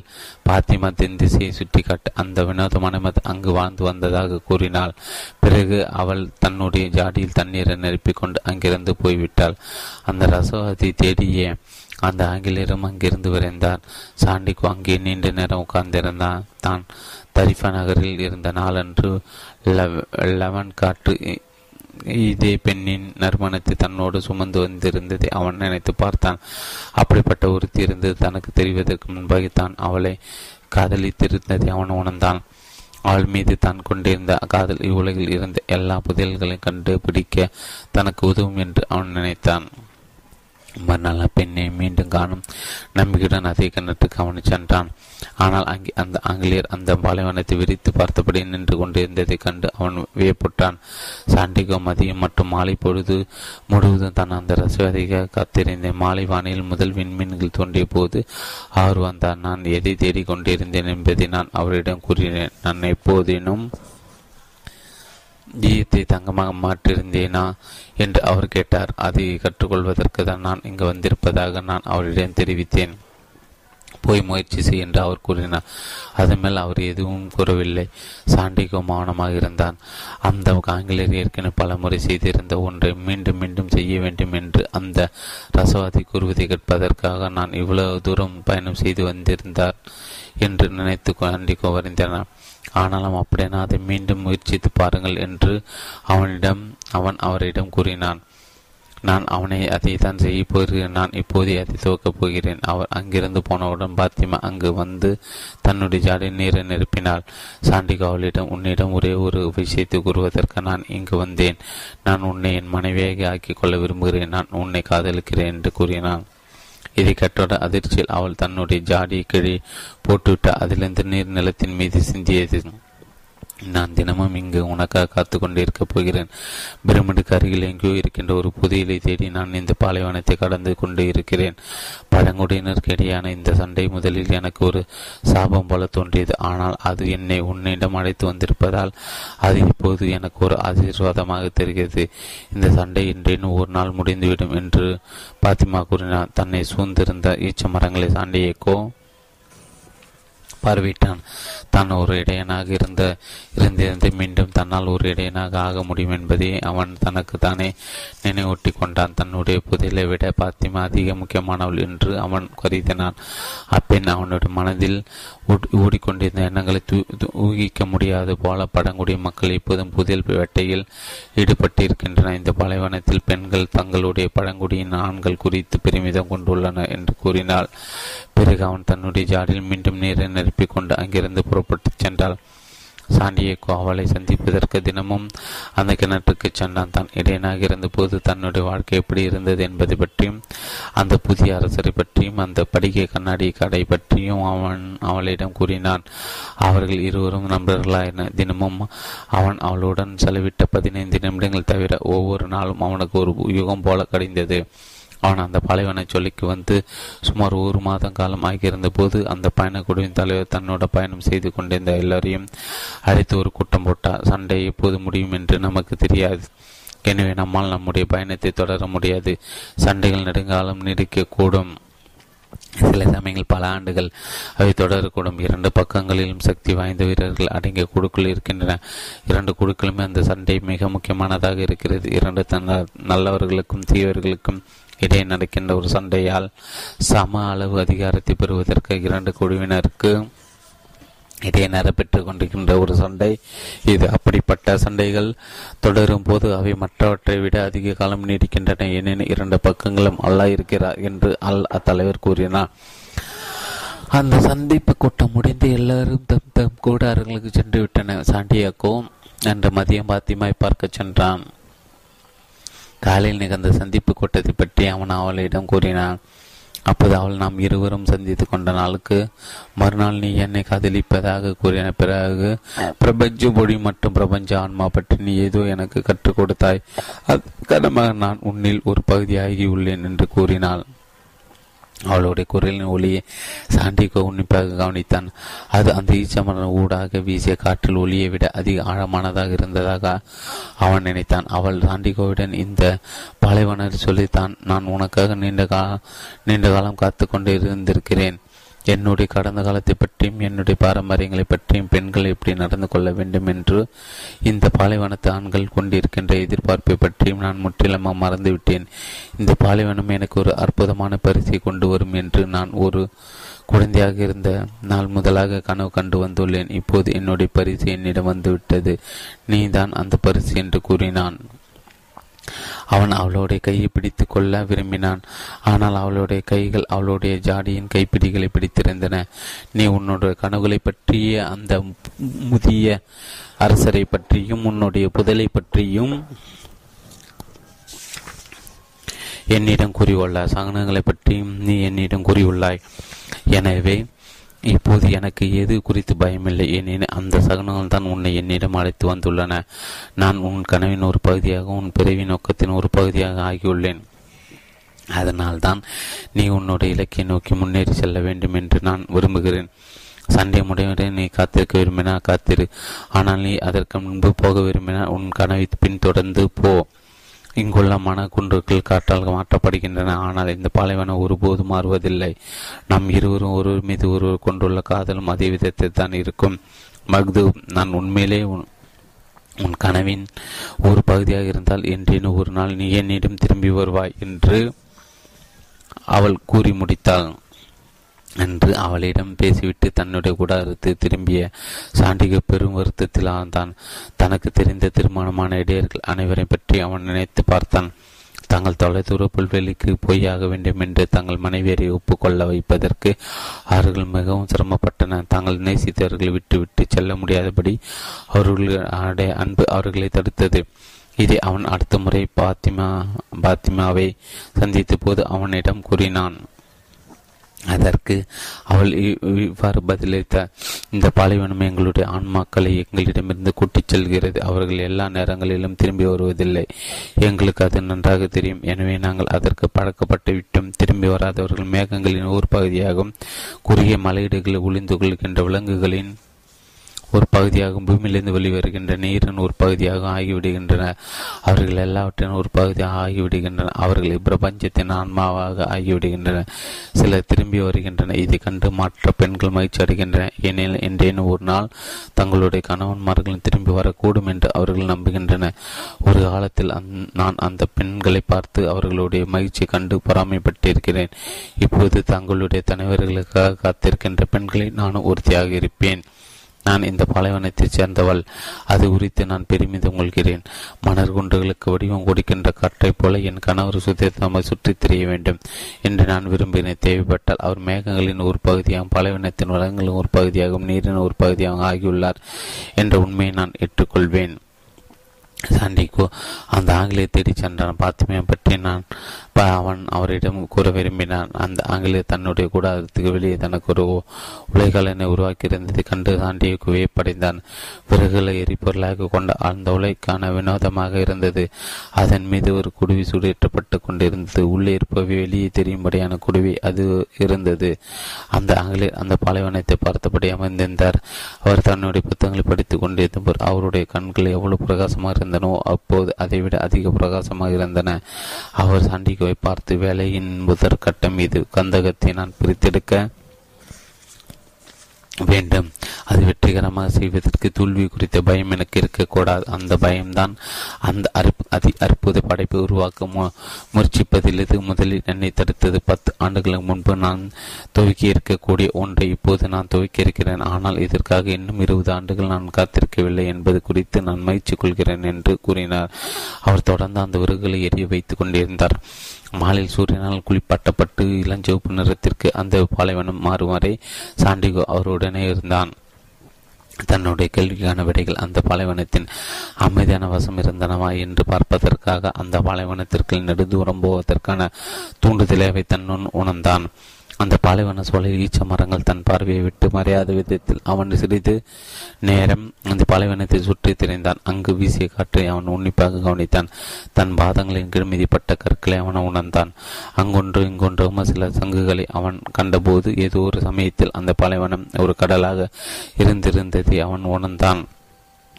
அவன் ஒரு சிறிய பாறை மீது அமர்ந்து கொண்டு தொடுவானத்தை மறந்து பார்த்தான். காதல் என்பது வேறு, உடைமையாக்கி கொள்ளுதல் என்பது வேறு என்று அவன் பிரித்து பார்க்க முயன்றான். ஆனால் அவனால் அப்படி செய்ய முடியல. பாத்திமா இந்த பாலைவனத்தைச் சேர்ந்த ஒரு பெண் என்பதால் அவளை புரிந்து கொள்ள அந்த பாலைவனத்தால் மட்டும் தனக்கு உதவ முடியும் என்று அவனுக்கு தோன்றியது. அவன் ஆழ்ந்து சிந்தித்தபடி அங்கு உட்கார்ந்த போது தன் தலைக்கு மேலே வானத்திலே ஏதோ ஒரு அசைவை அவன் உணர்ந்தான். அவன் ஏறிட்டு பார்த்தபோது 2 பருந்துகள் வானில் உயரமாக பறந்து கொண்டிருந்ததை அவன் கண்டான். காற்றின் புகழ் அவர் பறந்து சென்றதை அவன் கவனித்தான். வெளிப்பார்வைக்கு அவை தாறுமாறாக பறந்து கொண்டிருப்பது போல் தோன்றினாலும் அதில் ஏதோ ஒரு அர்த்தம் புரிந்திருப்பதாக அவனுக்கு தோன்றியது. அது என்ன அர்த்தம் என்பதை தான் அவனால் புரிந்து கொள்ள முடியவில்லை. அதை புரிந்து கொள்ளும் வித முயற்சியில் அவன் அங்கே அமர்ந்து அப்பறவைகளின் போக்கை உன்னிப்பாக கவனித்தான். உடைமைக்கு கொள்ளாமல் வெறுமனை காதலித்தல் என்பதற்கு என்ன அர்த்தம் என்பதை ஒருவேளை இந்த பாலைவன பறவைகள் தனக்கு விளக்காக முடியக்கூடும் என்று அவன் நினைத்தான். அவனுக்கு தூக்கம் கண்களை சுற்றியது. அவன் விழித்திருக்க விரும்பினான். ஆனால் அதே சமயத்தில் அவன் தூங்க விரும்பினான். பிரபஞ்ச மொழி நான் கற்றுக்கொண்டிருக்கின்ற பருந்துகள் பறக்கும் விதம் உட்பட உலகத்தில் எல்லாமே இப்போது எனக்கு புலிப்பட தொடங்கியுள்ளது என்று அவன் தனக்கு தானே கூறிக்கொண்டான். அந்த மனநிலையில் தான் காதல் வாய்ப்பட்டு இருந்தது குறித்து அவன் நன்றி உணர்வு கொண்டான். ஒரு காதல் வாய்ப்பட்டு இருக்கும்போது விஷயங்கள் அதிக அர்த்தம் வாய்ந்தவையாக இருப்பதாக தோன்றுகிறேன் என்று அவன் நினைத்தான். திடீரென்று அந்த 2 பருந்துகள் ஒன்று இன்னொன்று தாக்கிவிட்டு வானின் கூடாக கீழ் நோக்கி வேகமாய் பறந்து வந்தது. அது அவ்வாறு செய்தபோது திடீரென்ற ஒரு காட்சி சாண்டிகோவின் மனதில் தோன்றியது. பழங்குடியின படை ஒன்று தன்னுடைய வாட்களுடன் அந்த பாலைவன சோலைக்குள் வேகமாக நுழைந்து கொண்டிருந்தது போன்ற ஒரு காட்சி. அது காட்சி உடனாக மறைந்துவிட்டது. ஆனால் அது அவனை புரட்டி போட்டது. காணல் நீரை பற்றி மக்கள் பேசி அவன் புகட்டியிருந்தான். அவன் ஏற்கனவே அதை பார்த்திருந்தான். ஆடு விருப்பங்கள் தான் அது. அவற்றின் தீவிரத்தால் அவன் பாலைவன மணல்கள் மீது உருவாகின்றன. ஆனால் சண்டையிடுவதற்கு ஒரு குழுவினர் அந்த பாலைவன சோலையை ஆக்கிரமிப்பதை அவன் நிச்சயமாக விரும்பவில்லை. அவன் காட்சியை மறந்துவிட்டு மீண்டும் தியானத்தில் மூழ்க விரும்பினான். அந்த பாலைவனத்தின் இளஞ்சிவப்பு நிறத்திலும் அவன் அதன் கற்கள் மீதும் அவன் தன் கவனத்தை குவிக்க முயன்றான். ஆனால் அவனுடைய இதயத்தில் இருந்த ஏதோ ஒன்று அவன் அதை செய்வதை தடுத்தது. எப்போதும் சகநிலை கவனி என்று அந்த முதிர் அரசு கூறினார். தன் மனத்தை தான் கண்ட காட்சி சாண்டிகோ நினைவு கூர்ந்தபோது அது உண்மையில் நிகழ்விருந்ததை அவன் உணர்ந்தான். அவன் எழுந்து மீண்டும் ஈச்ச மரங்களை நோக்கி நடையை கட்டினான். மீண்டும் ஒரு முறை பிரபஞ்ச மொழியின் பல்வேறு வடிவங்களை அவனால் உணர முடிந்தது. பாலைவனம் இப்போது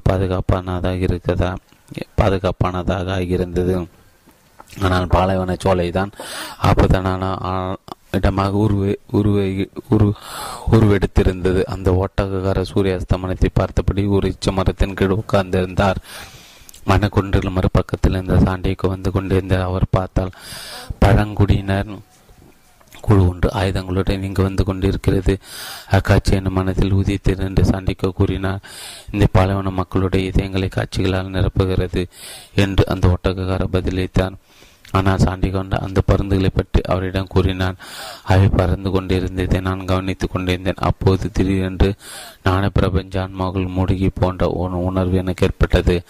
அவன் கூடி கொண்டிருந்த விஷயத்தை அந்த ஓட்டக்காரர் புரிந்து கொண்டான்.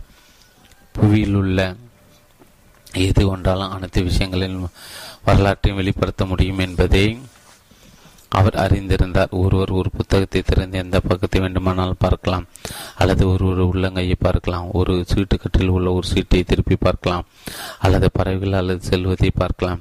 அவர் எதை கவனித்துக் கொண்டாலும் அந்த நிகழ்கணத்தில் தான் அனுபவிக்கும் விஷயங்களுடன் தனக்கு இருக்கும் பிணைப்பை அவரால் கண்டுபிடிக்க முடியும். உண்மையில் அவ்விஷயங்கள் தாமாக எதையும் வெளிப்படுத்தவில்லை.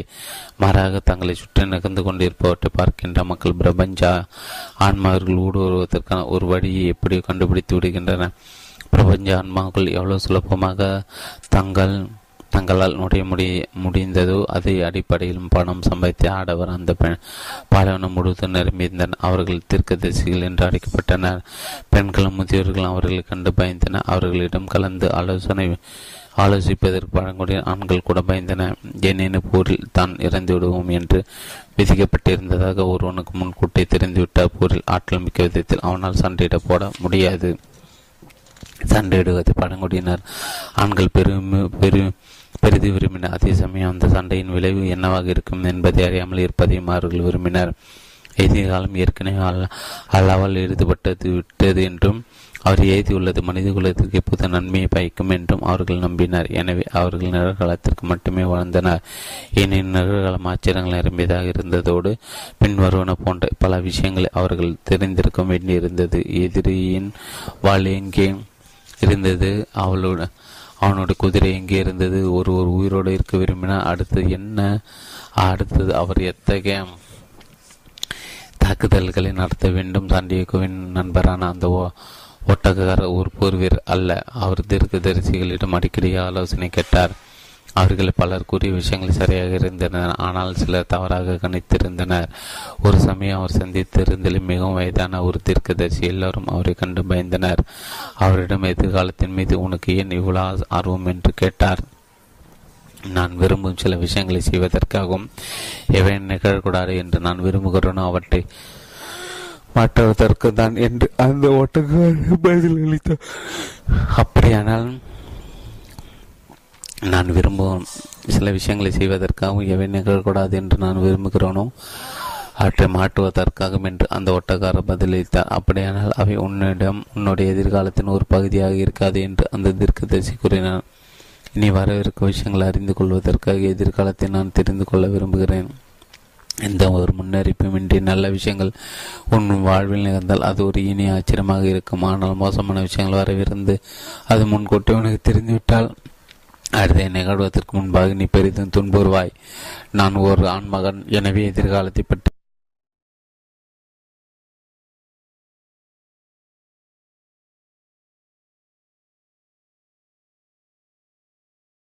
தெரிந்து கொள்ள நான் விரும்புகிறேன். ஆண்கள் எப்போதும் எதிர்காலத்தின் அடிப்படையிலே தங்கள் வாழ்க்கை வாழ்கின்றனர். கண்ணிகளை கொண்டு குறி சொல்வதில் சொல்லிகளை கொண்டு குறி சொல்வதில் அந்த தீர்க்கதரிசி தனித்துவமான திறமை பெற்றிருந்தார். அவர் சில சொல்லிகளை நிலத்தின் மீது வீசி அவை விழுந்த விதத்தின் அடிப்படையில் அவற்றை அர்த்தப்படுத்தினார். அன்று அவர் அவ்வாறு குறி சொல்லவில்லை. அவர் அந்த சொல்லிகளை ஒரு துணியில் சுட்டு அவற்றை தன்னுடைய பையில் போட்டுக்கொண்டார். மக்களுடைய எதிர்காலத்தை கணிப்பதன் மூலம் நான் பணம் சம்பாதிக்கிறேன். சொல்லிகளின் அறிவிலை நான் அறிவேன். எந்த இடத்தில் எல்லாம் எழுதப்பட்டுள்ளவோ அந்த இடத்திற்கு நுழைவதற்கு அவற்றை எப்படி பயன்படுத்த வேண்டும் என்று எனக்கு தெரியும். அங்கே கடந்த காலத்தை என்னால் படிக்க முடியும். ஏற்கனவே மறுக்கப்பட்டு விட்ட விஷயங்களை என்னால் கண்டறிய முடியும். நிறுவனத்திற்கின்ற சகனங்களை என்னால் புரிந்து கொள்ள முடியும் என்று அந்த தீர்க்கதரிசி கூறினார். மேலும் என்னிடம் கூறிய கேட்க வரும்போது நான் அவர்களை எதிர்காலத்தை துல்லியமாக கணிப்பதில்லை. நான் அதை ஊகிக்க மட்டுமே செய்கிறேன். எதிர்காலம் கடவுளுக்கு சொந்தமானது. அசாதமான சூழ்நிலைகளின் கீழ் அவர் மட்டுமே அதை வெளிப்படுத்துகிறார். அப்படியான எதிர்காலத்தை நான் எப்படி ஊகிக்கிறேன்? நிகழ்கால சகனங்கள் அடிப்படையில் தான், நிகழ்காலத்தில் தான் அந்த ரகசியம் இருக்கிறது. நிகழ்காலத்தின் மீது நீ ஒருமித்த கவனம் செலுத்தினா உன்னால் அதை மேம்படுத்த முடியும். நிகழ்காலத்தினை மேம்படுத்தினால் பின்னால் வருகின்ற விஷயங்களும் சிறப்பானவையாக இருக்கும். எனவே எதிர்காலத்தை மறந்துவிட்டு கடவுள் தன்னுடைய அனைத்து குழந்தைகளையும் சமமாக நேசிக்கிறார் என்ற உறுதியான நம்பிக்கையோடு அவருடைய போதனைகளின்படி வாழ் என்று அவர் கூறினார்.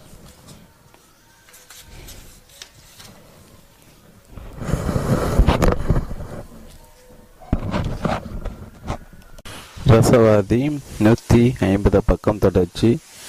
ரசவாதி 150 பக்கம் தொடர்ச்சி. ரசவாதி 150 பக்கம் தொடர்ச்சி.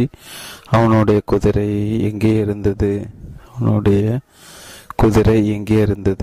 உயிரோடு இருக்க விரும்பி அடுத்து அவரை எத்தகைய தாக்குதலை நடத்த வேண்டும்?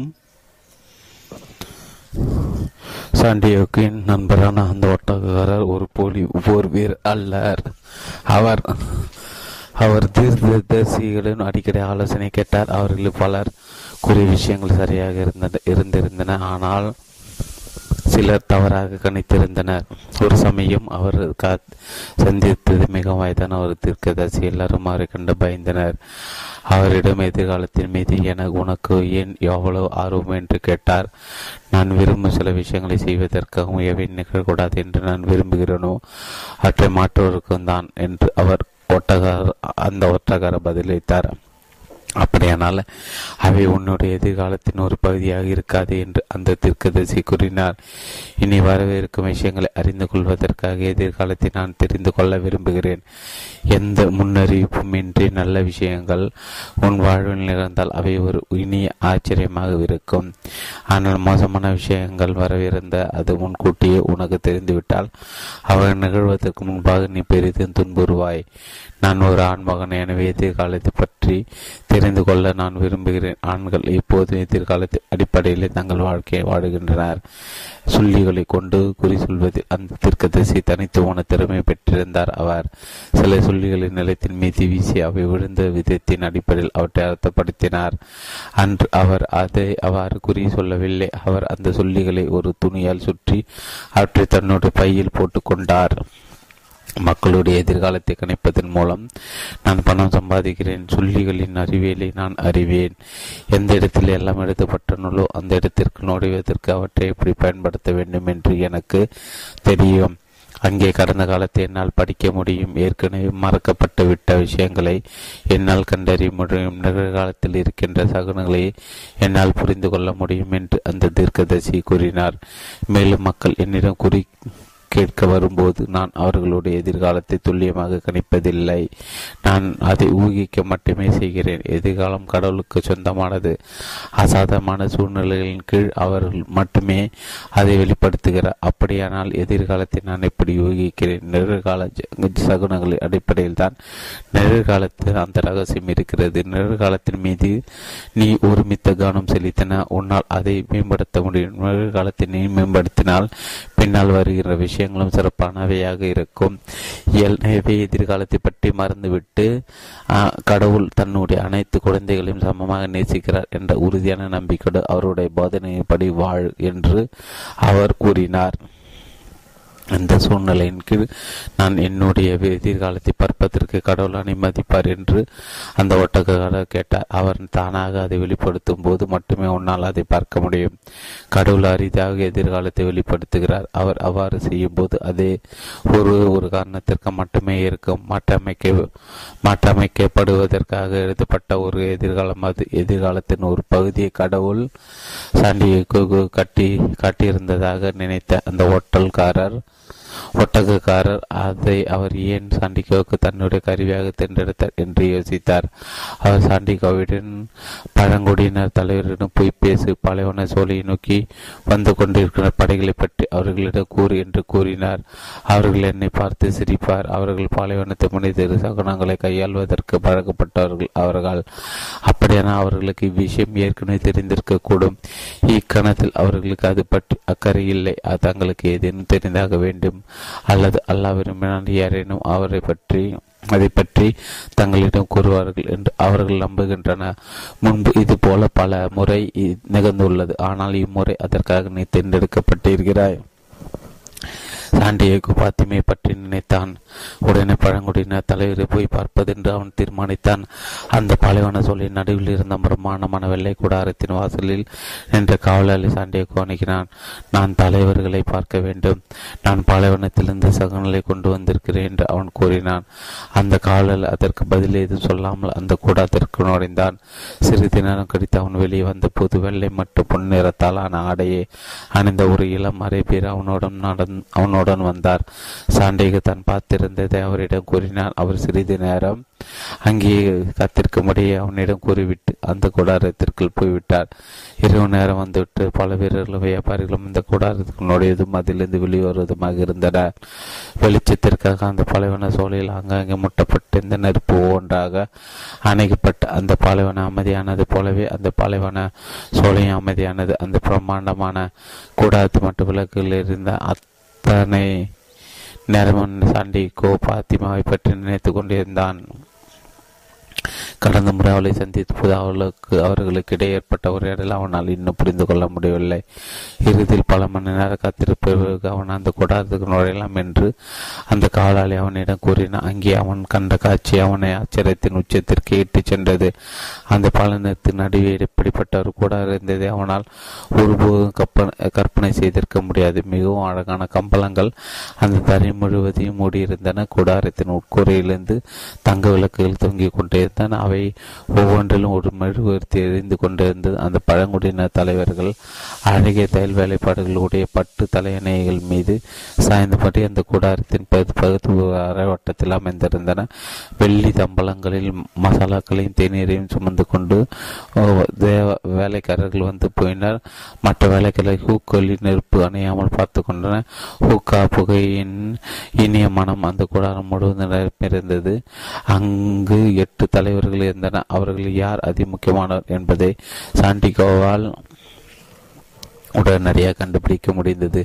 வெள்ளை நிற மற்றும் தங்க நிற ஆடை அணிந்து கொண்டு அந்த அரை வட்டத்தை மையத்தில் அமைந்த அந்த அரேபியர் தான் அதிக முக்கியமான என்பது அவனுக்கு தெரிந்தது. அவருக்கு பக்கத்தில் முன்பு அவரிடம் பேசியிருந்த அந்த இளம் அரேபியர் உட்கார்ந்திருந்தார். அவர் 8 தலைவர்கள் ஒரு சாண்டிகோவை தோட்டமிட்டபடி சகுனல் பற்றி பேசுகின்ற அந்த அந்நியன் யார் என்று கேட்டார்.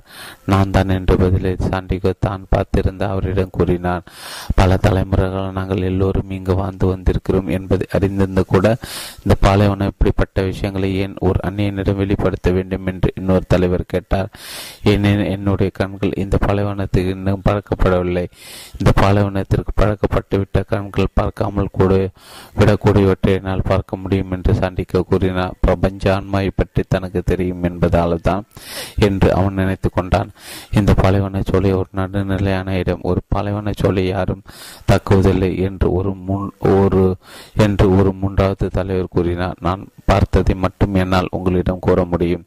நீங்கள் என்னை நம்ப விரும்பவில்லை என்றால் நீங்கள் அது குறித்து எதுவும் செய்ய வேண்டியதில்லை என்று சாண்டிகோ கூறினார். பிறகு அந்த தலைவருக்கு தாங்களுக்குள் கூடி பேசின சாண்டிகோ புரிந்து கொள்ள முடியாத அரேபிய வட்டார மொழி பேச்சு மொழியில் அவர்கள் பேசினார். ஆனால் அவன் அங்கிருந்து வெளியேற இத்தனைத்த போது அங்கே காத்திருக்கும்படி அந்த காவலாளி அவனிடம் கூறினான். சாண்டிகோ பயம் கவரத் தொடங்கியது. ஏதோ சரியில்லை என்று சகுனங்கள் அவனிடம் கூறின. பாலைவனத்தை தான் பார்த்திருந்தே அந்த ஒட்டக்காரரிடம் தான் கூறியது குறித்து இப்போது அவன் பின் வருத்தம் கொண்டான். திடீரென்று நடுவில் இருந்த அந்த பெரியவர் புன்னைத்து அதற்கு என்ன பொருள் என்று சாண்டிகோவுக்கு புரியவில்லை என்றாலும் அவன் இப்போது சற்று ஆசுவாசமடைந்தான். அங்கு இவ்வளவு நேரமாக நடந்து கொண்ட விவாதத்தில் அவர் ஒருவர் மட்டும் கலந்து கொண்டிருக்கல. அக்கணம் வரை அவர் ஒரு வார்த்தை கூட பேசியிருக்கவில்லை. ஆனால் பிரபஞ்ச மொழி ஏற்கனவே சண்டைக்கு படக்கமாக இருந்ததால் சமாதானத்தின் அறிவில் அந்த கூடார நடுக்கில் பரவியிருந்ததை அவனால் உணர முடிந்தது. தான் இந்த தலைவர்கள் சந்திக்க வந்திருந்ததுதான் சரிதான் என்று அவனுடைய உள்ளுணர் அவனிடம் கூறியது. இறுதியில் அந்த விவாதம் முற்றுப்பட்டது. அந்த தலைவர்கள் அனைவரும் ஒரு சில காலம் மௌனமாக இருந்தது. அந்த முதிய தலைவர் கூறிக்கொண்டிருந்ததை உன்னிப்பாக கவனித்தன. அவர்கள் சாண்டிகோவிடம் திரும்பி போது அவருடைய முகம் இறுக்கமாக இருந்தது. 2000 ஆண்டுகளுக்கு முன்பு ஒரு தொலைதூர பகுதி கனவுகளின் நம்பிக்கை கொண்ட ஒருவன் ஒரு பாதாள சிறைக்குள் தள்ளப்பட்ட பிறகு ஒரு அடிமையாக விற்கப்பட்டான் என்று அவர் கூறினார். சண்டேகோவால் புரிந்து கொள்ள முடிந்த ஒரு வட்டார பேச்சு மூலம் அவர் பேசினார். எங்களோட வணிகர்கள் அவனை விலை கொடுத்து வாங்கி எகிப்திற்கு அழைத்து வந்தனர். கனவுகளின் நம்பிக்கை கொண்டுள்ள எவரொருவரும் அவற்றை எப்படி அழைத்து அர்த்தப்படுத்த வேண்டும் என்பதையும் அறிவார் என்று நாங்கள் எல்லோருமே நம்பினோம். அவர் மேலும் தொடர்ந்தார்.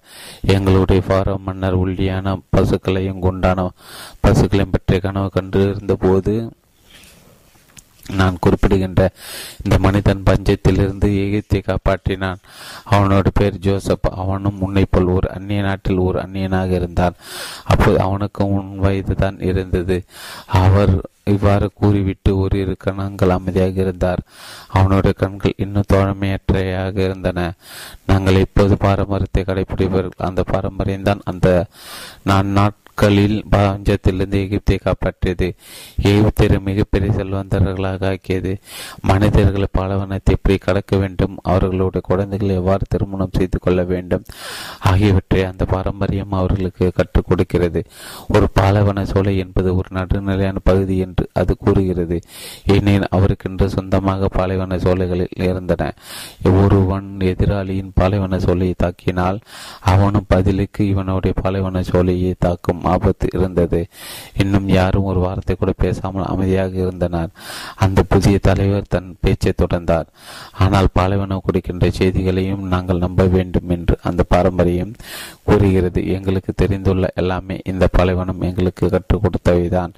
இப்படி பேசிவிட்டு அந்த முதியவர் ஒரு சமிகையை காட்டி புது எல்லாரும் எழுந்து கொண்டனர். அந்த சந்திப்பு கூட்டம் முடிந்துவிட்டது. ஹூக்களின் அணைக்கப்பட்டன. காவலர்கள் நிமிர்ந்து நின்ற சாண்டியோ அங்கிருந்து வெளியேற தயாரானான். ஆனால் அந்த முதியவர் மீண்டும் பேசினார். இந்த பாலைவன சொல்லி உள்ளே யாரும் ஆயுதங்கள் வைத்திருக்க கூடாது என்ற உடன்பாட்டை நாளை ஒரு நாளுக்காக நாங்கள் தளர்த்து போகிறோம். நாளை தினம் நெடுகிலும் நாங்கள் எங்களுடைய எதிர்களை தேடுவோம். சூரியன் மறைப்போது எல்லாரும் தங்களுடைய ஆழைய எதிர்கள் மீண்டும் என்னிடம் ஒப்படைத்து விட வேண்டும். எங்களுடைய எதிரிகளில் 10 பேர் இருந்தால் உனக்கு ஒரு துண்டு தங்கம் வழங்கப்படும். ஒவ்வொரு 10 பேருக்கும் உனக்கு ஒரு துண்டு தங்கம் கிடைக்கும். ஆனால் வாட்கள் உரைகளிலிருந்து உருவப்பட்டால் அவை சண்டை சந்தித்தே ஆக வேண்டும். ஆயுதங்களும் இந்த பலைவனத்தைப் போலவே கணிக்கப்பட முடியாதவைகளாகும். அவை பயன்படுத்தப்படாவிட்டு அடுத்த முறை அவை ஒழுங்காக இயங்காமல் போகக்கூடும். நாளை தினம் முடியும்போது அவற்றில் ஒன்றாவது பயன்படுத்தப்பட்டிருக்காவிட்டால் அவற்றில் ஒன்று உண்மையது பயன்படுத்தப்படும். சாண்டிகோ அந்த கூடாரத்தை விட்டு வெளியேறிய போது பௌர்ணமி நிலவின் ஒளியில் மட்டுமே அந்த பாலைவன சோலை ஒளி ஊட்டியது. தன்னுடைய கூடாரத்தில் 20 நிமிட தூரத்தில் இருந்த அவன் அதை நோக்கி வேகமாக நடக்க தொடங்கினான். சற்று முன்று நிகழ்ந்தது அவனை அதிர்ச்சிக்கு உள்ளாக்கி இருந்தன. பிரபஞ்சான்மாவிற்குள் நுழைவதில் அவன் வெற்றி பெற்றிருந்தான். அதற்காக இப்போது அவன் தன்னுடைய உயிரை விலையாக கொடுக்க வேண்டியிருக்கும் போல் இருந்தது. அதனால் அவன் தன்னுடைய கனவை பின்தொடருவதற்காக என்றைக்கு தன்னுடைய செம்மறியாடுகளை விட்டானோ அன்றிலிருந்து அவன் இப்படிப்பட்ட ஆபத்தான பந்தயங்களில் ஈடுபட்டு வந்திருந்தான். அந்த ஒட்டகார் கூறியிருப்பது போல நாளைக்கு இருப்பது ஒன்று பெரிதொரு நாளன்று இருப்பதை விட மோசமானது அல்ல. ஒவ்வொரு நாளும் நாம் வாழ்வதற்காக அல்லது உலகை விட்டு போவதற்காக தான் இருக்கிறது. எல்லாமே ஒரே ஒரு வார்த்தை தான் சார்ந்தது, மஹ்தப்.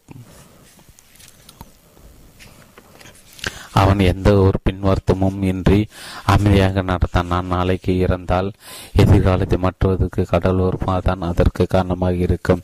குறைந்தபட்சம் நான் நீர்ச்சந்தியை கடந்த பிறகு ஒரு படிக்க கண்ணாடி கடையில் வேலை பார்த்த பிறகு பலவனத்தின் அமைதி அறிந்த பிறகு பார்த்திபாவின் கண்களை பார்த்த பிறகுதான் நான் இறக்கப் போகிறேன் என்று அவன் நினைத்தான்.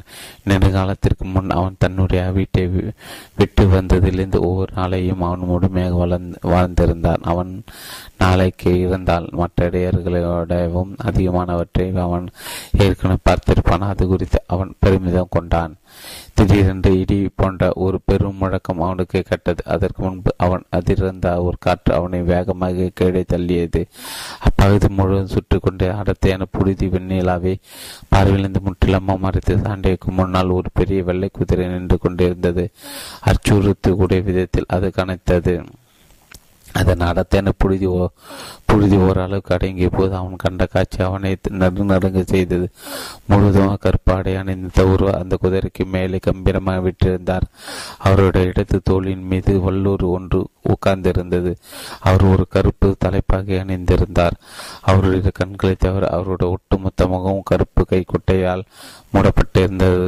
அவர் அந்த பாலைவனத்திலிருந்து வந்திருந்த ஒரு தூதுவனை போல் தோன்றினார். ஆனால் அவருடைய தோற்றமும் அவர் நடந்து கொண்ட விதமும் ஒரு சாதாரண தூதுவனுடைய போல தெரியவில்லை. அவர் மிகவும் சக்தி வாய்ந்த ஒருவராக தோன்றினார். அந்த விரோதமான குதிரை வீரர் தன்னுடைய குதிரையின் சாணியத்தின் மீது திணைக்க நிலைப்படுத்தப்பட்டிருந்த உரையிலிருந்து ஒரு வளைவான வாளை உருவினார். அதன் எஃகு தகடு அந்த நில ஒளியில் மினுமினித்தது. பருந்துகள் பறக்கும் விதத்திற்கு அர்த்தம் கற்பிக்க துணிந்தது. யார் என்று அவர் ஒரு உரத்த குறையில் கேட்டார். அந்த வார்த்தையில் அல்பியமில் இருந்த 50,000 ஈச்ச மரங்கள் ஊடாக எதிரொலிக்கும் அளவுக்கு அவருடைய குரல் ஓங்கி ஒலித்தது. அதை செய்ய துணிந்தது நான் தான் என்று சாண்டிகோ கூறினார். அப்போது சாண்டிகோ மட்டாமராசு தன் குறைதை அமைந்த உருவம் அவனுடைய நினைவுக்கு வந்தது. கிறிஸ்தவ மதத்தை எதிர்த்தவர்கள் அவருடைய குதிரை குழம்புகளுக்கு கீழே மிதிப்பட்டு கிடந்தன. இப்போது அந்த பாலைவனத்தில் சாண்டிகோவுக்கு முன்னால் ஒரு குதிரை மீது உட்கார்ந்திருந்தவரும் அதே போல தோன்றினார். அது ஆனால் நிலைமை இப்போது தலைகீழாகிறது. ஒரு கிறிஸ்தவன் கீழே நின்று கொண்டிருந்தான். அதை செய்ய துணிந்தது நான் தான் என்று சாண்டிகோ மீண்டும் கூறினார். பிறகு அந்த குதிரையின் வாளால் தன் தலை வெட்டப்படுவதற்கு அவன் குனிந்து நின்றபடி பிரபஞ்ச ஆன்மாவுக்குள் என்னால் ஊடுருவி பார்க்க முடிந்தால் பல உயிர்கள் காப்பாற்றப்பட உள்ளன என்று கூறினான். ஆனால் அவனுடைய தலை வெட்டப்படவில்லை. மாறாக அந்த குதிரை வீரர் தன்னுடைய வாளை மெதுவாக கீழே கொண்டு வந்து சாண்டிகோ நெற்றி தொட்டார். அதிலிருந்து ஒரு சுட்டு ரத்தம் வெளியே வந்தது. சாண்டிகோ அசையாமல் நின்றான். அதுபோலவே அந்த குதிரை வீரம் அசையாமல் நின்றான். அங்கிருந்து தப்பி ஓட வேண்டும் என்ற நினைப்பு கூட சாண்டிகோ வரவில்லை. தன்னுடைய கனவை மெய்யாக்க முயற்சியில் தான் இறக்கவிருந்தது குறித்து அவன் ஏதோ ஒரு இனம் புரியாத ஆனந்தத்தை உணர்ந்தான். சகுனங்கள் சரியாக தான் இருந்திருந்தன. அவன் இப்போது தன் எதிரியோடு நேருக்கு நேர் நின்றான். ஆனால் இறப்பதை பற்றி அவன் கவலைப்பட வேண்டிய தேவை இருக்கவில்லை. ஏனே பிரபஞ்ச ஆன்மா அவனுடைய வரவுக்காக காத்திருந்தது. அவன் விரைவில் அது ஒரு பகுதியாக ஆகவிருந்தான். நாளைக்கு அவனுடைய எதிரியும் அந்த ஆன்மாவின் ஒரு பகுதியாக ஆவார். அந்த குதிரை வீரரின் வாழ் இன்னமும் சாண்டிகோன் நெற்றி தொட்டு கொண்டு இருந்த நீ ஏன் அந்த பறவைகள் பறந்து சென்ற விதத்திற்கு அர்த்தம் கற்பித்தாய் என்று அவர் கேட்டார். நான் எதை தெரிந்து கொள்ள வேண்டும் என்று அந்த பறவைகள் விரும்பினவோ அதை மட்டுமே நான் அர்த்தப்படுத்தினேன்.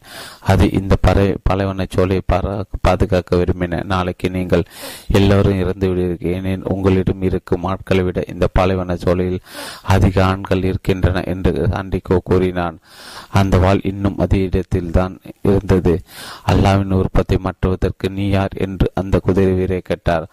அல்லாஹ் தான் படைகளை உருவாக்கினார். அவர் தான் பருந்துகளையும் படைத்தார். பறவைகளின் மொழி அல்லாதான் எனக்கு கற்றுக் கொடுத்தார் என்று பதிலளித்த சாண்டிகோ அந்த ஒட்டக்காரின் வார்த்தைகளின் நினைவுக்கு வந்தவனாக எல்லா விஷயங்களும் ஒரே கையால் தான் எழுதப்பட்டுள்ளன என்று கூறினான். இப்போது அந்த குதிரைவேறு தன்னுடைய வாளை சாண்டிகோ நெற்றிலிருந்து விளக்கினார். சாண்டிகோ நிம்மதி பெருமூச்சு எறிந்தான். ஆனால் அவனால் அங்கிருந்து தப்பியோட முடியவில்லை. உன்னுடைய ஆர்வடங்கள் குறித்து எச்சரிக்கையாக இருந்து கொள். ஏதேனும் ஒன்று எழுதப்பட்டிருக்கும் போது அதை மற்றவருக்கு எந்த வழியும் இல்லை என்று அந்த குதிரை வீரர் கூறினார். நான் வெறுமனே ஒரு படையை மட்டும் பார்த்தேன். அந்த சண்டையின் இறுதி விளைவை நான் பார்க்கவில்லை என்று சாண்டிகோ கூறினார். இந்த விடை அந்த குதிரை வீரருக்கு திருப்தி அளித்தது. ஆனால் அவன் தன்னுடைய வாளை மட்டும் இன்னும் தன் கையில் வைத்திருந்தார். ஒரு அந்நிய நாட்டில் ஒரு அந்நியனான உனக்கு என்ன வேலை என்று அவர் கேட்டார்.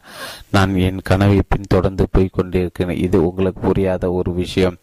அந்த குதிரை தன்னுடைய வாளை அதன் உரைக்குள் போட்டார். இதை கண்டதும் சாண்டிகோ ஆசுவாசம் அடைந்தார். கொண்டான். நான் உன்னுடைய துணிச்சலை சோதிக்க வேண்டியிருந்த பிரபஞ்ச மொழி புரிந்து கொள்வதற்கு துணிச்சல் தான் மிகவும் இன்றியமையாத பண்பு நலன் என்று அந்த குதிரை வீரர் கூறினார்.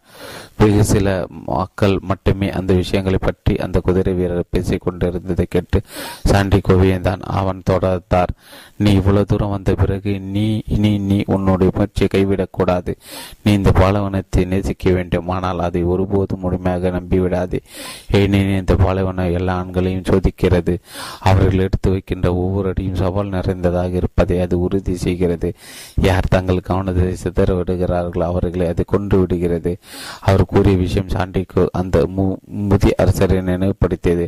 ஆயுதம் தாங்கிய குழுவினர் இங்கு வந்தால் சூரியன் அஸ்தமிக்கும் நேரத்தில் உன் தலை உன் தோள்கள் மீது இருந்தால் பிறகு நான் இருக்கும் இடத்தை தேடி கண்டுபிடித்து என்னிடவா என்ற அந்த குதிரை வீரர் கூறினார்.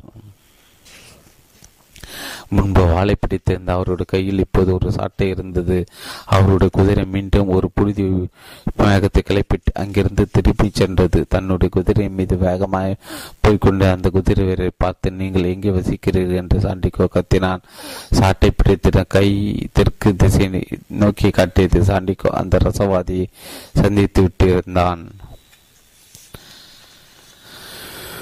மறுநாள் காலையில் அந்த பாலைவன சோலையை சேர்ந்த 2000 ஆண்கள் தங்கள் கைகளில் ஆயுதங்களை ஏந்தியபடி அல்மையில் இருந்த ஈச்சவன் நெடுக்கலாம் அங்கே நின்று கொண்டிருந்த சூரியன் தன்னுடைய உச்சநிலை அடைவதற்கு முன்பாக 500 பழங்குடி வீரர்கள் அந்த தொடுவானத்தின் அருகே தோன்றினார்.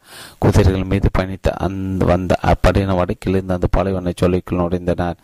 அது ஒரு அமைதியான பயணம் போல தோன்றினாலும் எல்லோரும் தங்களுடைய அங்கிகளுக்குள் ஆயுதங்களை மறைத்து வைத்திருந்தனர்.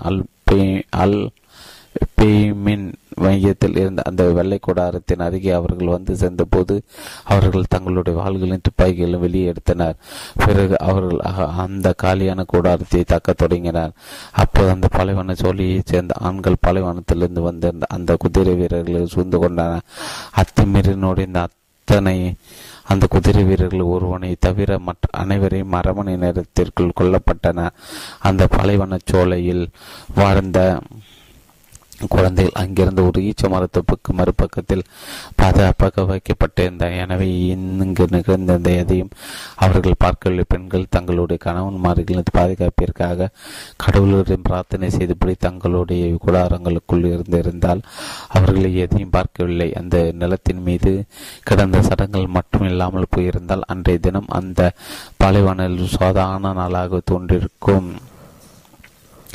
அன்று உயிரோடு விட்டு வைக்கப்பட்ட ஒரே பழங்குடி வீரன் அந்த படையின் தளபதிதான். அன்று மதியம் அவன் அந்த பாலைவன சோலையின் தலைவருக்கு முன்னால் கொண்டு வரப்பட்டான்.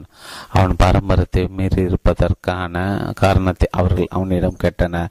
என்னுடைய ஆட்கள் பல நாட்கள் போரிட்டதால் கலைத்து போயிருந்தன. பசியின் தாக்கமும் அவர்கள் பெரிதும் வாட்டி எடுத்தன. எனவே இந்த பாலைவன சோலையை கைப்பற்றினால் எங்களை புதுப்பித்து கொண்டு எங்களால் மீண்டும் போருக்கு செல்ல முடியும் என்பதால் நாங்கள் அவ்வாறு செய்ய தீர்மானித்தோம் என்று அந்த தளபதி கூறினான்.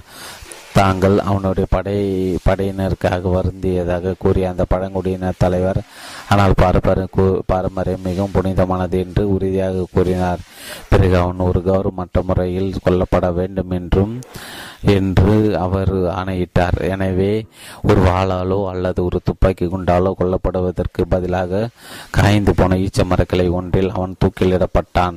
அந்த பாலைவனத்து காற்றில் அவனோட உடல் அங்குமிங்கும் சூசலாடியது. அந்த பழங்குடியின தலைவர் சாண்டிகோவை வரவழைத்து அவனுக்கு 50 பொற்காசுகளை கொடுத்தார். எகிப்து நாட்டு ஜோசப் பற்றி தன்னுடைய கதையை அவர் மீண்டும் கூறிவிட்டு அந்த பாலைவன சோலையின் ஆலோசனையாளராக ஆகும்படி அவர் சாண்டிகோடை கேட்டுக்கொண்டார். மாலையில் சூரியன் மறைந்து விண்ணில் முதல் நட்சத்திரங்கள் தோன்றியிருந்த போது சாண்டிகோ தெற்கு தூசி நடக்க தொடங்கினார். இறுதியில் அவன் ஒரு ஒற்றை கூடாரத்தை பார்த்தான். அந்த இடத்தில் ஜீனிக்கள் வாழ்ந்ததாக அவன் கடந்து சென்ற அரேபியர் குழு ஒன்று அவனிடம் கூறியது. ஆனால் சாண்டிகோ கீழே உட்கார்ந்து கொண்டு காத்திருக்கலானான். நில உச்சத்தை எட்டியிருந்த நேரத்தில் அந்த ரசவாதி தன்னுடைய குதிரையில் அங்கு வந்தார். செத்து போயிருந்த 2 பருந்துகளை அவர் தன் தோளின் மீது சுமந்து வந்தார். நான் இங்கே இருக்கிறேன் என்று சாண்டிகோ கூறினான். நீ இங்கே இருக்கக்கூடாது என்று கூறி அந்த ரசவாதி, ஒருவேளை உன்னோட தலைவிதி உன்னை இங்கே அழைத்து வந்திருக்கிறதா என்று கேட்டார். பழங்குடியினருக்கிடையே சண்டை நடைபெற்று கொண்டிருப்பதால் பாலைவனத்தை கடப்பது சாத்தியமில்லை, எனவே நான் இங்கே வந்திருக்கிறேன் என்று சாண்டிகோ கூறினார். அந்த ரசவாதி தன்னுடைய குதிரையிலிருந்து இறங்கிவிட்டு தன்னுடன் கூடாரத்திற்கு வருமாறு சாண்டிகோ செய்கை காட்டினார். அந்த பாலைவன சோலையில் இருந்த பல கூடாரங்களை போன்ற ஒரு கூடாரம், அது ரசவாதத்தில் பயன்படுத்தப்பட்ட அடுப்புகளையும் பிற கருவிகளையும் அவன் அங்கு தேடினான். ஆனால் அவை எவற்றையும் அவனால் பார்க்க முடியவில்லை. அங்கு ஒரு புத்தக குவியலும் சமையலுக்காக ஒரு சிறு அடுப்பும் சில கம்பளங்களும் மட்டுமே இருந்தன. அந்த கம்பளங்களை முழுவதிலும் வினோதமான வடிவங்கள் இடம்பெற்றிருந்தன. வா வா வா வந்து உட்கார்ந்து கொள், நான் ஏதேனும் பருகிவிட்டு பிறகு இந்த பருந்துகளை உண்ணலாம் என்று அந்த ரசவாதி கூறினார். முந்தைய நாளன்று தான் பார்த்திருந்த அதே இரண்டு பருந்துகள் தான் அவை என்று சாண்டிகோ சந்தேகித்தான். ஆனாலும் அவன் எதுவும் கூறவில்லை. அந்த ரசவாதி நெருப்பை பற்ற வைத்தார். விரைவில் ஒரு இனிய நறுமணம் அந்த கூடாரம் முழுவதையும் நிரம்பியது. ஹூக்களின் வாசனை விட இது அதிக சிறப்பானதாக இருந்தது. நீங்கள் எதற்காக என்னை பார்க்க விரும்பினீர்கள் என்று சாண்டிகோ கேட்டான். சகுனங்கள் தான் காரணம், நீ வருவாய் என்று எனக்கு உதவி தேவைப்படும் என்று காற்று என்னிடம் கூறியது என்று அந்த ரசவாதி பதிலளித்தார். காற்று உங்களிடம் பேசியது என்னை பற்றி அல்ல, இன்னொரு அந்நியரான அந்த ஆங்கிலேயர் பற்றி தான் அது உங்களிடம் கூறியுள்ளது. அவர் தான் உங்களை தேடிக் கொண்டிருக்கிறார். அவர் முதலில் செய்ய வேண்டியது வேறு பிற வேலைகள் இருக்கின்றன, ஆனால் அவர் சரியான பாதையில் தான் போய்கொண்டிருக்கிறார். அவர் இந்த பாலைவனத்தை புரிந்து கொள்ள தொடங்கியுள்ளார். என்னை பற்றி நீங்கள் என்ன நினைக்கிறீர்கள்? ஒருவர் ஒன்றை உண்மையிலே ஆழமாக விரும்பும் போது அவர் தன்னுடைய கனவை மெய்யாக்க அவருக்கு உதவும் பொருட்டு இந்த ஒட்டுமொத்த பிரபஞ்சம் அவருக்கு சாதகமாக கைகளை நகர்த்துகிறேன் என்று அவர் அந்த புதிய அரசரின் அதே வார்த்தைகளை எதிரொலித்தார். தான் தன்னுடைய கனவை மெய்யாக்க தனக்கு உதவுவதற்காக இன்னொருவர் தனக்கு வாய்த்திருந்தார் என்பதை சாண்டிகோ புரிந்து கொண்டான். அப்படியானால் நீங்கள் எனக்கு அறிவுறுத்தல்களை கொடுக்கப் போகிறீர்களா? இல்லை, உனக்கு தெரிந்திருக்க வேண்டிய எல்லா விஷயங்களும் நீ ஏற்கனவே அறிந்துள்ளாய். உன்னுடைய புதில் இருக்கின்ற திசையை நான் உனக்கு சுட்டி காட்ட போகிறேன், அவ்வளவுதான். ஆனால் இந்த பழங்குடியினருக்கு இடையே சண்டை நகர்ந்து கொண்டிருக்கிறது என்று சாண்டிகோ கூறினார். இந்த பாலைவனத்தில் என்ன நகர்ந்து கொண்டிருக்கிறது என்று எனக்கு தெரியும். நான் என்னுடைய புதிலை ஏற்கனவே கண்டுபிடித்து விட்டேன். எனக்கு ஒரு ஒட்டகம் இருக்கிறது. படிக்க கண்ணாடி கடையில் வேலை பார்த்து சம்பாதித்த பணம் என்னிடம் இருக்கிறது. 50 பொருட்கள் என்னிடம் இருக்கின்றன.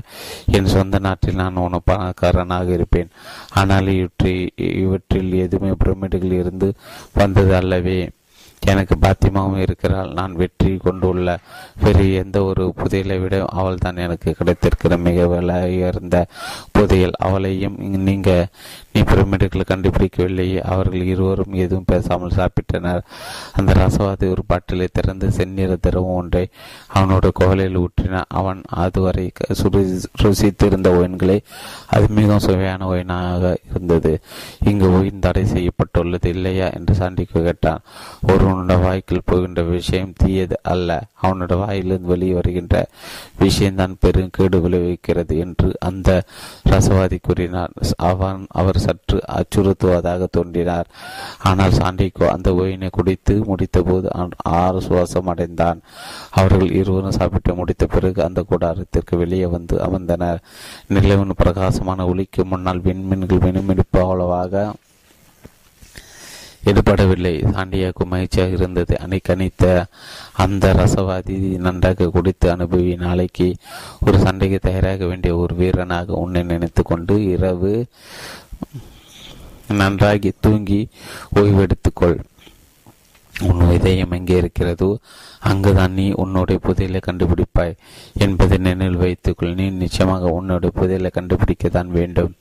அப்போதுதான் அதுவரை நீ வைத்துள்ள அனைத்தும் அவன் அர்த்தம் பயப்பதாக இருக்கும் என்று கூறினார். பிறகு அவர் நாளைக்கு நீ உன்னுடைய ஒட்டகத்தை விட்டுவிட்டு குதிரை வாங்கி கொள்ள ஒட்டகங்களை துரகம் இறக்கக்கூடிய அவை ஆயிரக்கணக்கான மைல்கள் களைப்பின்றி நடக்கும். பிறகு திடீரென்று அவை ஒரேடியாக களைப்பற்று மண்டியிட்டு உட்கார்ந்து அப்படி இறந்துவிடும். ஆனால் குதிரைகள் படிப்படியாக களைப்படைகின்றன. அவற்றை அந்த அளவு வேலை வாங்க முடியும் என்பதும் உனக்கு தெரிந்திருக்கும். அப்போது அவை எப்போது